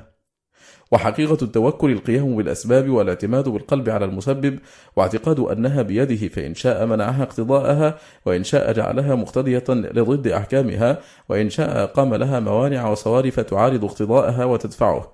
فالموحد المتوكل لا يلتفت إلى الأسباب بمعنى أنه لا يطمئن إليها ولا يرجوها ولا يخافها ولا يركن إليها ويلتفت إليها بمعنى أنه لا يسقطها ولا يهملها ويلغيها بل يكون قائما بها ملتفتا إليها ناظرا إلى مسببها ومجريها.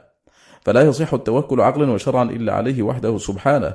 فإنه ليس في الوجود سبب تام موجب إلا مشيئته وحده فهو الذي سبب الأسباب وجعل فيها القوى والاقتضاء لآثارها ولم يجعل منها سببا يقتضي وحده أثره بل لا بد معه من سبب آخر يشاركه وجعل لها أسبابا تضادها وتمانعها بخلاف مشيئته سبحانه فإنها لا تحتاج إلى أمر آخر ولا في الأسباب الحادثة ما يبطلها ويضادها وإن كان سبحانه قد يبطل حكم مشيئته بمشيئته فيشاء الأمر ثم يشاء ما يضاده ويمنع حصوله والجميع بمشيئته واختياره فلا يصح التوكل إلا عليه ولا الالتجاء إلا إليه ولا الخوف إلا منه ولا الرجاء إلا له ولا الطمع إلا في رحمته. كما قال أعرف الخلق به أعوذ برضاك من سخطك وأعوذ بمعافاتك من عقوبتك وأعوذ بك منك. وقال لا ملجأ ولا منجى منك إلا إليك.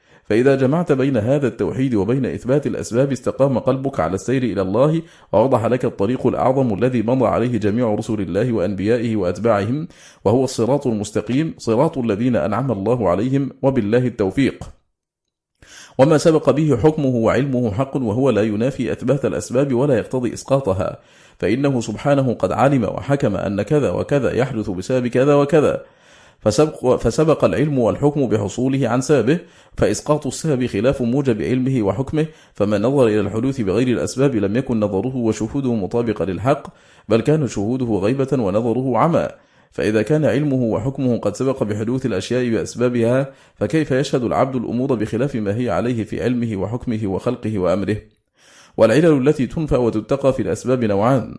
أحدهما الاعتماد عليها والتوكل عليها والثقة بها ورجاؤها وخوفها فهذا شرك يرق ويغلظ وبين ذلك الثاني ترك ما أمر به من الأسباب وهذا أيضا قد يكون كفرا وظلما وبين ذلك بل على العبد أن يفعل ما أمره به من الأسباب ويتوكل عليه توكل من يعتقد أن الأمر كله بمشيئة الله سبق به علمه وحكمه وأن السبب لا يضر ولا ينفع ولا يعطي ولا يمنع ولا يقضي ولا يحكم ولا يحصل للعبد ما لم تسبق به المشيئة الإلهية ولا يصرف عنه ما سبق به الحكم والعلم فيأتي بالأسباب إتيان من لا يرى النجاة والفلاح والوصول إلا بها ويتوكل على الله توكل من يرى أنها لا تنجيه ولا تحصل له فلاحا ولا توصله إلى المقصود.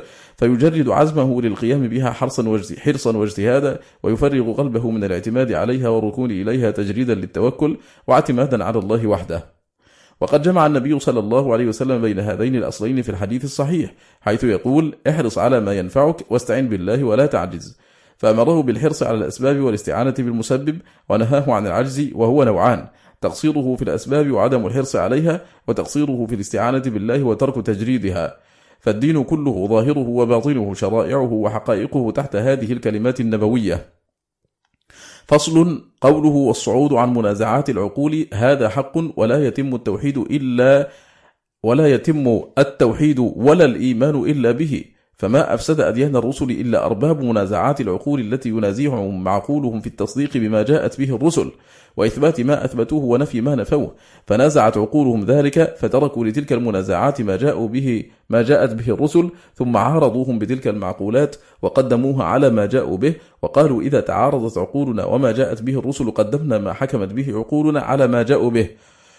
وقد هلك بهؤلاء طوائف لا يحصيهم إلا الله وانسلخوا بسببهم من أديان جميع الرسل. قوله ومن التعلق بالشواهد كلام فيه إجمال فالشواهد هي الأدلة والآيات فترك التعلق بها انزلاق عن العلم والإيمان بالكلية والتعلق بها وحدها دون من نصبها شواهد وأدلة انقطاع عن الله وشرك في التوحيد والتعلق بها استدلالا ونظرا في آيات الرب ليصل بها إلى الله والتوحيد والإيمان. وأحسن ما يحمل عليه كلامه أنه يصعد عن الوقوف معها فإنها وسائل إلى المقصود فلا ينقطع بالوسيلة عن المقصود وهذا حق. لكن قوله وهو أن لا يشهد في التوحيد دليلا يكدر هذا المعنى ويشوشه وليس بصحيح بل الواجب أن يشهد الأمر كما يشهده الله فإن الله سبحانه نصب الأدلة على التوحيد وأقام البراهين وأظهر الآيات وأمرنا أن نشهد الأدلة والآيات وننظر فيها ونستدل بها ولا يجتمع هذا الإثبات وذاك النفي البتة والمخلوقات كلها آيات للتوحيد وكذلك الآيات المتلوة أدلة على التوحيد فكيف لا أشهدها دليلا عليه؟ هذا من أبطال الباطل. بل التوحيد كل التوحيد أن يشهد كل شيء دليلا عليه مرشدا إليه ومعلوم أن الرسل أدلة للتوحيد فكيف لا أشهدهم كذلك؟ وكيف يجتمع الإيمان بهم وعدم شهودهم أدلة للتوحيد؟ فانظر ما أدى إليه فانظر ماذا أدى إليه إنكار الأسباب والسلوك على درب الفناء في توحيد الأفعال. فهذا هو مقتضاه وطرده وإلا تناقض أصحابه. وقد قال تعالى لرسوله وإنك لتهدي إلى صراط مستقيم. وقال ولكل قوم هاد. والهادي هو الدليل الذي يدل بهم في الطريق إلى الله والدار الآخرة. ولا يناقض هذا قوله إنك لا تهدي من أحببت وقوله فإن الله يضل من يشاء ويهدي من يشاء. فإن الله سبحانه تكلم بهذا وهذا فرسله الهداة هداية الدلالة والبيان وهو الهادي هداية التوفيق والإلهام. فالرسل هم الأدلاء حقا والله سبحانه هو الموفق الملهم الخالق للهدى في القلوب. قوله ولا في التوكل سببا يريد أنك تجرد التوكل عن الأسباب فإن أراد تجريده عن القيام بها فباطل كما تقدم. وإن أراد تجريده عن الركون إليها والوثوق بها فهو حق وإن أراد تجريده عن شهودها فشهودها على ما هي عليه أكمل ولا يقدح في التوحيد بوجه ما. وكذلك قوله ولا في النجاة وسيلة إنما يصح على وجه واحد وهو أن لا يشهد حصول النجاة بمجرد الوسائل من الأعمال والأسباب. وأما إلغاء كونها وسائل فباطل مخالف للشرع والعقل. وأما عدم شهودها وسائل مع اعتقاد كونها وسائل فليس بكمال وشهودها وسائل كما جعلها الله سبحانه أكمل مشهدا وأصح طريقا وبالله التوفيق. وقد بينا فيما تقدم أن الكمال أن تشهد أن تشهد أن الكمال أن تشهد العبودية وقيامك بها وتشهد أنها من عين المنة والفضل وتشهد المعبود فلا تغب بشهود عن شهود أمره ولا تغب بشهود أمره عن شهوده ولا تغب بشهود وشهود أمره عن شهود فضله ومنته وتوفيقه وشهود فقدك وفاقتك وأنك به لا بك. وقد خرج النبي صلى الله عليه وسلم يوما على حلقة من أصحابه وهم يتذاكرون. فقال ما أجلسكم؟ قالوا جلسنا نذكر ما من الله به علينا وهدانا بك إلى الإسلام. فقال آه الله ما أجلسكم إلا ذلك؟ قالوا آه الله ما أجلسنا إلا ذلك. فقال إما أما إني لم أستحلفكم تهمة لكم ولكن الله يباهي بكم الملائكة. ولم يقل لهم لا تشهدوا في التوحيد دليلا ولا في النجاة وسيلة بل كان من أسباب مواهاة الله بهم ملائكته شهودهم سبب التوحيد ووسيلة النجاة وأنها من من الله عليهم وفضله. كما قال تعالى لقد من الله على المؤمنين إذ بعث فيهم رسولا من أنفسهم يتلو عليهم آياته ويزكيهم ويعلمهم الكتاب والحكمة. فكيف يكون كمالهم في ألا يشهدوا الدليل الذي يزكيهم ويعلمهم ويهديهم ويسقطونه من الشهود والسابية قوله فيكون شاهدا سبق الحق بعلمه وحكمه ووضعه الأشياء مواضعها وتعليقه إياها بأحايينها وإخفائه إياها في رسومها. ليس الشهود ها هنا متعلقا بمجرد أزلية الرب تعالى وتقدمه على كل شيء فقط بل متعلق بسبب العلم والتقدير فيرى الأشياء بعين سوابقها. وقد تقررت هناك في علم الرب وتقديره فينظر إليها هناك إذا نظر إليها الناس هاهنا فيتجاوز نظره نظرهم فيغلب شهود السوابق على ملاحظة اللواحق فيشهد تفرد الرب وحده حيث لا موجود سواه. وقد علم الكوائن وقدر مقاديرها ووقت مواقيتها وقررها على مقتضى علمه وحكمته. وقد سبق العلم المعلوم والقدر المقدور والإرادة المرادة فيرى الأشياء كلها ثابتة في علم الحق سبحانه وحكمه وحكمه قبل دخول قبل وجود العوالم. فأي وسيلة يشهد هناك؟ وأي سبب وأي دليل هذا الذي يدندن الشيخ حوله. وقد عرفت أن العلم والحكم سابق بوجود المسببات عن أسبابها وارتباطها بوسائلها وأدلتها. كما سبق العلم والحكم بوجود الولد عن أبويه والمطر عن السحاب والنبات عن الماء والإزهاق عن القتل وأسباب الموت. فهذه هي المشاهدة الصحيحة لا إسقاط الأسباب والوسائل والأدلة. قوله ووضع الأشياء مواضعها وتعليقها بحايينها وإخفائها في رسومها هذه ثلاثة أشياء. المكان والزمان والمادة التي لا بد لكل مخلوق منها. فإن المخلوق لا بد له من زمان يوجد فيه ومكان يستقر فيه ومادة يوجد بها. فأشار إلى الثلاثة. فالمواضع الأمكنة والأحايين الأزمنة والرسوم المواد الحاملة لها. والرسوم هي الصور الخلقية وكأن الشيخ أراد بها هون الأسباب وأن الله سبحانه غطى حقائق الأشياء عن أبصار الخلق بما يشاهدونه بما يشاهدونه من تعلق المسببات بأسبابها فنسبوها إليها فصاحب هذه الدرجة شهد كيف أظهر الرب سبحانه الأشياء في موادها وصورها وأظهرها بأسبابها وأخفى علمه وحكمه فيما أظهره من ذلك. فالظهور للأسباب المشاهدة والحقيقة للعلم والحكم السابقين. قوله ويحقق معرفة العلل يريد أن هذا التوحيد يحقق لصاحبه معرفة علل الأحوال والمقامات والأعمال وهي عبارة عن عوائق السالك من نظره إلى السوى والتفاته إليه فهذه الدرجة فهذه الدرجة من التوحيد عنده تحقق معرفة هذه العلل ويحتمل أن يريد بالعلل الأسباب التي ربطت بها الأحكام فصاحب هذه الدرجة يعرف حقيقتها ومرتبتها كما هي عليه. لأنه قد صعد منها إلى مسببها وواضعها. قوله ويسلك سبيل إسقاط الحدث يريد أنه في هذا الشهود وهذه الملاحظة المذكورة سالك سبيل الذين شهدوا عين الأزل. فنفى عنهم شهود الحدث وذلك بالفناء في حضرة الجمع فإنها هي التي يفنى من لم يكن ويبقى من لم يزل.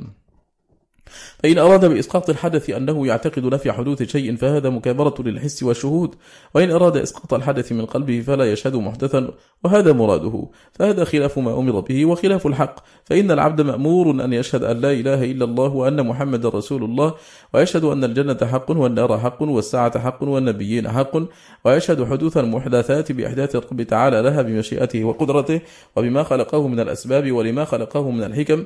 ولم يؤمر العبد بل لم يرد منه ألا يشهد حادثا ولا حدوث شيء وهذا لا كمال فيه ولا معرفة فضلا عن أن يكون غاية العارف وتوحيد الخاصة. والقرآن من أوله إلى آخره صريح بخلافه فإنه أمر بشهود الحادثات والكائنات والنظر فيها والاعتبار بها والاستدلال بها على وحدانية الله سبحانه وعلى أسمائه وصفاته فعرفوا الناس به وبأسمائه وصفاته أعظمهم شهودا لها ونظرا فيها واعتبارا بها. فكيف يكون لب التوحيد وقلبه وسره إسقاطها من الشهود؟ فإن قلت إنما يريد إسقاطها من التفات القلب إليها والوقوف معها قلت هذا قد تقدم في أول الدرجة في قوله وهو إسقاط الأسباب الظاهرة وقد عرفت ما فيه. وبالجملة فالإسقاط إما لعين الوجود أو لعين الشهود أو لعين القصود. فالأول محال والثاني نقص والثالث حق لكنه ليس مراد الشيخ فتأمله.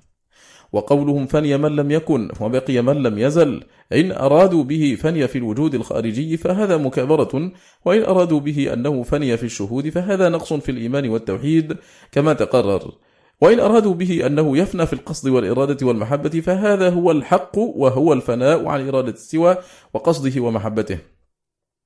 قوله هذا توحيد الخاصة الذي يصح بعلم الفناء ويصفو في علم الجمع ويجذب إلى توحيد أرباب الجمع يعني توحيد المتوسطين الذين ارتفعوا عن العامة ولم يصلوا إلى منزل خاصة الخاصة وقوله يصح بعلم الفناء ولم يقل بحقيقة الفناء لأن درجة العلم في هذا السلوك قبل درجة الحال والمعرفة وصاحب هذه الدرجة متوسط لم يبلغ الغاية وحال الفناء لصاحب الدرجة الثالثة. وكذلك قوله ويصفو في علم الجمع فإن علم الجمع قبل حال الجمع كما تقدم في بابه. وقوله ويجذب إلى توحيد أرباب الجمع يريد أن هذا المقام يجذب أهله إلى توحيد الفريق الذين فوقهم وهم أصحاب الجمع. وقد تقدم ذكر الجمع ولم يحصل به الشفاء ونحن الآن ذاكرون حقيقته وأقسامه والصحيح منه والمعلول والله المستعان. الجمع في اللغة الضم والاجتماع الانضمام والتفريق ضده وأما في اصطلاح القوم فهو شخوص البصيرة إلى من صدرت عنه المتفرقات كلها وهو ثلاثة أنواع. جمع وجود وهو جمع الزنادقة من أهل الاتحاد وجمع شهود وجمع قصود. فإذا تحررت هذه الأقسام تحرر الجمع الصحيح والفاسد. وكذلك الفرق ينقسم إلى صحيح وفاسد عالي إلى مطلوب في السلوك وإلى قاطع عن السلوك. فالفرق ثلاثة أنواع فرق طبعي حيواني وفرق إسلامي وفرق إيماني. فهذه أقسام ستة للجمع والفرق. فنذكر أنواع الفرق أولا إذ بها تعرف أنواع الجمع. فأما الفرق الطبعي الحيواني فهو التفريق بمجرد الطبع والميل فيفرق بين ما يفعله ولا يفعله بطبعه وهواه وهذا فرق الحيوانات وأشباهها من بني آدم. فالمعيار معيل طبعه ونفرة طبعه والمشركون والكفار وأهل الظلم والعدوان واقفون مع هذا الفرق. وأما الفرق الإسلامي فهو الفرق بين ما شرعه الله وأمر به وأحبه ورضيه. وبين ما نهى عنه وكرهه ومقت فاعله. وهذا الفرق من لم يكن من أهله لم يشم رائحة الإسلام البتة.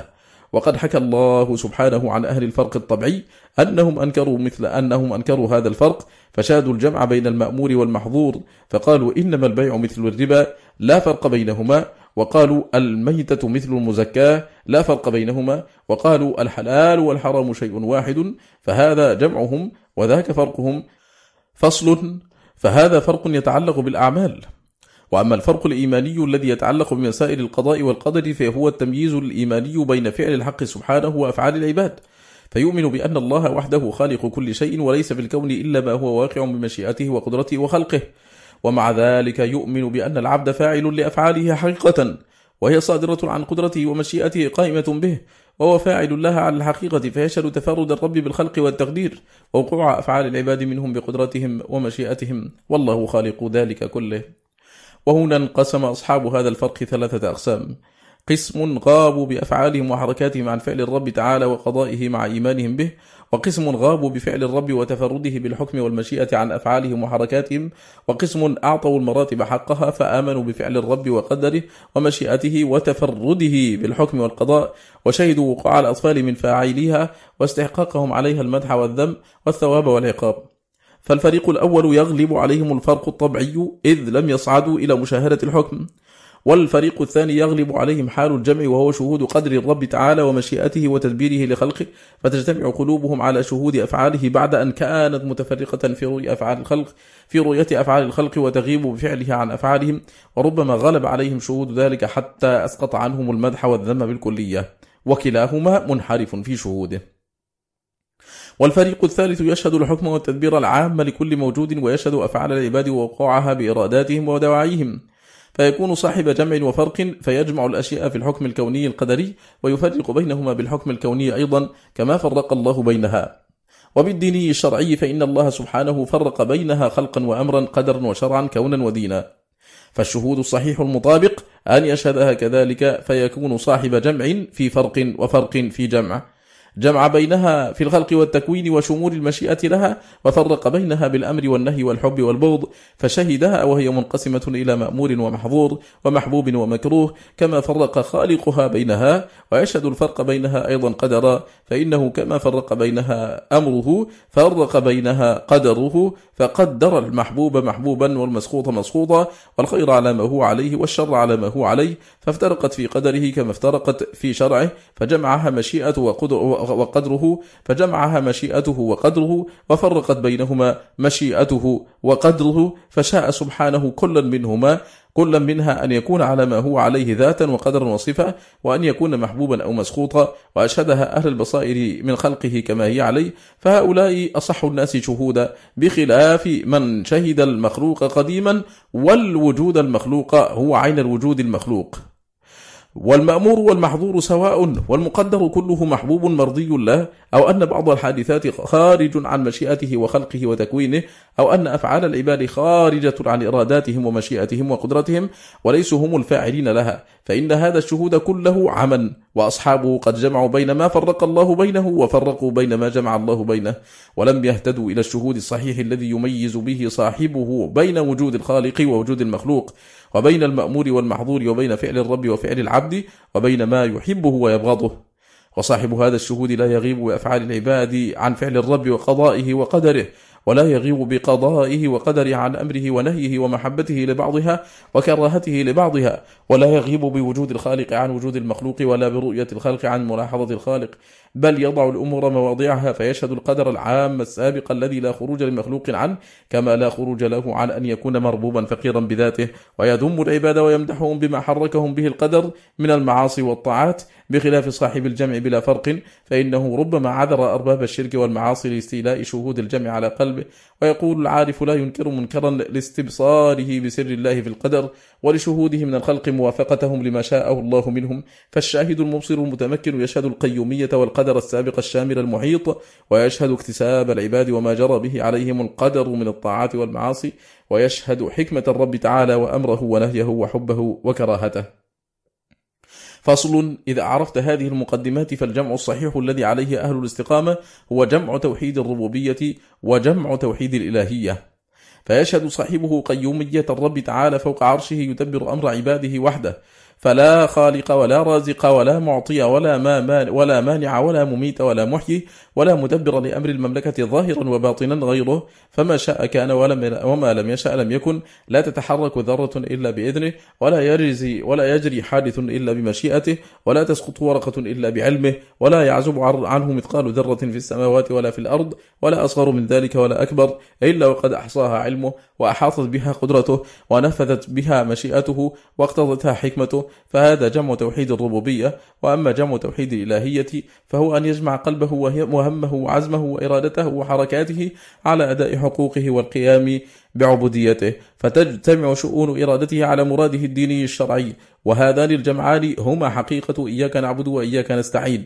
فإن العبد يشهد من قوله إياك الذات الجامعة لعين الصفات الكمال الذات الجامعة لجميع صفات الكمال التي لها كل الأسماء الحسنى ثم يشهد من قوله نعبد جميع أنواع العبادة ظاهرا وباطنا قاصدا وقولا وعملا حالا واستقبالا ثم يشهد من قوله وإياك نستعين جمع جمع الاستعانة والتوكل والتفويض فيشهد معه جمع الربوبية ويشهد من إياك نعبد جمع الإلهية ويشهد من إياك اللذات الجامعة لكل الأسماء الحسنى والصفات العلى ثم يشهد من اهدنا عشر مراتب إذا اجتمعت حصلت الهداية. المرتبة الأولى هداية العلم والبيان فيجعله عالما بالحق مدركا له. الثانية أن يقدر عليه وإلا فهو غير قادر بنفسه. الثالثة أن يجعله مريدا له. الرابعة أن يجعله فاعلا له. الخامسة أن يثبته الله على ذلك ويستمر به عليه. السادسة أن يصرف عنه الموانع والعوارض المضادة له. السابعة أن يهديه في طريق نفسها هداية خاصة أخص من الأولى فإن الأولى هداية إلى الطريق إجمالا وهذا هداية فيه وفي منازلها تفصيلا. الثامنة أن يشهده المقصود في طريقه وينبهه عليه فيكون مطالعا له في سيره ملتفتا إليه غير محتجب بالوسيلة عنه. التاسعة أن يشهده فقره وضرورته إلى هذه الهداية فوق كل ضرورة. العاشرة أن يشهد الطريقين المنحرفين عن طريقهما وهما طريق أهل الغضب الذين عدلوا عن اتباع الحق قصدا وعنادا وطريق أهل الضلال الذين عدلوا عنها جهلا وضلالا. ثم يشهد جمع الصراط المستقيم في طريق واحد عليه جميع أنبياء الله ورسله وأتباعهم من الصديقين والشهداء والصالحين. فما فهذا هو الجمع الذي عليه رسل الله وأتباعهم. فمن حصل له هذا الجمع فقد هدي إلى الصراط المستقيم. فصل قال الشيخ رحمه الله تعالى وأما التوحيد الثالث فهو توحيد اختصه الحق لنفسه واستحقه بقدره وألاح منه لائحا إلى إسرار طائفة من صفوته وأخرسهم عن نعته وأعجزهم عن بثه. فيقال إما أن يريد بهذا التوحيد توحيد العبد لربه وهو ما قام بالعبد من التوحيد أو يريد به توحيد الرب لنفسه وهو ما قام به من صفاته وكلامه. فإن أردت به توحيد الرب لنفسه بنفسه وهو علمه وكلامه وخبره الذي يخبر به عن نفسه وصفاته كقوله شهد الله أنه لا إله إلا هو وقوله إنني أنا الله لا إله إلا أنا فاعبدني وقوله هو الله الذي لا إله إلا هو ونحو ذلك فذلك هو صفة الرب القائمة به كما يقوم به سائر صفاته من حياته وعلمه وقدرته وإرادته وسمعه وبصره وذلك لا يفارق ذات الرب وينتقل إلى غيره بل صفات المخلوق لا تفارقه وتنتقل إلى غيره فكيف صفة الخالق؟ والله سبحانه يدل على ذلك بآياته القولية والفعلية فيعلم عباده ما قام به من التوحيد لنفسه بما دلهم عليه من قوله وفعله. فإذا شهد عبده له بما شهد به لنفسه قيل هذه الشهادة هي شهادة الرب. بمعنى أنها مطابقة لها موافقة لا بمعنى أنها عينها وأن الشهادتين واحدة بالعين. فما قام بقلب العبد إلا صفته وكلامه وخبره وإرادته وهو غير ما قام بذات الرب من صفته وكلامه وخبره وإن طابقه ووافقه. وعلى هذا فقوله اختصه الحق لنفسه أي لا يوحده به غيره وقوله واستحقه بقدره أي استحقه بقدر كنهه الذي لا يبلغه غيره وقوله ألاح منه لائحا إلى أسرار طائفة من صفوته أي أظهر منه شيئا يسيرا أسره إلى طائفة قليلة من الخلق وهم أهل صفوته. وقوله أخرسهم عن نعته يحتمل أن يريد به أنه لا يقبل نعت المخلوقين كما لا يقبل لسان الأخرس, لسان الأخرس الكلام وعلى هذا فيكون نعته غير ممكن ويحتمل أن يريد به أنه حال بينهم وبين نعته لعجز السامع عن فهمه فيكون نعته ممكنا لكن الحق أسكتهم عنه غيرة عليه وصيانة له. وقوله وأعجزهم عن بثه أي لم يقدرهم على الإخبار عنه فيقال أفضل صفوة الرب تعالى الأنبياء وأفضلهم الرسل وأفضلهم أولو العزم وأفضلهم الخليلان. والذي ألاحه الله إلى أسرارهم من ذلك هو أكمل توحيد عرفه العباد ولا أكمل منه وليس وراءه إلا الشطح والدعاوي والوساوس وهم صلوات الله وسلامه عليهم قد تكلموا بالتوحيد ونعتوه وبينوه وأوضحوه وقرروه بحيث صار في حيز التجلي والظهور والبيان فعقلته القلوب وحصلته الأفئدة ونطقت به الألسن وأوضحته الشواهد وقامت عليه البراهين ونادت عليه الدلائل ولا يمكن أحدا أن ينقل عن نبي من الأنبياء ولا وارث نبي داع إلى ما دعا إليه أنه يعلم توحيدا لا يمكنه النطق به وأن الله سبحانه أخرسه عن نطقه وعجزه عن بثه بل كل ما علمه القلب أمكن التعبير عنه وإن اختلفت العبارة عنه ظهورا وخفاء وبين ذلك وقد لا يفهمه إلا بعض الناس فالناس كلهم لم تتفق أفهامهم لما جاءت به الرسل وكيف يقال إن أعرف الخلق وأفصحهم وأنصحهم عاجز عن أن يبين ما عرفه الله من توحيده وأنه عاجز عن بثه فما هذا التوحيد الذي عجز الأنبياء ورسل عن بثه ومنعوا من النطق به وعرفه غيرهم. هذا كله إن أريد بهذا التوحيد التوحيد القائم بذات الحق تعالى لنفسه وإن أريد به التوحيد الذي هو صفة العبد وفعله لم يطابق قوله اختصه الرب لنفسه واستحقه بقدره ولا يطابق القوافي الثلاثة التي أجاب بها الشيخ عنه وأن توحيده نفسه هو التوحيد لا غيره وأيضا فصفة العبد وفعله لا يعجز عن بثها ولا يخرس عن النطق بها وكل ما قام بالعبد فإنه يمكنه التعبير عنه وكشفه وبيانه. فإن قيل المراد بذلك أن الرب تعالى في الحقيقة هو الموحد لنفسه في قلوب صفوته لا أنهم هم الموحدون. ولهذا قال الشيخ والذي يشار إليه على ألسن المشيرين أنه إسقاط الحدث وإثبات القدم وعليه أنشد هذه القوافي الثلاثة ما وحد الواحد من واحد إذ كل من وحده جاحد توحيد من ينطق عن نعته عارية أبطلها الواحد توحيده إياه توحيده ونعت من ينعته لاحد. فقوله ما وحد الواحد من واحد يعني ما وحد الله عز وجل أحد سواه وكل من وحده فهو جاحد لحقيقة توحيده فإن توحيده يتضمن شهود ذات الموحد وفعله وما قام به من التوحيد وشهود ذات الواحد وانفراده وانفراده وتلك إثنينية ظاهرة بخلاف توحيده لنفسه فإنه يكون هو الموحد والموحد والتوحيد صفته وكلامه القائم به فما ثم غيره فلا إثنينية ولا تعدد. وأيضا فمن وحده من الخلق فلا بد أن يصفه بصفة وذلك يتضمن جحد حقه الذي هو عدم انحصاره تحت الأوصاف. فمن وصفه فقد جحد إطلاقه عن قيود الصفات. وقوله توحيد من ينطق عن نعته عارية أبطلها الواحد يعني توحيد الناطقين عنه عارية مردودة كما تسترد العواري إشارة إلى أن توحيدهم ليس ملكا لهم بل الحق أعارهم إياه كما يعير المعير متاعه لغيره ينتفع به ويكون ملكا للمعير لا للمستعير. وقوله أبطلها الواحد أي الواحد المطلق من كل الوجوه وحد وحدته ووحدته تبطل هذه العارية وتردها إلى مالكها الحق. فإن الوحدة المطلقة من جميع الوجوه تنفي ملك الغير لشيء من الأشياء بل المالك لتلك العارية هو الواحد فقط. فلذلك أبطلت الوحدة هذه العارية. وقوله توحيده إياي توحيده أي توحيده الحقيقي هو توحيده لنفسه بنفسه من غير أثر للسوى بوجه بل لا سوى هناك. وقوله ونعت من ينعته لاحد أي نعت الناعت له إلحاد وهو عدول عما يستحقه من كمال التوحيد فإنه أسند إلى نزاهة الحق ما لا يليق به إسناده فإن عين الأزلية تأبى نطق الحدث ومحض التوحيد يأبى أن يكون للسوى أثر البتة. فيقال وبالله التوفيق. في هذا الكلام من الإجمال والحق والإلحاد ما لا يخفى. فأما قوله إن الرب تعالى هو الموحد لنفسه في قلوب صفوته لا أنهم هم الموحدون. إن أريد به ظاهره وأن الموحد لله هو الله لا غيره وأن الله سبحانه حل في صفوته حتى وحد نفسه فيكون هو الموحد لنفسه في قلوب أوليائه لاتحاده بهم أو حلوله فيهم. فهذا قول النصارى بعينه بل هو شر منه لأنهم خصوه بالمسيح وهؤلاء عموا به كل موحد بل عند الاتحادية الموحد والموحد واحد وما ثم تعدد في الحقيقة وإن أريد به أنه هو الذي وفقهم لتوحيده وألهمهم إياه وجعلهم يوحدونه فهو الموحد لنفسه بما عرفهم به من توحيده وألقاه في قلوبهم وأجراه على ألسنتهم فهذا المعنى صحيح ولكن لا يصح نفي أفعالهم عنهم. فلا يقال إن الله هو الموحد لنفسه لا أن عبده يوحده. هذا باطل شرعا وعقلا وحسا.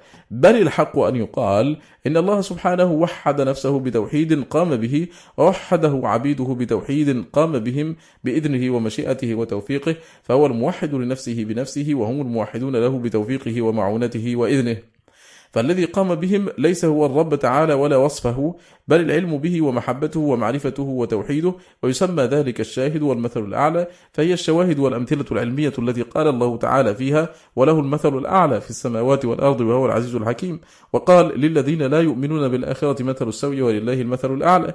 وكثيرا ما يقول الرجل لغيره أنت في قلبي وفي فؤادي. والمراد هذا لا ذاته ونفسه وقوله والذي يشار إليه على ألسنة المشيرين أنه إسقاط الحدث وإثبات القدم إن أريد إسقاطه من الوجود فمكابرة للعيان وإن أريد به إسقاطه من الشهود فليس ذلك بمأمور به ولا هو كمال فضلا عن أن يكون هو توحيد خاصة الخاصة فما هذا الإسقاط للحدوث الذي هو نهاية التوحيد وأعلى مقاماته؟ وهل الكمال إلا أن يشهد الأشياء على ما هي عليه كما هي في شهادة الحق سبحانه؟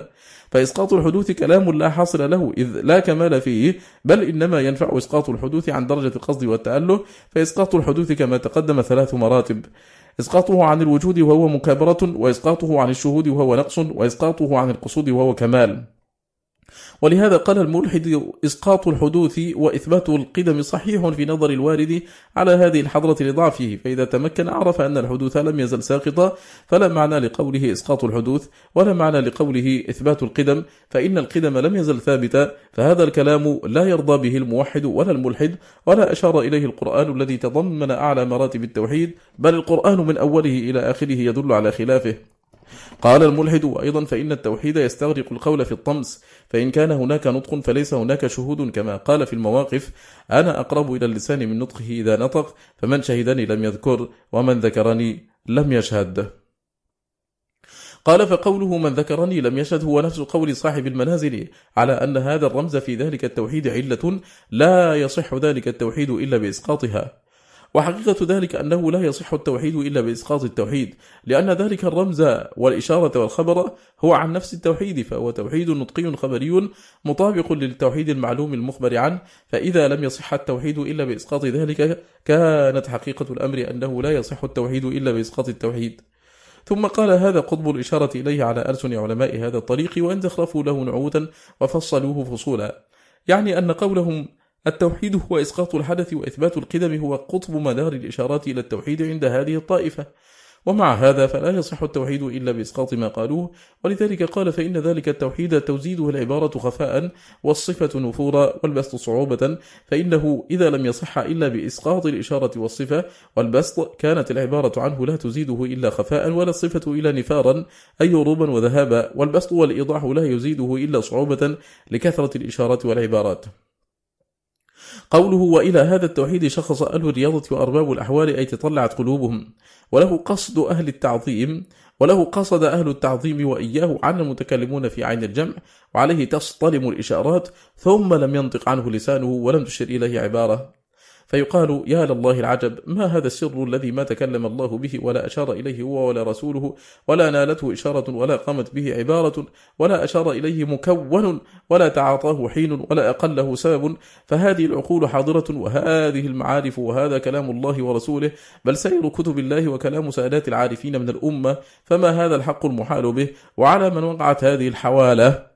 فإنكم أحللتم بأمر لم ينطق عنه لسان ولم تشر إليه عبارة ولا تعاطاه حين ولا أقله سبب فعلى من أحللتم بهذا الحق المجهول الذي لا سبيل إلى العلم به ولا التعبير عنه ولا الإشارة إليه. وأين قوله ما وحد الواحد من واحد؟ من قوله تعالى شهد الله أنه لا إله إلا هو والملائكة وأولو العلم قائما بالقسط. فأخبر سبحانه أن الملائكة كلهم يوحدونه وأن أولي العلم يوحدونه وكذلك إخباره عن أنبيائه ورسله وأتباعهم أنهم وحدوه ولم يشركوا به شيئا كما أخبر عن نوح ومن آمن معه وعن جميع الرسل ومن تبعهم بل أخبر سبحانه عن السماوات السبع والأرضين وما فيهن أنها تسبح بحمده توحيدا ومعرفة فهل يصح أن يقال ما وحده أحد من الرسل والأنبياء والمؤمنين ولا سبح بحمده سماء ولا أرض ولا شيء. وأبطل من هذا أن يقال كل من وحد الله من الأولين والآخرين جاحد له ولتوحيده لا موحد له على الحقيقة وأن نعت جميع الرسل والأنبياء وأتباعهم له إلحاد وكل من نعته من الأولين والآخرين فهو لا حد فلا معنى صحيح ولا لفظ مليح بل المعنى أبطل من اللفظ واللفظ أقبح من المعنى. ثم يقال فهذا الذي ذكرته في هذه الدرجة هل هو توحيد ووصف للتوحيد أم ليس بتوحيد؟ فإن لم يكن توحيدا فهو باطل وإن كان توحيدا فقد وحدت الواحد. وأيضا فإذا كان توحيده لنفسه هو التوحيد وما عداه فليس بتوحيد فمعلوم أن توحيده لنفسه هو الذي أرسل به رسله وأنزل به كتبه وأخبر به عن نفسه في القرآن من أوله إلى آخره وهذا عندك هو توحيد العامة فإن هذا التوحيد الذي وحد به نفسه ولم ينطق به لسان ولم تعبر عنه عبارة ولم يقل له سبب؟ فإن قلت هذا هو التوحيد القائم به فذلك هو وصفه وكلامه وعلمه بنفسه وليس ذلك من فعل العبد ولا صفته حتى يكون هو الدرجة الثالثة من توحيد العبد لربه كما أن سائر صفاته لا تدخل في درجات السلوك. فإن تلك الدرجات هي منازل العبودية. وأيضا فإن هذا الكلام الذي اشتملت عليه هذه الأبيات لا يستقيم على مذهب الملحدين ولا على مذهب الموحدين. أما الموحدون فهم يقولون إن الرسل والأنبياء والملائكة والمؤمنين يوحدون الله حق توحيده الذي يقدرون عليه. وأما الملحدون فيقولون ما ثم غير في الحقيقة فالله عندهم هو الوجود المطلق الساري في الموجودات فهو الموحد والموحد وكل ما يقال فيه فهو عندهم حق وتوحيد كما قال عارف القوم ابن عربي سر حيث شئت فإن الله ثم وقل ما شئت فيه فإن الواسع الله وقال أيضا عقد الخلائق في الإله عقائدا وأنا اعتقدت جميع ما عقدوهم. ومذهب القوم أن عباد الأوثان وعباد الصلبان وعباد النيران وعباد الكواكب كلهم واحدون فإنه ما عبد غير الله في كل معبود عندهم. ومن خر للأحجار في البد ومن عبد النار والصليب فهو موحد عابد لله. والشرك عندهم إثبات وجود قديم وحادث وخالق ومخلوق ورب وعبد. ولهذا قال بعض عارفيهم وقد قيل له القرآن كله يبطل قولكم فقال القرآن كله شرك والتوحيد هو ما نقوله. وإن كانت هذه القوافي الثلاثة أولى بمذهب هؤلاء ونحلتهم ولهذا تلقاها بالقبول عارفوهم وبالغوا في استحسانها وقالوا هي ترجمة مذهب أهل التحقيق فكل من وحد الله فهو جاحد لإطلاقه فإنه يصفه فيحصره تحت الأوصاف وحصره تحتها جحد لإطلاقه عن قيود الصفات والنعوت ولهذا كان توحيد الواصف الناعت لها عارية استعارها حتى قام له من ذلك وصف وموصوف وموحد وموحد والوحدة المطلقة تبطل هذه العارية وترد المستعار إلى الوجود المطلق الذي لا يتقيد بوصف ولا يتخصص بنعت. ثم كشف الغطاء عن ذلك فقال توحيده إياه توحيده أي هو الموحد لنفسه بنفسه لا أن غيره يوحده إذ ليس ثم غير وزاد إيضاح ذلك بقوله ونعت من ينعته لاحد والإلحاد هو الميل عن الصواب والنعت تقييد وتخصيص لمن لا يتقيد ولا يتخصص فهو إلحاد. وأحسن ما يحمل عليه كلامه أن الفناء في شهوده الأزلية والحكم يمحو شهود العبد لنفسه وصفاته فضلا عن شهود غيره؟ فلا يشهد موجودا فعلا على الحقيقة إلا الله وحده. وفي هذا الشهود تفنى الرسوم كلها فلا يبقي هذا الشهود والفناء رسما البتة فيمحو هذا الشهود من القلب كل ما سوى الحق لا أنه يمحقه من الوجود. وحينئذ يشهد أن التوحيد الحقيقي غير المستعار هو توحيد الرب تعالى لنفسه وتوحيد غيره له عارية محضة أعاره إياها مالك الأمر كله والعواري مردودة إلى من ترد إليه الأمور كلها وردوا إلى الله مولاهم الحق وضل عنهم ما كانوا يفترون. فالواحد القهار سبحانه أبطل تلك العارية أن تكون ملكا للمعار أن تكون ملكا للمعار كما يبين المعير للمستعير إذا استرد العين. إذا استرد العين المعيرة وقد ظن المستعير وقد ظن المستعير أن المعار ملكه أن الأمر ليس كذلك وأنه عارية محضة في يده والمعير أبطل ظن, المست... ظن المستعير من العارية لم يبطل أصل العارية ولهذا صرح بإثباتها في أول البيت وإنما ضاق به الوزن عن تمام المعنى وإيضاحه وهذا المعنى حق وهو أولى بهذا الإمام العظيم القدر مما يظنه به طائفة الاتحادية والحلولية وإن كانت كلماته المجملة شبهة لهم فسنته المفصلة مبطلة لظنهم.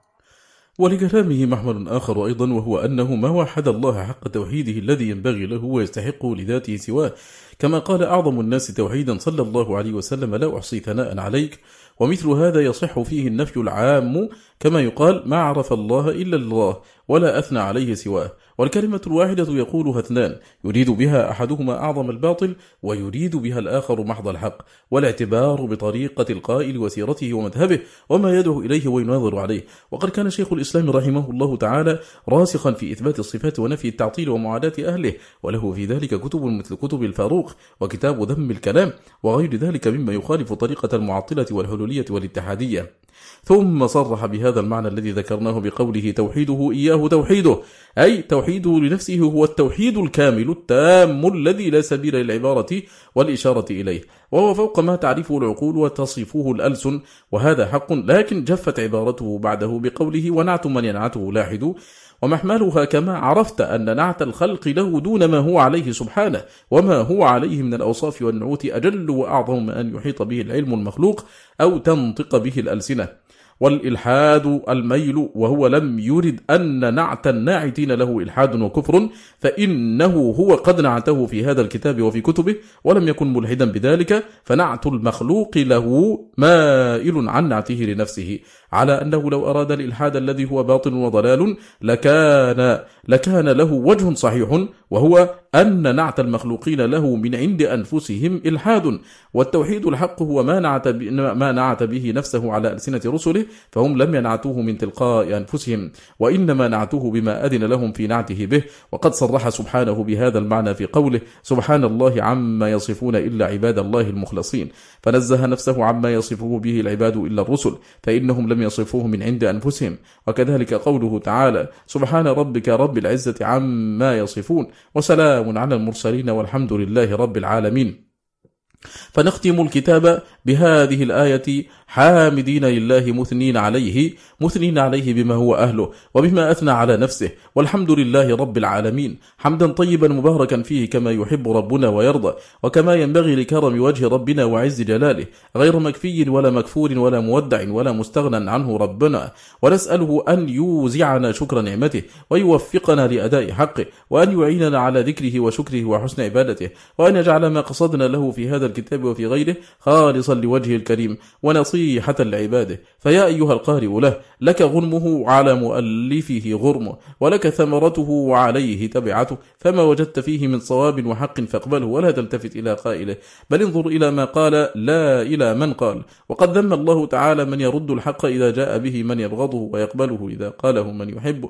فهذا خلق الأمة الغضبية. قال بعض الصحابة اقبل الحق ممن قاله وإن كان بغيضا. ورد الباطل على من قاله وإن كان حبيبا وما وجدت فيه من خطأ فإن قائله لم يأل جهد الإصابة ويأبى الله إلا أن ينفرد بالكمال. فالنقص في أصل الطبيعة كامل فبنو الطبيعة نقصهم لا يجحد. وكيف يعصم من الخطأ من خلق ظلوما جهولا؟ ولكن من عدت غلطاته أقرب إلى الصواب ممن عدت إصاباته.